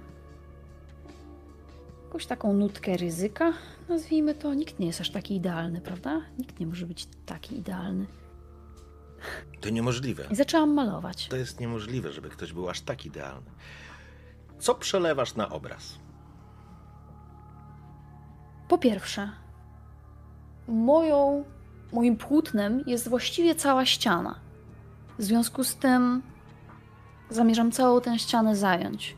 Mam czas, nie spieszę się, ale pierwsze co robię, to biorę taki wielki, największy jaki mam, pędzel, maczam go w, jeśli jest to właściwie w wiaderku, ale tak czy siak, brudę go po prostu czarną farbą i pierwsze co robię, to rysuję taką grubą kreskę wzdłuż tej ściany. Poziomą, długą kreskę. Na samym środku. Bo to jest ta kreska, która będzie oddzielać dwie części tego, co ja chcę dzisiaj pokazać. A tymi dwoma częściami będzie w pewnym sensie odbicie tego, co, co widzę tutaj i odbicie tego, co reprezentują sobie, sobą ci wszyscy ludzie, którzy się tutaj kręcą. Ja będę rysować miasto. Będę rysować lustrzane odbicie. Jedno miasto, które będzie wznosić się powyżej tej kreski, i drugie w lustrzanym odbiciu poniżej jej. Jedna część tego obrazu będzie na pewno zdominowana przez to, co widzimy na co dzień. To, do czego nie zawsze chcemy się przyznać, to, od czego najchętniej chcielibyśmy uciec. To wszystko, co też jest obecne w życiu tych ludzi. Szarość, smutek, choroba, problemy, jakieś trudności, kłótnie, wściekłość, żal, złość, agresja. To wszystko będzie się znajdować na tej części. Ale kiedy spoglądam na tą kobietę z tyłu, widzę też to dziwne, dziwne światło i zaczynam malować miasto ze szkła. Lustrzane odbicie tego, które, które jest po górnej stronie. Szklane, strzeliste wieże, ale strzeliste w zupełnie inną stronę, nie w górę, lecz w dół. Wielkie, pionowe okna zakończone szpicami, powiewające flagi w bieli. Słońce które tym razem świeci od dołu, nie od góry. To słońce pokazuje nam wstający świt, budzące się życie. To, to, do czego tak wielu z nas dąży i nie może tego osiągnąć. To szklane miasto, w którym każdy z nas chciałby być, absolutnie nie może do niego sięgnąć. A tam, po drugiej stronie tej ściany, na górze, będzie zachodzić nad mrocznym miastem krwawy księżyc. I on będzie powoli krył się za chmurami, oblewając tą krwistą czerwienią. Nie wiem skąd mi się ona wzięła, ale oblewając ją, oblewając tym kolorem mury, te szare, odrapane, dziwaczne, powykręcane mury. Te smutne wieżowce, te bloki z pustymi, powybijanymi oknami, takimi jakby. jakby tutaj już nikt nie mieszkał. Jakby pożarły ich te emocje. Mhm. Bo do tego właśnie prowadzą te emocje. I w którymś momencie Lena się orientuje, że ona właściwie część z tego wywodu mówi na głos. Do tego prowadzą te emocje. Do tego to prowadzi. Mhm. Jeżeli dacie się pożreć przez złość, przez wściekłość, przez agresję, to jest to. To jest to, jak skończymy. I, I nie jest, o to chodzi. I to jest moment, w którym jakby całkowicie pochłonięta Absolutnie. Malowaniem, właściwie dyskusją z samą sobą, tłumaczeniem, trochę sobie, trochę widowni, która się zebrała, ale to jest taki moment, w którym w pewnym momencie łapiesz ten ja kontakt używam z. Pędzli, ja używam rąk, ja w ogóle okay. jestem, jestem całkowicie w tym, w tym zatracona, ale tak, w którymś momencie orientuję się, że mówię na głos, orientuję się, że oni tam są prawdopodobnie. Tak. I to jest ten moment, w którym również po raz pierwszy dostrzegasz Chloe, teraz już wiesz, że była to Chloe, która stała obok, paląc tego papierosa w lufce tak jak powiedziałeś, powiedziałaś, ona jest nienaganna. To znaczy, nigdy nie widziałaś perfekcyjnej osoby. Perfekcyjnej osoby. Nawet edytory nie dają możliwości stworzenia tego, jak wygląda Chloe Moro. I najcudowniejsze w tym jest, bo ja ci mówię to, co czuje Lena w tym momencie, kiedy na nią patrzy, to jest kobieta, to, to być może nie, nie chodzi o pociąg seksualny, ale chodzi o to, że po raz pierwszy Lena widzi osobę tak idealną w tak nieidealny sposób. Ona jest w naturalny sposób idealna. Nawet nierówno zaczesany kosmyk, który wygląda tak, jakby był nierówno zaczesanym kosmykiem, pracuje na jej wygląd, na jej osobowość. On jest perfekcyjny. Tak, On ale to ma jest... się tam znaleźć. Dokładnie tak. I ona jakby ten czar czy urok roztacza wokół siebie. Nie sposób na nią nie patrzeć. Jest jasno-bordowa spódnica, która podkreśla każdy element jej figury, przepasana wąskim paskiem. Jest rozporek odsłaniający część uda, ale w idealnym momencie się kończy i w idealnym momencie się zaczyna. Nie ma tam nic wulgarnego, ale powoduje, że jest idealna.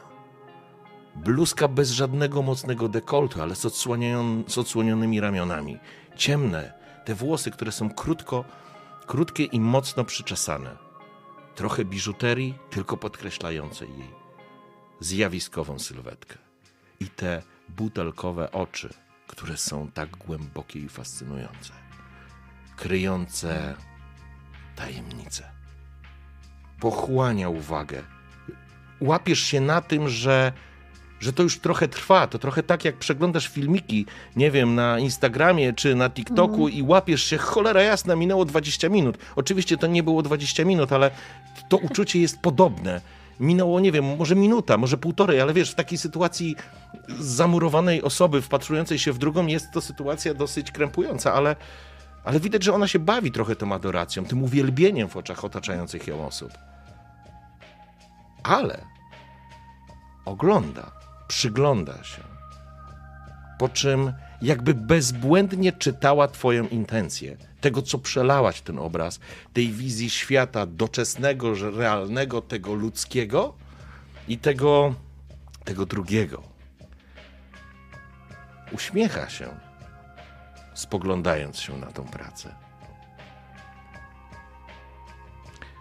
To, co boskie i to, co ludzkie. Piękna praca, panno Has. Dziękuję. Przepraszam, jest. Przepraszam, musiałam się zupełnie zamyślić. Pani. Słyszałam, jak ktoś mówił do pani e, Chloe, ale tak, nie dosłyszałam mów mi nazwiska.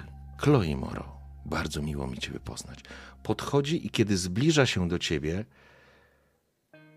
to jest Nie wiem, jakby ci to dokładnie opisać, ale to jest poziom fascynacji albo obcowania z bytem nie z tej ziemi i, i nie rozumiesz tego, bo to nie jest naturalne. Absolutnie nigdy w życiu się z czymś takim nie, wiesz, nie spotkałaś. Człowiek ma ja fascynację. Już wcześniej miałam wrażenie, że ja maluję coś, co ona widziała na własne oczy. Zarówno ten pierwiastek zupełnie przyziemny, dosadny, brutalny, ludzki, jak i ten boski, ten niesamowity. I ja teraz to widzę tym bardziej. Spoglądam i po prostu brakuje mi słów. Czuję, że moje emocje są w jakimś zupełnie innym i niezrozumiałym dla mnie miejscu. Ja nie wiem, co się dzieje. Jest ich tyle, że są dla mnie takim kłębowiskiem, którego ja nawet nie potrafię rozplątać i zinterpretować. Chloe powoduje, że czas się zatrzymuje, że ta fascynacja, wszystko się, że tak powiem, kłębi w głowie, jakbyś nagle była pijana, jakbyś była pod wpływem jakichś środków. To, że ona rozumie i absolutnie rozszyfrowuje, interpretuje Twoją pracę, Twoją sztukę, dokładnie to, co chciałaś powiedzieć. Pamiętasz, że mówi jednak na końcu, kiedy rozmawia z Tobą, Ty nie do końca nawet pamiętasz tę rozmowę. Mm. Wspomina tylko, że czegoś brakuje w tym obrazie, że on musi zostać dokończony.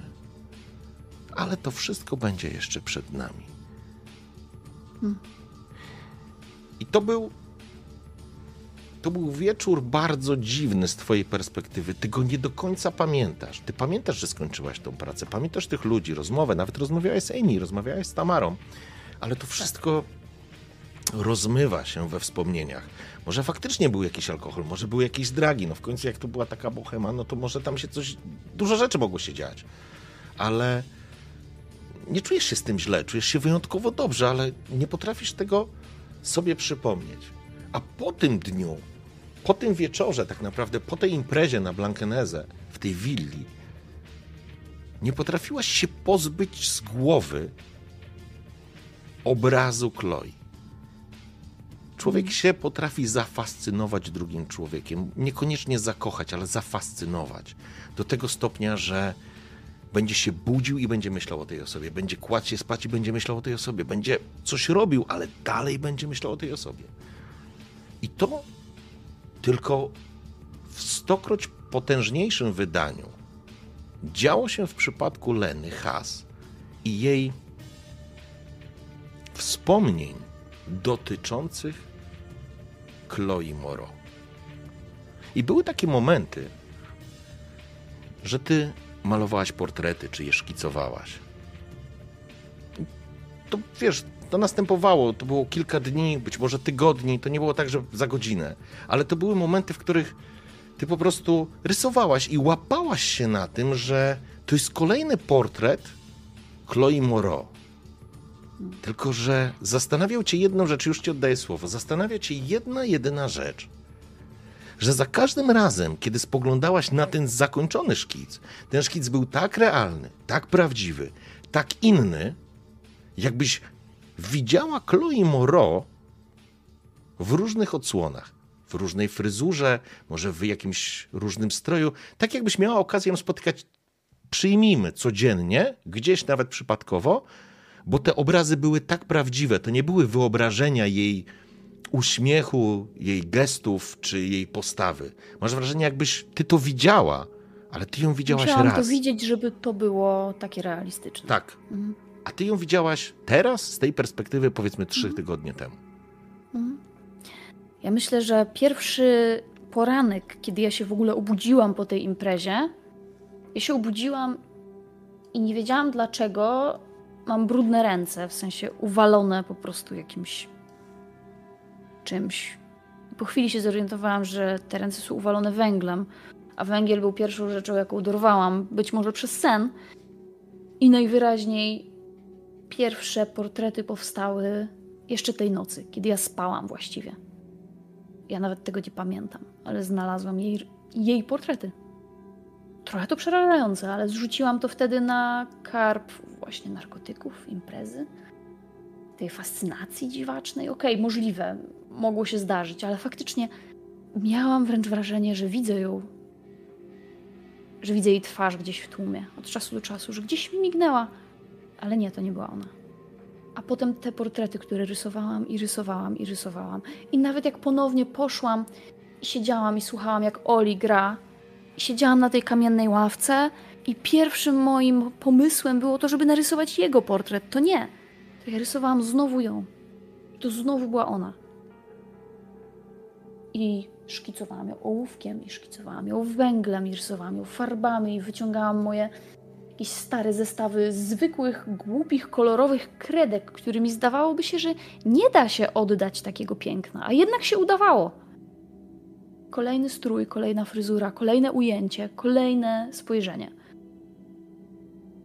Przodu, z profilu, z tyłu, zbliżenie na twarz, zbliżenie na oczy, zbliżenie na dłonie. Nawet rysując same dłonie, ja wiedziałam, że to jest ona. Nie mogłam jej wyrzucić ze swojej głowy. Każda kobieca twarz, która powstała w tym okresie mojego życia, to była jej twarz. I to był jeden z takich wieczorów, dobrych kilka tygodni po, po tej imprezie na Blankenese. Może nawet z półtora miesiąca, może dwa. To nie jest już istotne z tej perspektywy. Ale to był moment, w którym Przyjmijmy, że byłaś przed tym ratuszem, słuchając Oliego. I kiedy usłyszałaś dźwięk szpilek, które delikatnie uderzają obcasem o brukowany plac, wiedziałaś, że obok ciebie pojawi się Chloe. I przez chwilę jakiś taki szyderczy uśmiech pojawił się w twojej głowie, czy, czy to już twoje fantazje popychają cię do halucynacji, czy ona faktycznie stoi przed tobą. I, i to był Pierwsze wieczór. były perfumy, wiesz? Pierwsze były perfumy, które ja poczułam, bo ja się nie obróciłam. Ja wiedziałam, że to są jej kroki, ale miałam takie poczucie, że jak się obrócę i to nie będzie ona, to to będzie najgorsze rozczarowanie tego wieczoru. Zdecydowanie. A nie wiesz skąd doskonale znasz te perfumy. Doskonale je znasz i, tak. i ty nawet je gdzieś tam sprawdziłaś, ale chodzi o to, że, że nie miałaś prawa ich znać. Może rozmawiałyście, ale było wtedy tak dużo ludzi. Mm.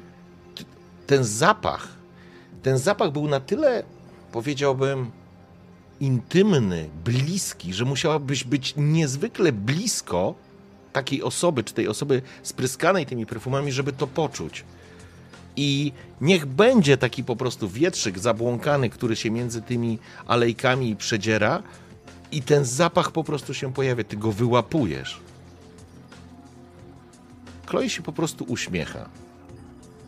Przejedziesz się ze mną? A w jej oczach wyczytałaś obietnicę. Mam tylko głową. Odwracam się do Oliego, kiwam jemu głową. Zabieram swój szkicownik i odchodzę razem z Chloe.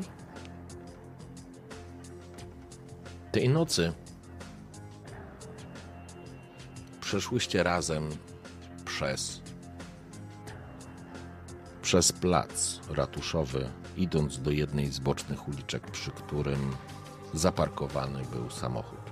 Szofer otworzył wam drzwi. Weszłyście do środka i jakby ona nawet specjalnie, to znaczy inaczej, ona nawet nie rozmawiała, nie opowiadała. To, to, nie, to już od początku było inne, inaczej, dziwnie, jakoś tak. W normalnej sytuacji ktoś normalny by się zastanowił, o co chodzi, ale dla Leny absolutnie nie było tutaj żadnych znaków zapytania. Co więcej, czułaś się na tyle bezpiecznie i znajomo, że nie było w tym żadnego problemu. To było w domyśle. To jest tak, że ja nie potrzebuję rozmawiać z kimś, kogo znam bardzo dobrze, prawda? Tak jest, że można iść koło siebie i. I choć mogłoby się o czymś rozmawiać i zadawać jakieś pytania, to przecież nie trzeba, a i tak jest dobrze. Samochód przejechał przez całe miasto, aby ostatecznie dotrzeć do Blankenese, do willi, której była impreza. Chloe weszła razem z tobą do środka. Willa była opuszczona w takim znaczeniu, że nikogo tam po prostu w środku nie było. Zapaliło się światło, które było lekko przygaszone, ale zauważyłaś, że na twój obraz, ta ściana, ten obraz, który namalowałaś, on cały czas jest dokładnie w tym samym miejscu. I są ustawione takie lampy, takie Jupitery, które po prostu oświetlają ten obraz. Chloe podeszła do ciebie, uśmiechnęła się, znowu poczułaś ten zapach. Jej obecność jest czymś absolutnie wykraczającym poza jakiekolwiek, jakąkolwiek skalę poczucia bliskości, emocji, jakiegoś pożądania, jakiegoś, jakiejś fascynacji. Ta fascynacja chyba jest najlepszym określeniem. Ona obraca się do ciebie. Nadszedł czas, Leno, żebyś dokończyła ten obraz. Zabrakło tu jednej małej rzeczy. Powiedz, czego brakuje, ja z chęcią. Brakuje Ja mi, z chęcią to Leno, namaluję. ciebie na tym obrazie. Gdzie pojawisz się, Leno, albo gdzie chciałabyś się pojawić? Hmm. Uśmiecha się Oj. do ciebie. Wiesz, wiesz, że ja chciałabym pojawić się wszędzie. Wiesz, że ja chciałabym zobaczyć wszystko. Ty wiesz, że chciałabym, kiedy już wszystko zobaczę, móc pokazywać to światu. Nie ma dla mnie i nie pragnę niczego mniej.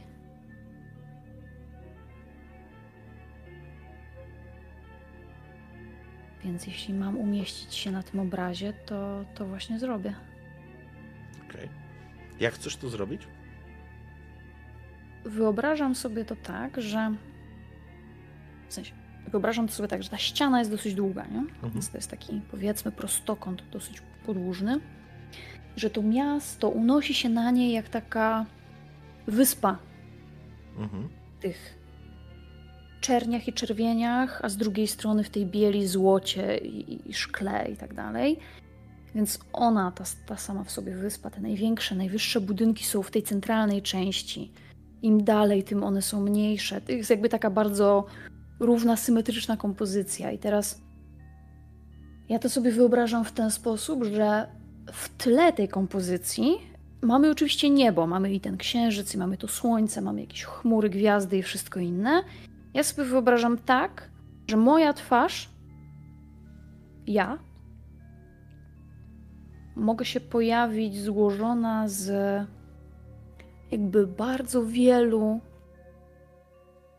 kolorowych, załóżmy, kolorowych odbić moich palców. Y, Są tutaj farby? Zakładam, że są. Rozglądam się, szukam, czy jest jakaś płachta. Myślę, że może być jakaś taka płachta malarska, nie? żeby coś tam się nie zachlapało.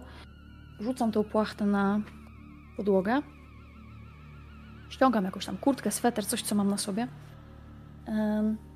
Biorę te farby i wylewam je po trochę, po trochę na tą płachtę i zaczynam maczać w nich dłonie. Po prostu robiąc takie tęczowe, zamieszane po prostu wiry tych kolorów. I wkładam tam dłonie w tą farbę Mhm. I mając te wszystkie kolory na sobie, na dłoniach, spoglądam na ścianę i jakby nie wiem, czy ja to dobrze wytłumaczę, ale spróbuję. Są tacy artyści, którzy tworzą obrazy właśnie z takich malutkich części, że na przykład malują jakimiś drobnymi kreseczkami. Kiedy się przyjrzysz, to ten obraz jest złożony z tysiąca takich malutkich Mhm. kreseczek, a tak naprawdę tworzy czyjąś twarz, albo Mhm. pod jakimś odpowiednim kątem, na przykład jakieś tam metalowe elementy są umieszczane, żeby Mhm. pod kątem wyglądały jak twarz Elvisa na przykład. Nie? Okej. Wiesz, teraz wyobrażam to sobie w ten sposób, że właśnie z takich maciupeńkich tych odcisków moich palców właśnie, ja w tle tego miasta tworzę Twoją twarz. Mhm. Ale też nie mogę się oderwać od tego, że przez ostatnie dni, tygodnie cały czas, cały czas malowałam tylko i wyłącznie twarz Chloe. Więc ja myślę, że moja twarz częściowo będzie zarówno w tle tego ciemnego, mrocznego miasta, jak i tego świetlistego, mhm. ale druga połowa tej twarzy będzie miała już zupełnie inne włosy i zupełnie inny wyraz i będzie bardziej przypominała Chloe. Że to będzie twarz kobiety składająca się jakby z dwóch części, które właśnie tam w tle, w tym takim tęczowym, dziwacznym, tej dziwacznej wizji, która jakby wyłania się z za chmur, spogląda po prostu na to miasto i obejmuje całe to miasto wzrokiem. ja myślę, że w całym tym procesie ja również zostawiam ślady tej kolorowej farby i na swojej twarzy, i na swojej szyi, i na swoich rękach. Mhm. Że jakby staje się po części tym, co próbuję, co próbuję przekazać. Spoglądam na Chloe, spoglądam na nią raz po raz, mhm. zastanawiając się, czy robię to, czego ona oczekiwała, czy robię to, co ona chciała, żebym zrobiła. I próbuję rysować siebie, a jednocześnie, a jednocześnie maluję ją. I maluję siebie, i maluję ją. Ona się zbliża do ciebie, dotykając twoich dłoni, patrząc się głęboko w oczy. Ta mhm. butelkowa zieleń jest tak dojmująca, tak głęboka. Nie musisz spełniać moich oczekiwań. Pamiętaj, że najpiękniejszą rzecz, rzeczą, jakiej możemy doświadczyć, to tajemnica. Ona jest źródłem wszelkiej prawdziwej sztuki i nauki. To jest moment, w którym obecność tak bliska, chciałbym powiedzieć, że czujesz jej oddech i czujesz jej oddech. Czujesz jej ciepłą dłoń. Mhm. Czujesz jej. ją po prostu. Jest tak oszałamiająca. Ona uderza w ciebie z jakąś taką siłą. Kurczę, to jest po prostu siła wodospadu. To jest coś, co cię zwala z nóg, Lena. To jest coś, co po prostu... To nie jest tak, że ty tracisz tym momencie świadomość albo coś cię boli. Absolutnie nie. Masz wrażenie, jakbyś dostała w cudzysłowie złoty strzał, bo to cię nie zabija, chociaż w pewnym sensie, ale chodzi o to, że element, w którym, moment, w którym ty się teraz łapiesz, ona cię uwalnia od absolutnie całkowicie swojej cielesności. Ty nie czujesz bólu, ty czujesz jakieś ekstatyczne uniesienie, ale to nie jest nic związanego z seksualnością. Seksualność przy mhm. doświadczeniu tego, co w tym momencie doświadcza Lena, jest w ogóle, w ogóle niczym istotnym, niczym ważnym. To jest poziom jakiegoś totalnego rozwalenia na atomy i złożenia ponownie. Lena nie mogła wiedzieć, że tu, w tej willi na Blankenese, dokończyła obraz i określiła swoje życie i zakończyła swoje życie. Bo w pewnym momencie to rozszczepienie, rozerwanie na tysiące elementów i atomów wprowadziło pewien ból, który odczuwałaś w każdym skrawku swojego ciała i swojego umysłu. Pewien ogień, który zaczął cię palić, który później zaczął dogasać. A w powietrzu uniosła się cisza i ciemność. I to był najpiękniejszy moment, w którym mogłaś się znaleźć, mogła się znaleźć Lena. W totalnej próżni. Zaczęłaś doświadczać świata na poziomie, który, który dla ciebie do tej pory był absolutnie niedostępny. Ja wiem, że to brzmi jak abstrakcyjne pierdolenie, ale Nie wiem, jak opisać śmierć, ale zakładam, że w pewnym momencie następuje ukojenie i spokój. W pewnym momencie nic nie jest istotne, a my dostrzegamy coś, czego nie mogliśmy dostrzec. Przynajmniej tak to sobie wyobrażam. I to jest moment takiego kompletnego spokoju. Tafli jeziora niezmąconej najmniejszą falą. Ciszą, spokojem, relaksem, oderwaniem od czegokolwiek to jest milion myśli na sekundę i brak żadnej myśli. To jest brak jakichkolwiek hamulców i otwarte drzwi do każdej możliwości wizji, jaką mogłabyś sobie wyobrazić.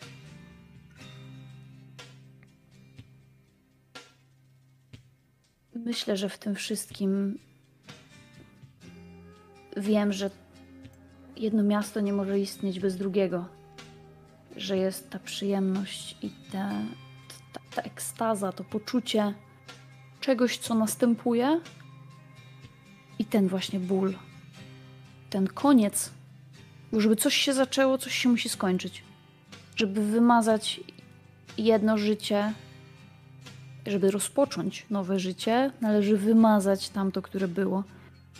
Więc ja też nie wiem, jak opisać śmierć, ale zakładam, że Lena nigdy nie była bliżej stania się częścią swojego dzieła. Tego, co mhm. widziała i co przelała na tą ścianę. Myślę, że ona odczuwała to wszystko tak, jakby teraz właśnie patrzyła na to miasto, teraz właśnie w nim była. Mhm. To było. To było zlanie się i stanie się jednością z Chloe i z tym właśnie światłem i z tym tą boską cząstką tego miasta, a jednocześnie przewaliło się przez nią wszystko to, co wiedziała, co znała, całe jej życie, cały ten ból, cała ta śmierć, wszystko to, co tam miało miejsce. Ona to poczuła. W tamtym momencie. W tamtym momencie wiedziała, że jest jednością. Tak.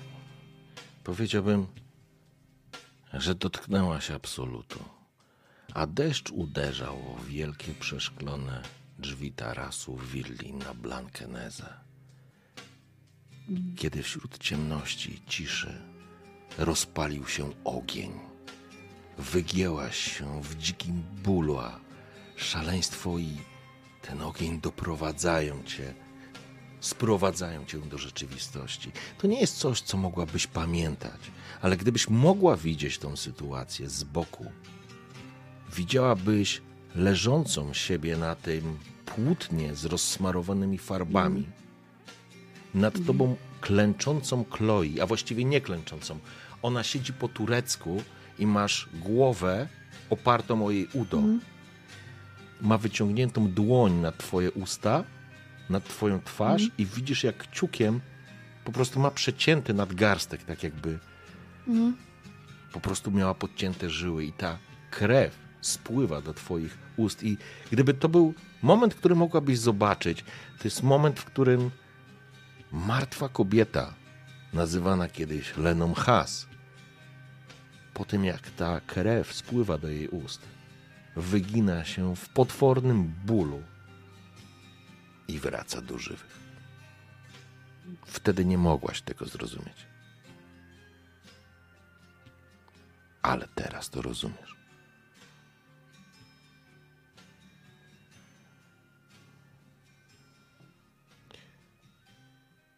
Przepraszam panią, za 20 minut będziemy lądować. Czy może jednak chciałaby pani coś, czegoś się napić, a może coś przekąsić? Ta sama stewardessa która wyrwała cię z tego wspomnienia? Wie pani, nie, ja w podróży trochę się stresuję, więc nie, nie, nie, nic dla mnie. Dziękuję. W porządku. Będziemy informować, jak będziemy się zbliżyć do lotniska. Kobieta odchodzi. A ty siedzisz na fotelu, przypominając sobie sytuację z Chloe.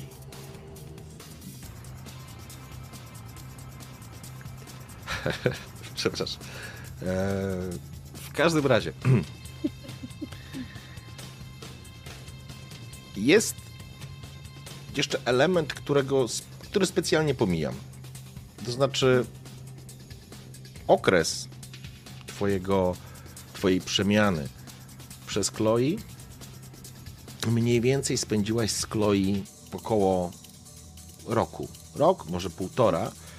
I jakby oficjalnie było wiadomo, że Chloe stworzyła swoją, że tak powiem, kolejnego Kainitę spokrewnioną. Miała na to zgodę, więc nie ma żadnego problemu, ale musiałaś przyswoić pewien zakres wiedzy, etykiety, informacji, mhm. zanim zostaniesz oficjalnie przedstawiona księciu tego miasta. I Chloe oczywiście się tym zajmowała. Jakby ten element zostawię, bo to różne rzeczy się tam po prostu mogły wydarzyć. One w tym momencie nie są istotne. To jest taki, powiedzmy, okres tak. przygotowawczy dla Twojego nieżycia. Ale jest jeszcze jedna rzecz, do której chciałbym wrócić. No wiem, która. Bo to jest ten moment, w którym, że tak powiem, te wspomnienia się cały czas mieszają. I ty, kiedy pani stewardesa powiedziała, że no, za 20 minut będziecie lądować, masz jeszcze jedną rzecz w głowie, którą bardzo chciałaś zrobić. Trochę odruchowo, trochę odruchowo sięgasz do swojej jakiejś torebki czy plecaka. Co ma przy sobie. Lena? Plec? To jest bardziej elegancka? Bo ja Teraz nie pamiętam. myślę, że ma torebkę. Teraz okay. myślę, że ma torebkę. Generalnie na co dzień zależy od celu. Czuję się bardzo dobrze z plecakiem, ale jak trzeba być eleganckim i tak dalej, torebka, pff, żaden problem. Okej. Okay. Więc sięgasz do torebki i wyciągasz coś, czego dawno nie widziałaś. Coś, co przez początek Twojego pobytu na tej cholernej prowincji w Burgundii spoglądałaś co noc. Później wiedziałaś, że przyjdzie na to czas. Przyjdzie na to czas, żeby się dowiedzieć, żeby sprawdzić. Ale teraz, kiedy zostaje ci niespełna 20 minut do lądowania, wiesz, że jesteś bliżej tego celu niż kiedykolwiek wcześniej wyciągasz zdjęcie. Zdjęcie, które jest takie polaroidowym zdjęciem, które wyciągnęłaś z pewnego portfela. Zdjęcie, na której znajduje się czwórka osób. Uśmiechnięta dwójka młodych ludzi z dwójką dzieciaków. Na samym zdjęciu oczywiście nie widać krwi ale z drugiej strony ta krew jest widoczna. Widać twoje odciski palców i wiesz, że to są twoje odciski palców. Widać zaplamione, plam, zaplamione plamy. Widać plamy po prostu krwi. I ty wiesz, że to jest krew Moniki Fuchs. Mm. Tak, to jest jej krew. Krew, którą ubrudziłam to zdjęcie wyciągając je z portfela, ale też myślę, że zdążyło się zachlapać już wcześniej, kiedy. Kiedy? I kiedy tu ci przerwę. Krew przeciekała przez. Okej. Okay. I tu ci przerwę, bo cofniemy się jeszcze w Twoją przeszłość. Mm. Leno Has. To był zły dzień. A właściwie noc. Wiedziałaś od początku, że ten dzień jest zły. Mhm. Właściwie noc. Cały czas się na tym łapiesz, że mówisz dzień, a właściwie w dzień to już dla ciebie dzień jest poza twoim zasięgiem. Ale to był ten dzień, w którym, właściwie noc, w którym miałaś przygotować przedstawienie w swojej małej galeryjce dla tej grupy najbliższych ci fanów, nazwijmy to w ten sposób. Mm. To Prywatny performance. Tak. Oni, oni wiedzą o co chodzi, oni dostają zaproszenia, oni przychodzą. To jest show, jakiego nigdzie indziej w mieście się nie obejrzy. Dokładnie. To było mniej więcej rok i kilka miesięcy po tym, jak zostałaś spokrewniona. Jesteś już, powiedziałbym, formalnie nie jesteś jeszcze częścią społeczności, bo nie zostałaś przedstawiona księciu, ale Spotkanie z, księcy, z księciem ma się odbyć za kilka dni, dosłownie za kilka dni. Tam kwestia tej oficjalnej prezentacji to jest już tylko kropka na T, to jest tylko formalność, tylko chodzi o to, żeby cię przedstawić, żeby oficjalnie książę cię uznał wśród społeczności wampirów w Hamburgu jako potomka czy potomkini Chloe Moroi, kolejnego członka klanu Torrador. Uśmiechnęłaś się, kiedy zrozumiałaś, że Torrador to róża Uśmiechnęłaś się, kiedy przypomniałaś sobie kilka wersów Małego Księcia ze szpitala w Monachium. Może los już wtedy coś ci mówił. Ale ten wieczór był zły. Od początku. Bo rzecz jasna, wszystko szło zgodnie z planem. Wiedziałeś, że masz się nie wychylać, znałaś już zasady. Potrafiłaś żerować. Te spotkania mniej więcej były również po to, żeby w bezpiecznych okolicznościach, które były przedyskutowane i, i w jakiś sposób wyuczone albo przećwiczone razem z Chloe albo z, przy jej stawiennictwie, ty stworzyłaś sobie taką formułę zaspokajania swojego głodu. Także te spotkania były swego rodzaju koniecznością, ale przecież ty już jako artystka, która była w, pewien, w pewnych kręgach dosyć rozpoznawalna, no nie mogłaś zniknąć, nie? No wiesz, byłaś na fali. Ale to był zły wieczór. Nie było korzystne, ale tak. I zaraz powiesz, powiem, dowiesz się dlaczego. Ale zanim, to chcę, żebyś namaluj mi obraz w kilku słowach, jak wygląda ta galeria, jak jak ludzie, bo tam nie ma wielkich tłumów, tam jest kilkanaście osób nie. najbliższych jakichś, czy jak. Opisz mi, jak to wygląda. Generalnie to nie jest duża przestrzeń, ale można by powiedzieć, że są takie troszeczkę kręgi wtajemniczenia. Mhm. To jest tak, że ta galeria, nazwijmy to, z zewnątrz wiadomo o co chodzi. Jest, jest witryna i tak dalej. Tutaj nie ma jakichś krzykliwych szyldów ani innych rzeczy. Mhm. Jest recepcja, jest miejsce, do którego się wchodzi, tak jakby się wchodziło do jakiegoś rodzaju poczekalni. To nie oznacza, mhm. że tu siedzi recepcjonistka, bo najczęściej nikogo tutaj nie ma, ale jest taka takie małe pomieszczenie w takiej klinicznej bieli z taką srebrną ladą i z taką szarą kanapą, ale tuż zaraz, właściwie na wprost, jak się tylko wchodzi, są duże, ciężkie drzwi. To wszystko wygląda dosyć dziwnie, nie tak jakbyś się z tego spodziewał, bo to są takie industrialne, metalowe, surowe drzwi. I za tymi drzwiami kryje się właśnie wnętrze, wnętrze tego miejsca. To nie jest duże miejsce. To jest. Nie wiem, ile ono może mieć. Tyle, żeby te paręnaście osób, załóżmy, mogło się pomieścić swobodnie. Wyobraźcie sobie taką niewielką, niewielkie pomieszczenie galerii sztuki, nieduże, na kilkanaście osób maksymalnie. Ściany pomalowane na ciemny kolor. Ja myślę, że to jest w ogóle bardzo możliwe, że to jest w ogóle czerń i udrapowane na tych ścianach materiały, jakieś zasłony, jakieś takie ciemne, pluszowe w czerwieniach czy w zieleniach. To zależy, bo generalnie ten wystrój może się zmieniać. Jeżeli dzieje się tutaj coś, jeżeli dzieje się jakiś performance, tak to nazwijmy, najczęściej najlepszym miejscem do tego jest centrum tego pomieszczenia. Bez względu na to, czy stawiam tam sztalugę, czy proszę jedną z osób, które przychodzą, o to, żeby dla mnie pozowały. Czy to ja danego dnia jestem sztuką i to ja staję na środku tego pomieszczenia, wszystko dzieje się właśnie tam w centrum. To pomieszczenie ma sprawiać wrażenie, że jest przytulne, że jest ciemne i że tworzy jakąś taką atmosferę prywatności, bo osoby, które są tutaj zapraszane, to są sprawdzeni ludzie. To są ludzie, których ja znam, których ja kojarzę, którzy kojarzą mnie, którzy w jakiś sposób na to zasłużyli. Ewentualnie, zależy od dnia, od tygodnia, od miesiąca, tacy, którzy naprawdę dużo zapłacili, żeby tutaj przyjść. Mhm.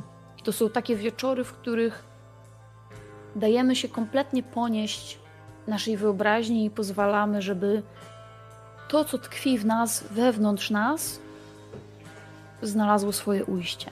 Mhm. I od tego pomieszczenia, za jedną czy drugą kotarą, są jeszcze jakieś małe drzwi. Małe drzwi, które prowadzą do jakiegoś technicznego zaplecza.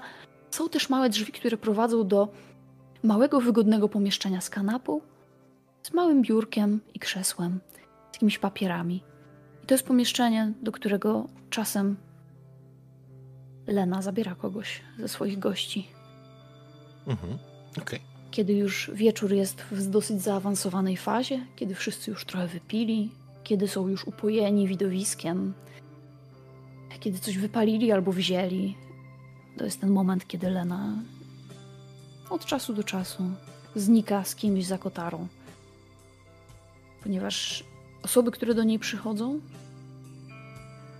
są też niezbędne jej do przeżycia. Zdecydowanie. Czyli to jest takie twoje bezpieczne miejsce, twój azyl, to jest takie miejsce, w którym nie mogłabyś oczekiwać, że wydarzy się coś złego. Nie, absolutnie. Ale to był zły wieczór. I wiedziałaś o Zła tym od początku. Zła noc. A dlaczego?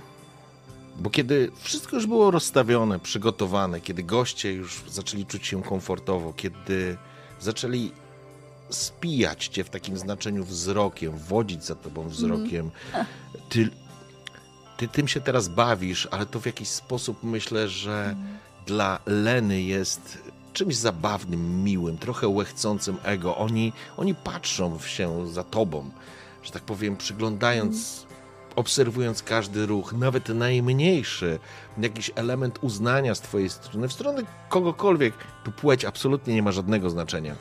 Hmm. Jest po prostu czymś niezwykłym. Zaczynasz rozumieć, w jakiej sytuacji, może nie do końca jesteś na tym etapie, ale rozumiesz mechanizm, jak bawiło się, jak bawiło to Chloe.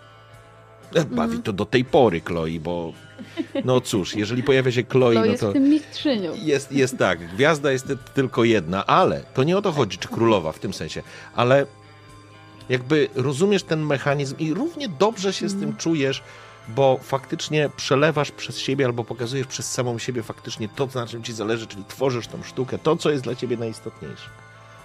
I w tym wszystkim, w tym momencie twojego nie triumfu, ale takiego dobrym czasie. Drzwi się otwierają. Nie wiesz jakim cudem, w jaki sposób, kto ją wpuścił. Ale dostrzegasz Teresę Walter. Twoją przyjaciółkę ze studiów.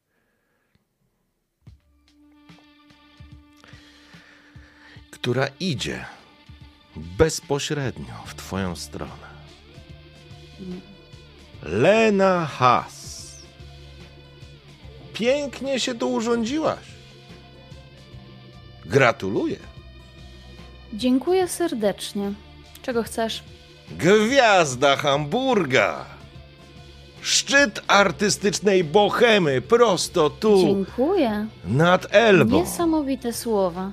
Lena Haas. Sama przyjemność przyjaciółka, która przyjaciółką tak nie jest. Wbiłaś nie mi nóż w plecy. Wyboru. Ty ona nie rozumie. Ona, ona jest tak mhm. wściekła mhm. albo tak naćpana. Ona, ty, mhm. Myślę, właśnie, że... jak ona wygląda? Czy ona wygląda dobrze, czy ona wygląda jakby wpadła tu przypadkiem, czy ona jest jakaś... Wiesz o co chodzi? Jak ona tak, wygląda? Ja myślę, że Czy ty... ma rozmazany makijaż, czy wygląda jakby właśnie wyszła z salonu kosmetycznego? Masz, masz świadomość, że... E Teresa, ona dalej jest w Hamburgu. Ona faktycznie nie skończyła mhm. tego, te, te, tego uniwersytetu, nie, nie skończyła e, studiów, ale ona prowadzi jakiś, ma jakąś swoją galerię. Ona również dalej maluje. Ona jest mhm. artystką mniejszego kalibru, ale dalej jest artystką, ale poznajesz ją, znasz ją na tyle dobrze. A teraz, teraz widzisz, czujesz na zupełnie innym poziomie percepcji, docierasz do niej i czytasz ją na zupełnie innym poziomie widzisz, że ona jest po prostu na jakimś, na jakimś speedzie, na jakimś haju. Może wciągnęła po prostu mhm. koki, jest przy tym wszystkim wściekła, przy tym wszystkim jest zazdrosna. Ty masz nadwrażliwość, ta moc twojej krwi, ona to tak. czyta. Ty, ty nie możesz specjalnie teraz korzystać jakby z mocy tych wszystkich dyscyplin, bo mhm. ten wieczór jest dla ciebie istotny, dlatego że ty potrzebujesz uzupełnić albo zabić głód. Mhm. I ona tu się pojawia i nie wiesz dlaczego, bo to jest pewien moment, w którym ona z siebie wyrzuca z siłą automatu całą serię różnego rodzaju zarzutów. To jest taki moment, w którym kurczę, mogłabyś się unieść ponad to i po prostu ją wyrzucić, ale nie wiesz dlaczego. Co cię sprowokowało? Co, co stanęło? Co mogłoby sprowokować Lenę Has? Pobawmy się w tą stronę. Ja nie, ja mogę odpocząć, już kończymy powoli, więc. Co? Co mogłoby sprowokować? Co musiałaby powiedzieć, żeby sprowokować Lenę? Ona by musiała. Hm. Żeby tak naprawdę, ale to naprawdę mnie sprowokować. Mhm. Kot Musiałaby, tak, oprócz tego, że mam kota na głowie, przepraszam bardzo serdecznie, ale kot się obudził i teraz, no, teraz będzie. Przynajmniej nie szczeka. Trudniał życie. Nie, nie szczeka. Teraz okay. się położy na środku, także mam nadzieję, że mnie nie rozłączy. Tak, Kocu, zdecyduj się. się. W lewo tutaj. czy w prawo. Połóż się, jasne. Super. No. Ja myślę, że to sprowokowało mnie mm, odniesienie do tamtej sytuacji z plagiatem że ona rzuciła jakimś tekstem w rodzaju. że ta praca była. była właściwie jak moja. Mhm. Że przecież. że przecież rozmawiałyśmy o tych pomysłach. Że to, że ty to namalowałaś, to nie ma żadnego znaczenia. Że właściwie równie dobrze ja mogłam to namalować. Okej. Okay. I że właściwie równie dobrze to mogli to rozstrzygnąć na, na moją korzyść. Ja myślę, że ja myślę, że to, że ona to powiedziała, sprawiło, że ja pozwoliłam jej mówić dalej. Wściekać się dalej. Że wiedziałam, że to nam tutaj zepsuje cały ten wieczór, że ja no, nie będę już w stanie odzyskać tej atmosfery, że nie będę w stanie się pożywić, że tutaj nic z tego nie będzie, ale ja po prostu dałam jej. Dałam jej spuścić tego napięcia, ile tylko ona chce. Zależy Pozwoliłam mi na jej tym... stanąć na środku. Mhm i po prostu wyrzucać ile chcę, tak jakbym chciała ją potraktować jak. jak jedno z dzieł. Patrzcie. Uosobienie wściekłości. W porządku. Zależy mi na tym, żeby ona uderzyła w taką nutę, w której Lena no. nie wytrzyma. A, że w ogóle nie wytrzyma? Tak, że nie pozwoli jej się po prostu wygadać, że pęknie jej. Czy to będzie ta kwestia plagiatu? Plagiat właściwie wyszedł mi na lepsze. Więc coś, czego ona by nie wytrzymała, Lena, to mogłaby być faktycznie kwestia jej siostry, tylko pytanie, czy Teresa by o tym wiedziała. Czy Teresa mogłaby wiedzieć? O, ja myślę, że Teresa cię nienawidzi szczerą nienawiścią od tamtego czasu, więc ona bardzo chętnie pewnie śledziła twoje życie. Mm.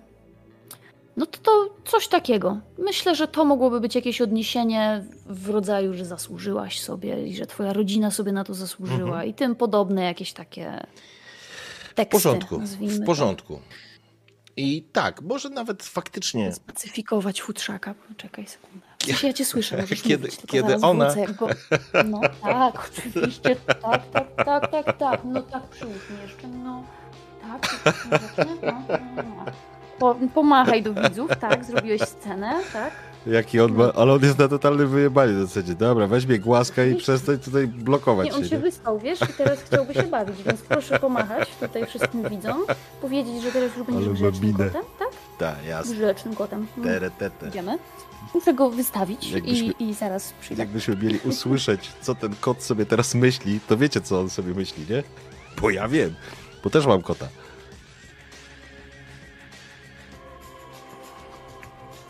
To jest kot, który właśnie żąda uwagi na pierwszym miejscu. Nie? Boże. To znaczy, kot nie żąda uwagi na żadnym innym miejscu, jeżeli nie jest to miejsce pierwsze. E, dobrze, słuchaj, e, dobra.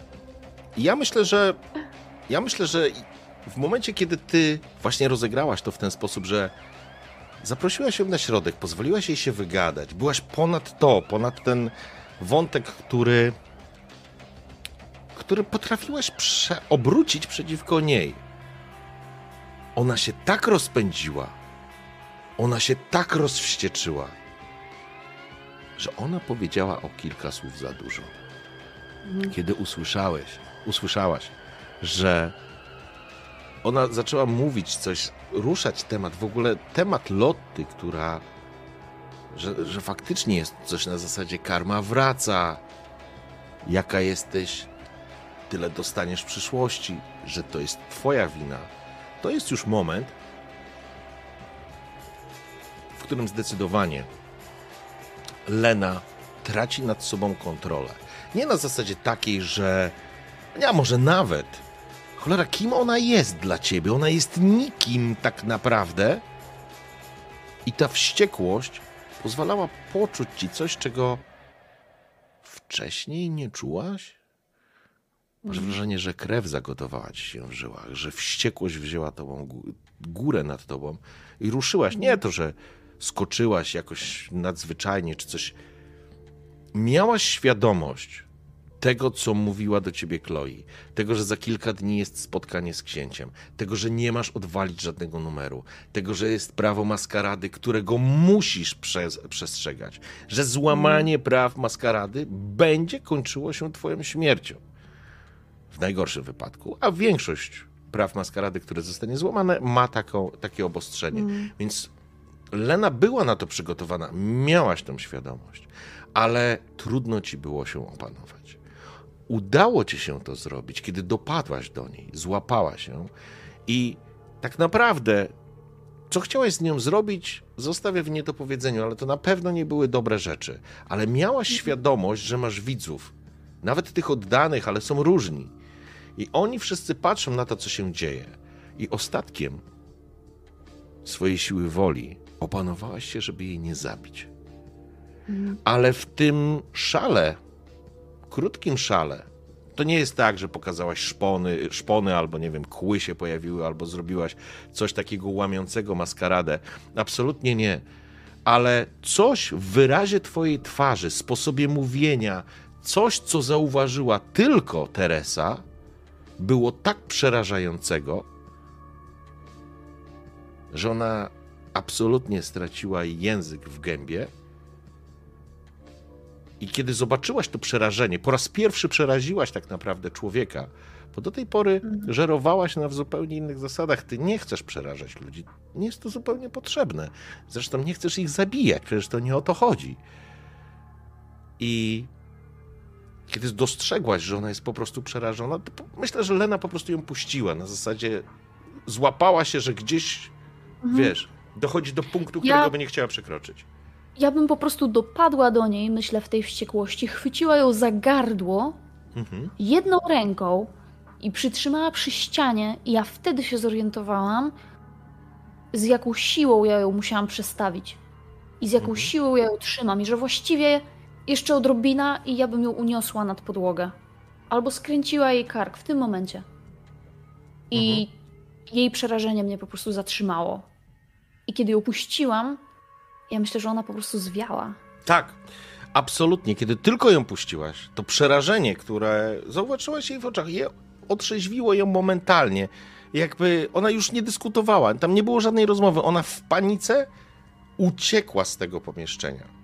Uciekła z tej twojej galerii, zostawiając cię samą z tymi ludźmi, którzy patrzyli, patrzyli na ciebie.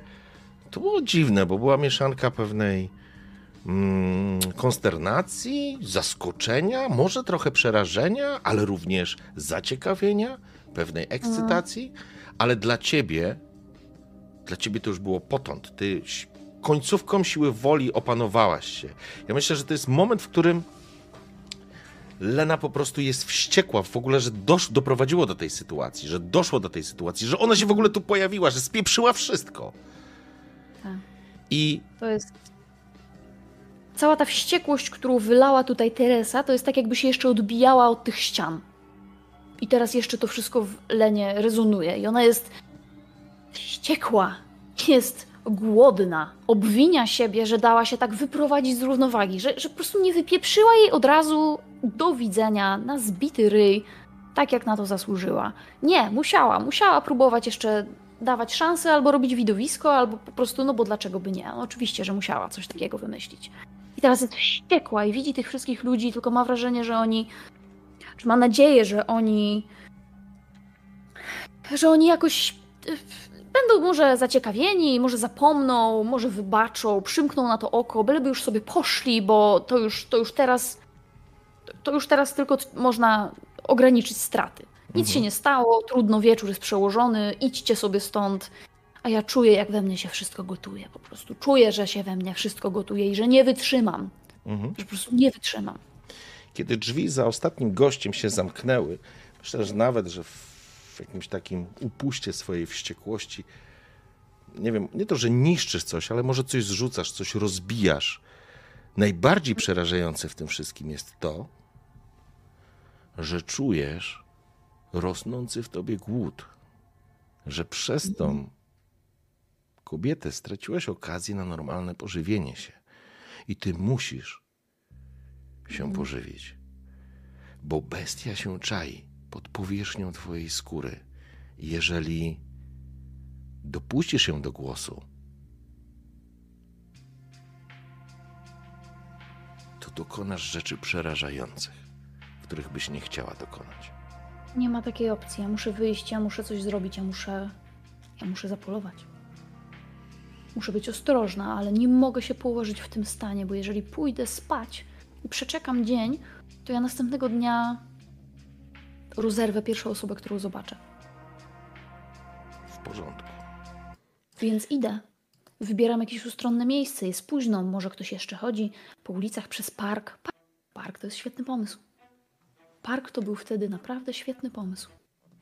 Zdawało się, że o tej porze mogą już tylko wracać jakieś, nie wiem, nastolatki z imprezy, coś podpici ludzie, może, może jakiś, no już od biedy, niech będzie bezdomny, który gdzieś tam przysnął na ławce. Przecież ja nie potrzebuję dużo. Tyle tylko, żeby się opanować. Ruszyłaś do parku miejskiego. Noc była ciepła.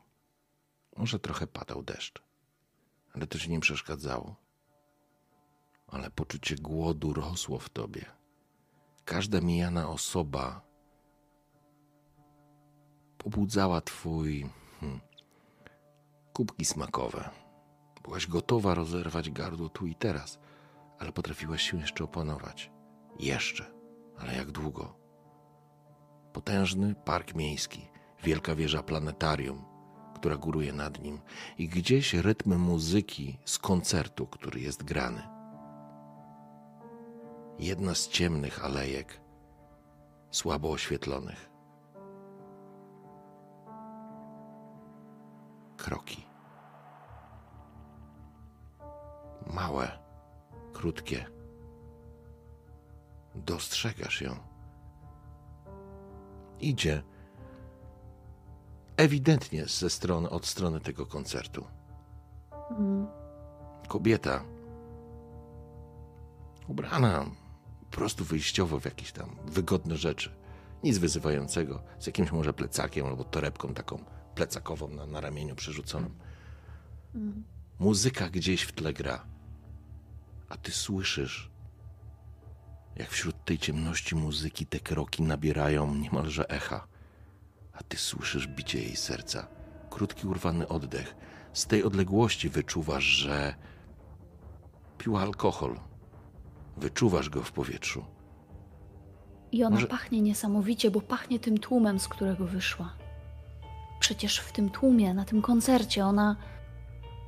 Ja czuję ten drobny, delikatny pot, zapach tego potu, który, który mhm. Y, rosi jej kark przez to perfumy, których używa, są jeszcze bardziej intensywne, a to, że się spieszy najwyraźniej z jakiegoś powodu, może musiała wyjść wcześniej z tego koncertu, to sprawia, że słyszę to bicie serca tym bardziej wyraźne, jak taki mały ptaszek w klatce, który się próbuje wyrwać. I ja wiem, że to są kroki tylko jednej osoby, że nie ma tutaj nikogo z nią. I to tylko podbija tą chęć, tą żądzę, która gdzieś rośnie tą dzikość, która się pojawia, której wcześniej nie znałaś, tą obecność tego czegoś, co po raz pierwszy czujesz. Czułaś pragnienie, wiesz co to znaczy, palący głód, który, który jakby miał własną świadomość. Ale teraz ona tam idzie, a ty. A ty czujesz, że musisz. To jest moment. Cisza. Porywasz ją tak naprawdę, próbując. Nie, próbowałaś zrobić to w normalny sposób ale już wiesz, że nie możesz. Wiesz, że to coś napędza cię do działania, do niezwlekania, do podjęcia decyzji tu i teraz. Jakiś pierwotny głód, bestia, coś, co tkwi w tobie, coś, co jest namacalne, coś, co przejmuje nad tobą kontrolę, Leno Has. Nigdy mm. wcześniej tego nie czułaś, ale rzuciłaś się jak, jak łowca, jak, jak dziki wilk. Na kobietę Ona nie miała szansy. nie miała żadnej szansy. Plecak gdzieś pada na ziemię, kiedy ty wpadasz z nią, tak naprawdę z... Ona została Ja zmieciona ją z tej ścieżki. ja ją tak, ja ją ściągam ją po prostu ze ścieżki, to jest park, tu są jakieś krzaki, ja ją po prostu ściągam taką resztką świadomości, wiedząc, że może, może na środku ścieżki to nie jest dobry pomysł, że ten koncert gdzieś tam dudni, że tam gdzieś jeszcze słychać głosy, jakieś krzyki, śpiewy, muzykę, więc ja ją po prostu ściągam za te ciuchy. Ja nawet nie wiem, czy ona krzyknęła. Nawet nie wiem. Nie mam pojęcia, tego nie pamiętam. Jedyne co pamiętam to to, że ciągnęłam ją, że właściwie od razu, jeszcze kiedy ściągałam ją z tej ścieżki, zatopiłam w niej zęby. A potem? Potem czułaś jak, jak jej krew. Jak jej wita rozpływa się po twoich ustach, ale to jest takie dzikie, to jest takie brutalne, to jest takie agresywne. To nie jesteś ty, Leno Has. I masz przebłyski świadomości, że to nie jesteś ty. Ty tego tak nie robiłaś. Pijesz, słyszysz jak ona jęczy, ale nie jęczy jak w ekstazie. To nie jest jęk ekstazy, radości. Często gęsto przecież już pożywiałaś się. Wiesz, że te pocałunki sprawiają uniesienie ekstatyczne porównywalne do jakichś odlotu na dragach, jakiegoś wstępu do trochę dziwnego seksu, ale mimo wszystko coś pozytywnego. Ofiary nigdy nie miały traumy. Ale to, co widzi Monika Fuchs, na kilka sekund przed swoją śmiercią jest przerażające, a ty widzisz jej rozszerzone oczy. Ona nie ma jej, to jest niemy krzyk, ona nie ma siły wrzeszczeć, ale w jej przerażonych oczach widzisz wszystko, niemalże odbijającą się w jej oczach swoją sylwetkę. Ja ją rozrywam. Ja ją po prostu rozrywam. We mnie się gotuje wściekłość, gotuje się ta złość wzbudzona przez Teresę, gotują się te wszystkie słowa, które ona mi, które ona mi nawrzucała. We mnie się gotuje głód i gotuje się bestia i ta bestia po prostu nie idzie na kompromisy. Ta bestia nie bierze jeńców. To, że ja spijam tą krew, to jest jedno, ale patrząc w jej oczy, w których odbija się ta bestia, którą ja teraz widzę, to mnie nie zatrzymuje. To mnie nie zatrzymuje przed rozerwaniem jej gardła. To mnie nie zatrzymuje przed zostawieniem swoich ugryzień w kilku jeszcze innych miejscach, które z jakiegoś powodu mnie przyciągnęły. To nie zatrzymuje mnie przed tym, żeby rozorać jej ciało pazurami. Po prostu istnieje tylko krew. To, co się wydarzyło w miejskim parku niedaleko planetarium w Hamburgu, to był moment, w którym po raz pierwszy w życiu, a właściwie nie życiu, Lena Haas uległa swojej bestii. I ty masz tylko takie powidoki tego, co się działo. Nie pamiętasz tej sytuacji, bo kiedy, kiedy pożywiłaś się, kiedy dotarło do ciebie, gdzie jesteś, co się dzieje, to wyobraź sobie, że jesteś w jakichś krzakach, nieopodal tej ścieżki, zupełnie niedaleko. Jeżeli ktoś tam szedł, to nie sposób, żeby tego nie zauważył. Chociaż tobie mogło się wydawać, że to jest całkiem niezła skrytka.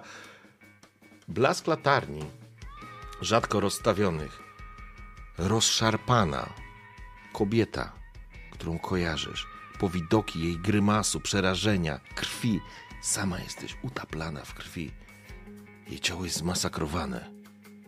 Ale pierwszy raz w życiu, nie życiu. Pierwszy raz w życiu zaspokoiłaś głód. Całkowicie. Jesteś w pełni nasycona. To jest coś kojącego, bo bestia usnęła jak dziecko. Ale teraz, kiedy bestia śpi, ty, Leno Has, musisz poradzić sobie z konsekwencjami jej czynów.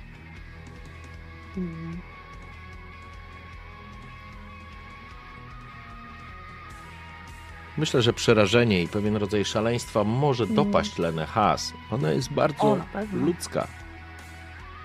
Lena ma niewiele myśli w tym momencie. Oprócz tego, że wie, że gdyby się okazało, że ktoś był na tej ścieżce, I gdyby ktoś ją widział, i gdyby ktoś teraz przyszedł i powiedział, że zasługuje na śmierć za to, co zrobiła. Gdyby ktoś teraz przyszedł i dźgnął ją nożem, rozdarł jej gardło, ona, ona by się nie broniła, bo ona by wiedziała, że zasługuje na to. Ten haj, na którym jest, jest niesamowity, ale ona doskonale wie i widzi, co zrobiła.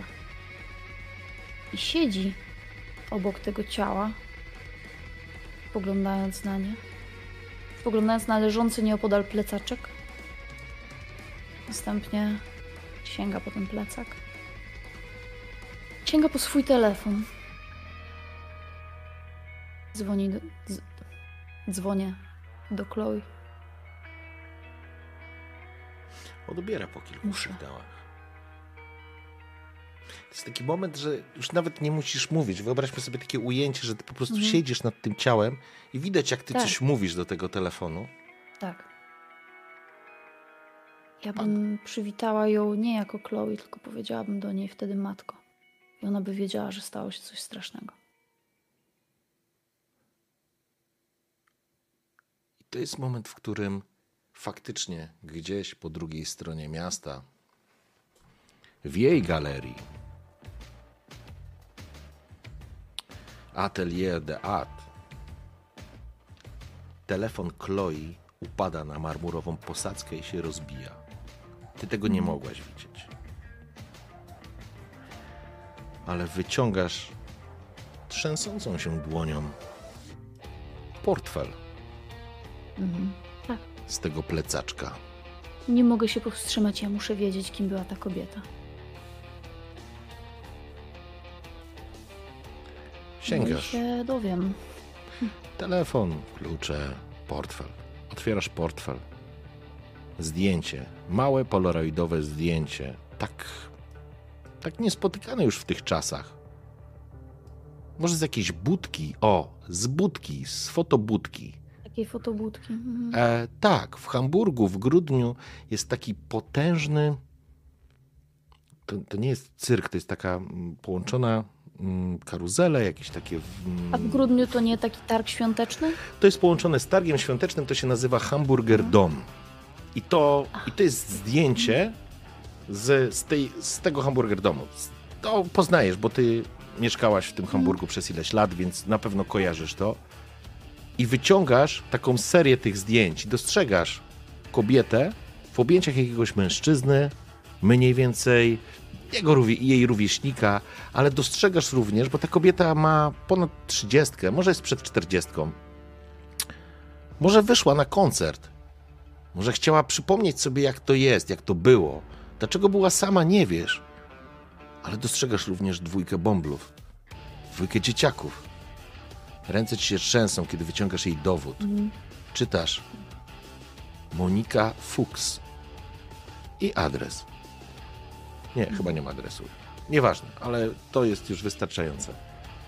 Zdecydowanie. I to jest moment, w którym zamyka się, zamyka się nad tobą oko kamery. Mhm. Bo to jest jedyna rzecz, którą zabrałaś z tego miejsca. Poczułaś Wiem. również. Poczułaś bestię. Poczułaś tej nocy po raz pierwszy bestię, ale poczułaś coś, co się nie zdarza. I teraz już wiesz, jako osoba, która w tym nieżyciu ma minimalne doświadczenie, ale wystarczająco duże, żeby wiedzieć, że tylko zabicie ofiary całkowicie nasyca bestię. Nigdy nie będziesz w pełni nasycona, jeżeli twoja ofiara przeżyje. I to było niesamowite uczucie. To było. To było złe, chore uczucie ekstazy w takim elemencie poczucia pewnej, nie wiem, potęgi, wyższości, dotknięcia czegoś niezwykłego. Ale nie zmienia to faktu, że dobija się teraz jakiś dziki Brytan. Psy, koty, cała menażeria.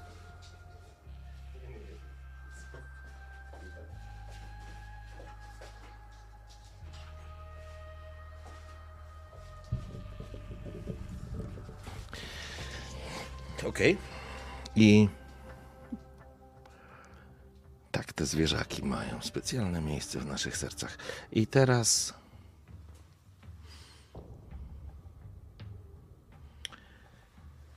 I teraz wracamy na chwilę z powrotem do samolotu.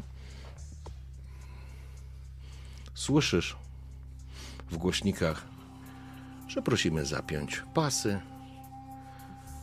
i przygotować się do lądowania. Podchodzimy do lądowania w porcie lotniczym w Hamburgu imienia Helmuta Schmidta. A ty obracasz te zdjęcia z fotobudki i wiesz, że, że musisz odnaleźć tego gościa. Poznać go, zobaczyć, co się właściwie wydarzyło, bo wtedy nie miałaś na to czasu. Bo pamiętasz, że ty wiedziałaś, to była taka sytuacja w tym Atelier de Art, czyli w jej galerii. Mhm. Ona była wściekła. To po raz pierwszy widziałaś ją jej wściekłość. Ty byłaś. Ja myślę, że to był moment, w którym ty faktycznie, właściwie ty, Lena, była w absolutnej rozsypce. Ja myślę, że Lena w ogóle była otępiała, że ona mhm. w ogóle jakby trochę się odłączyła po tym, co zrobiła. I że jeszcze przyszedł czas na łzy, rozpacz, złość i wszystko inne, ale że ona w tym momencie, tym bardziej jak widziała szalejącą Chloe, ona była po prostu jak, jak posąg. Tak jakby to się działo komuś innemu, a nie jej. Jakby ona stała i patrzyła na siebie z boku. Mhm. To było dla niej tak szokujące. Ona w tym swoich krzykach, bo jakby jakby nie pamiętasz, to znaczy nie, znasz, nie pamiętasz tego wszystkiego, mhm. co ona mówiła, ale ona była faktycznie wściekła, jak była jak furia. Wiesz o tym, zrozumiałaś to może później, ale, ale jakby usłyszałaś to, co mówiła, że ona zapłaciła ogromną cenę za to, żeby, żeby ciebie uratować. Mm. Żeby nie musieć kończyć twojego nieżycia, że złamałaś mm. prawo, że naruszyłaś maskaradę i tak dalej, i tak dalej. Mm. Ale to, co teraz, będąc na tym, na pokładzie tego samolotu, który zbliża się do lądowania, mieli ci się w głowie, to takie ujęcie, w którym Chloe w pewnym momencie zapala papierosa, ty siedzisz taka rozbita i ona bardzo zimnym głosem mówi do ciebie: Wyjedziesz z miasta. Wszystko jest już zorganizowane. Udasz się do mojej posiadłości w Burgundii. Tam są zaufani ludzie i zajmą się tobą. Wrócisz, kiedy cię poinformuję. Leno, złamiesz jeszcze choćby jedną zasadę, to sama cię zabije. A teraz idź, kontempluj śmierć w jej najbardziej brutalnym i barbarzyńskim wydaniu i zrozum, kim jesteś i kim być musisz, żeby się tym czymś nie stać. I ona wtedy wyszła, nie dając ci szans na żaden komentarz, odpowiedź. Mm. I to były jej ostatnie słowa Mhm. przez ostatnie cztery lata.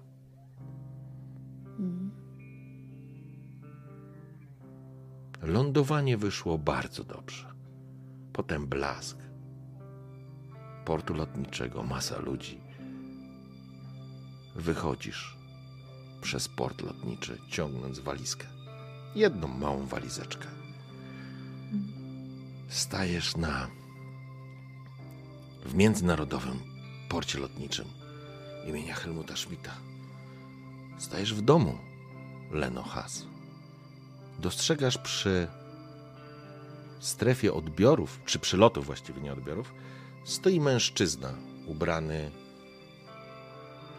w długi płaszcz, bo to jest e, listopad, więc jest już chłodno, pada deszcz. Nie ma czapki. Starszy mężczyzna z lekko przyproszoną siwizną włosami.